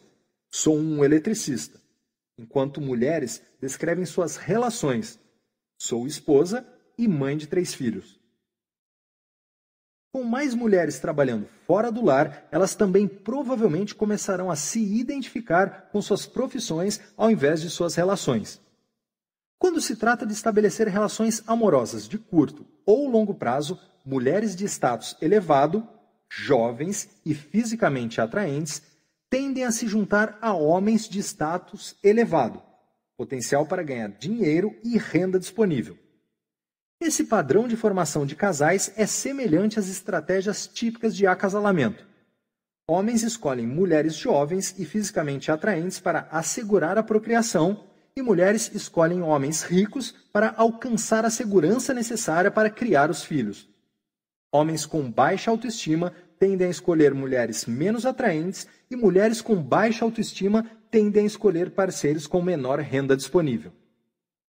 Às vezes, indivíduos de menor status podem fingir um status mais elevado numa tentativa de estabelecer relações com pessoas fora de sua alçada. Por exemplo, um homem pode fingir ter muito dinheiro comprando vários presentes caros para uma mulher dirigindo um carro que não pode comprar ou gastando um dinheiro que não possui. Essa estratégia, embora eficaz no curto prazo, geralmente termina catastroficamente com o passar do tempo, quando o real valor do indivíduo aparece. Não conte com isso. Um dos meus alunos me contou sobre uma tática comum entre seus amigos quando saíam à noite. No caminho do bar, eles paravam num caixa eletrônico de algum grande banco e vasculhavam os comprovantes até encontrarem alguns com saldo particularmente grande. Então, guardavam esses comprovantes no bolso para usarem mais tarde. Depois, se algum deles encontrasse uma garota acima de seu nível financeiro, ele casualmente escrevia seu número de telefone no comprovante, criando a ilusão de que era um homem rico. A lei da disponibilidade. Escassez. As pessoas são atraídas por indivíduos e coisas que elas não conseguem obter imediatamente. No caso de coisas, a atração se dá quando o objeto cobiçado está fora de alcance.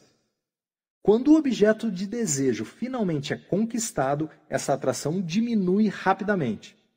Presentes de Natal nos dão um bom exemplo desse fenômeno.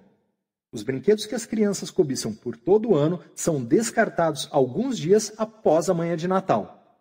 A lei da disponibilidade também é verdadeira para a interação humana, principalmente nos estágios iniciais de uma relação. Aquela dica sobre namoros que a sua mãe lhe contou possui mérito científico. Um indivíduo não deve se disponibilizar imediatamente para a pessoa desejada. Um certo nível de indisponibilidade fará de você um pouco mais misterioso e desafiador. Lembra de Vladimir, o espião sobre quem discutimos na introdução deste livro? Como você pode se lembrar, após dias lendo o jornal silenciosamente, ele me perguntou por que eu continuava aparecendo todos os dias. Dobrei o jornal, olhei para ele e disse: Porque quero conversar com você. Então eu imediatamente retornei para o jornal e continuei ignorando. Esse gesto aumentou ainda mais sua curiosidade e criou escassez. Finalmente, ele decidiu falar comigo mas eu ignorei, aumentando seu impulso de querer conversar. Quanto mais proibido, maior o desejo. Os pais conhecem muito bem esta lei. Você disser para o seu filho não fazer uma coisa, ele vai querer fazer isso ainda mais. Minha própria filha passou por uma fase rebelde na adolescência. Uma vez, ela trouxe um jovem rapaz para nos conhecer em casa. Ele tinha cabelo espetado, tatuagens cobrindo a pele exposta e uma moto. Eu cordialmente o cumprimentei sem dizer o que realmente sentia sobre ele ou o quanto estava desapontado com a escolha da minha filha. No dia seguinte, ela me perguntou o que eu achava do jovem rapaz.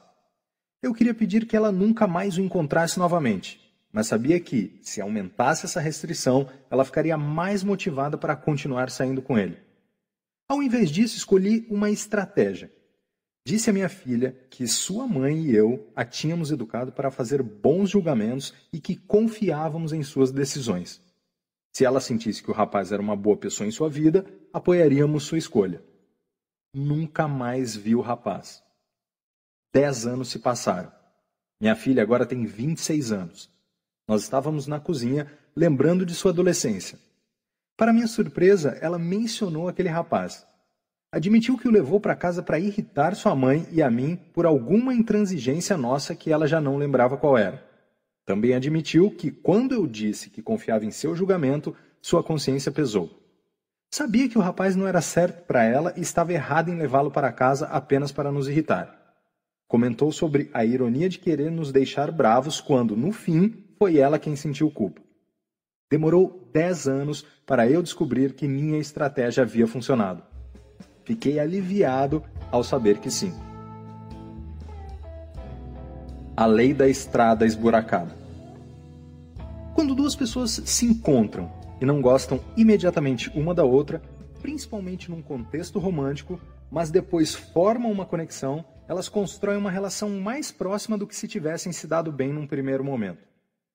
Esse fenômeno é destacado frequentemente em comédias românticas. No cenário mais comum, um homem conhece uma mulher. O homem não gosta da mulher e vice-versa. Antes de o filme acabar, eles se tornam romanticamente envolvidos. Uma estrada romântica esburacada leva a uma relação mais intensa. Uma nova estratégia para amaciar o chefe. Endurecer com o chefe. Lembro-me de uma vez em que fui designado para uma nova supervisora. Ao invés de recebê-la de braços abertos, como fizeram os outros membros da minha equipe, permaneci distante de propósito e exibi uma linguagem corporal neutra e levemente negativa. Gradualmente, com cada conversa que tínhamos, comecei a exibir dicas não verbais mais positivas. Completei a virada alguns meses mais tarde, dizendo a ela que a considerava uma boa supervisora e respeitava suas fortes habilidades de gestora. Daquele dia em diante, formamos uma relação mais próxima do que se eu tivesse aceitado sua presença imediatamente. Essa relação próxima me deu uma distinta vantagem quando eu pedia recursos para as investigações, tempo de descanso e outros favores. A lei da personalidade. Existem literalmente centenas de tipos ou características identificadas na literatura científica e popular. Elas se referem a padrões consistentes de comportamento exibidos por um indivíduo em seu dia a dia. Quando alguém diz aquele indivíduo simplesmente não é do meu tipo, essa pessoa pode estar comentando sobre a aparência física ou as crenças, por exemplo, religiosas ou políticas. Entretanto, em muitos casos, ela se refere à personalidade do indivíduo que não é congruente com a sua própria dois tipos universais de personalidade, extroversão e introversão, são de particular interesse quando se trata de interação pessoal e o desenvolvimento de relações de curta ou longa duração. Extrovertidos, quando comparados com introvertidos, parecem mais atraentes porque são vistos como confiantes e gregários. Antes de entrar em qualquer tipo de relação, é útil saber se a pessoa que você quer conhecer tende a extroversão ou introversão, pois isso lhe dará uma ideia do tipo de comportamento que pode esperar.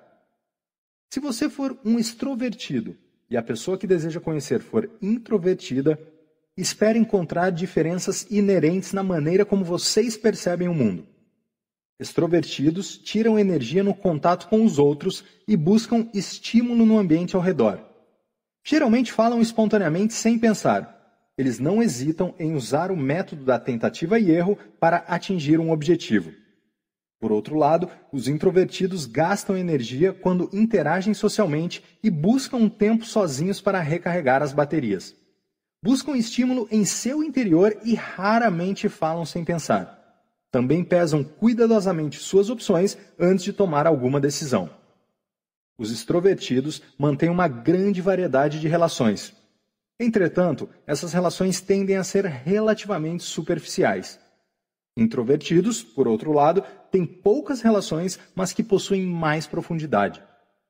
Introvertidos que namoram extrovertidos buscam uma relação mais próxima com a qual os extrovertidos estão menos dispostos a se comprometer.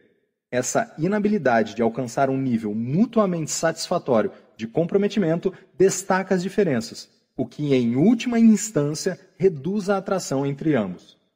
Extrovertidos usam o fluxo de consciência para se comunicar. O que pensam, eles falam. Essa espontaneidade geralmente cria problemas, principalmente com introvertidos que pensam antes de falar e se constrangem mais facilmente quando extrovertidos soltam algum comentário sobre algo pessoal. Se você for um introvertido que está pensando em se envolver com um extrovertido, prepare-se para surpresas quando se trata de suas palavras. Geralmente, introvertidos e extrovertidos se comportam diferentemente em situações sociais. Extrovertidos tendem a ser mais abertos quando não conhecem muitas pessoas. Introvertidos tendem a se sentir desconfortáveis em grandes grupos de pessoas desconhecidas. Entretanto, quando estão na companhia de amigos ou se sentem confortáveis com o ambiente ao redor, eles também podem se abrir do mesmo modo que os extrovertidos, ao menos por um tempo. Um método para determinar se uma pessoa é extrovertida é começar uma frase e deliberadamente parar por alguns segundos. Extrovertidos geralmente completam a frase para você, diferentemente dos introvertidos. O mesmo método pode ser usado para determinar se você estabeleceu uma conexão com o introvertido. Quando introvertidos se sentem confortáveis com as pessoas, eles geralmente completam as frases da mesma maneira que os extrovertidos. A diferença no uso desse método é que você pode identificar os extrovertidos mesmo se não souber qual o perfil da pessoa com quem está falando. Para testar a conexão com o introvertido, você precisa primeiro determinar esse perfil em seu ouvinte. Lembro-me de um caso que passei meses investigando. Informações pessoais e biográficas foram coletadas com muita dificuldade para determinar que tipo de personalidade o suspeito possuía. Baseado nessas informações, criei uma estratégia de investigação que se encaixava em sua personalidade. A chave para o sucesso da operação era a nossa secretária. Sua tarefa era fazer um telefonema para o suspeito, o que iniciaria a operação. Ensaiei com ela até que se sentisse confortável com seu papel. Ela telefonou, mas o suspeito não mordeu a isca imediatamente. Eu disse a ela para conversar casualmente para tranquilizá-lo. A conversa se tornou muito casual e o suspeito relaxou, mas, infelizmente, a secretária também. O suspeito perguntou onde ela trabalhava. Ela respondeu rapidamente: Trabalho no FBI. Então, a operação secreta acabou. No verdadeiro estilo de um extrovertido, a secretária falou sem pensar. Personalidade e compras. Se você é um vendedor, considere se seu cliente é extrovertido ou introvertido antes de oferecer algo. Lembre-se de dar tempo aos introvertidos para pensarem. Eles internalizam a informação, a remoem por dentro e só então chegam a uma decisão. Pressionar um introvertido a uma decisão rápida pode forçá-lo a dizer não, pois ele não se sente confortável tomando decisões imediatas. Por outro lado, você pode pressionar até certo ponto um extrovertido para comprar seu produto agora mesmo, pois eles se sentem mais confortáveis tomando decisões impulsivas. Raramente as pessoas exibem características puramente extrovertidas ou introvertidas. Traços de personalidade se dividem num espectro. Algumas pessoas exibem níveis quase iguais de extroversão e introversão, entretanto, a maioria das pessoas possui uma tendência para um ou outro lado e se comportam de acordo com essa característica. Introvertidos podem agir como extrovertidos quando necessário. Se, por exemplo, um introvertido tem um emprego onde é preciso conversar com muitas pessoas, ele pode fazer isso, embora precise gastar mais energia do que o normal. Além disso, quando sai do trabalho, ele volta a se comportar como introvertido. Esses estilos de vida contrastantes raramente entram em conflito porque o mundo do trabalho de um indivíduo e sua vida pessoal normalmente não se sobrepõem. O mesmo pode ser dito quando se trata de relações pessoais. Se um introvertido age como extrovertido quando encontra alguém pela primeira vez, essa pessoa geralmente ficará surpresa quando ele voltar a seu comportamento normal. Revelar sua verdadeira identidade quando conhecer alguém é muito melhor do que fingir ser algo que não é, se você quiser desenvolver uma relação forte e sadia. A lei dos elogios. As pessoas gostam de receber elogios. Elas se sentem bem consigo mesmas e, de acordo com a regra de ouro da amizade, se sentirão bem em relação a você. O resultado? maior chance de fazer um amigo ou reforçar uma amizade existente. Elogios, para serem eficazes, devem ser sinceros e merecidos. Elogiar alguém quando você não acredita de verdade naquilo que está dizendo ou quando o ouvinte não merece é algo que pode danificar uma boa relação. Steve Goodyear comenta: Elogios sinceros não custam nada e podem conquistar muito. Em qualquer relação, eles são o aplauso que refresca o ambiente. Use elogios quando tiver a oportunidade. Eles funcionam e são uma ferramenta eficaz para se construir uma amizade.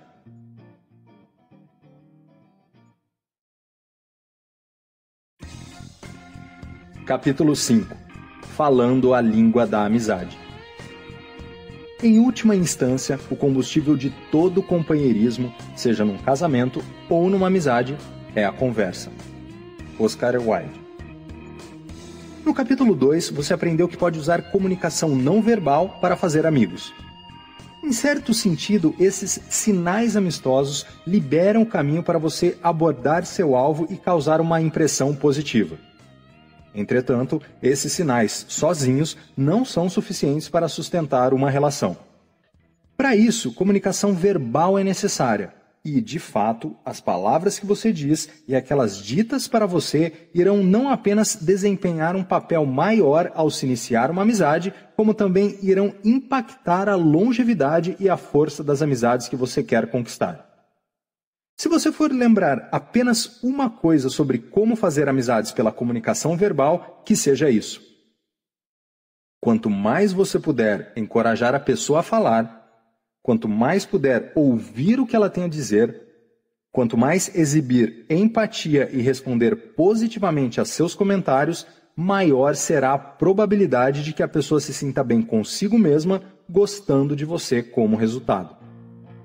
Isso significa que quando eu quero você como amigo, quero que saiba que estou interessado naquilo que você tem a dizer e, além disso, quero dar bastante tempo para que diga.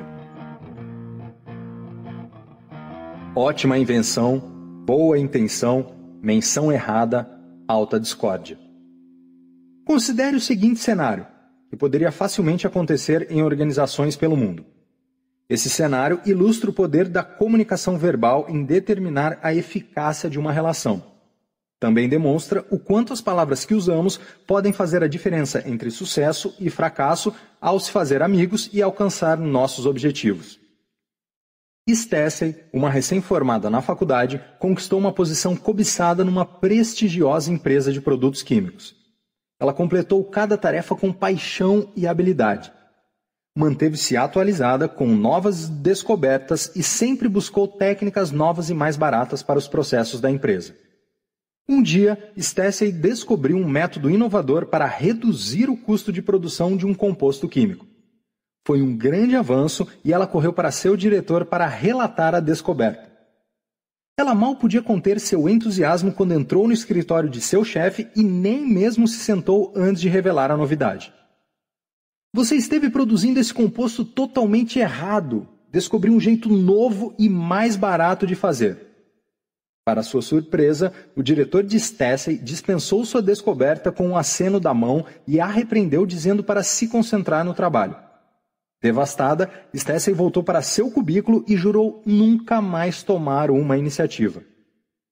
Infelizmente, Stacey nunca entendeu por que sua ideia foi rejeitada. Na realidade, suas intenções eram boas, mas o jeito como comunicou a ideia não foi apropriado. A comunicação é muito mais do que transmitir ideias. Engloba também como transmitir ideias em situações do mundo real. Stacey não considerou alguns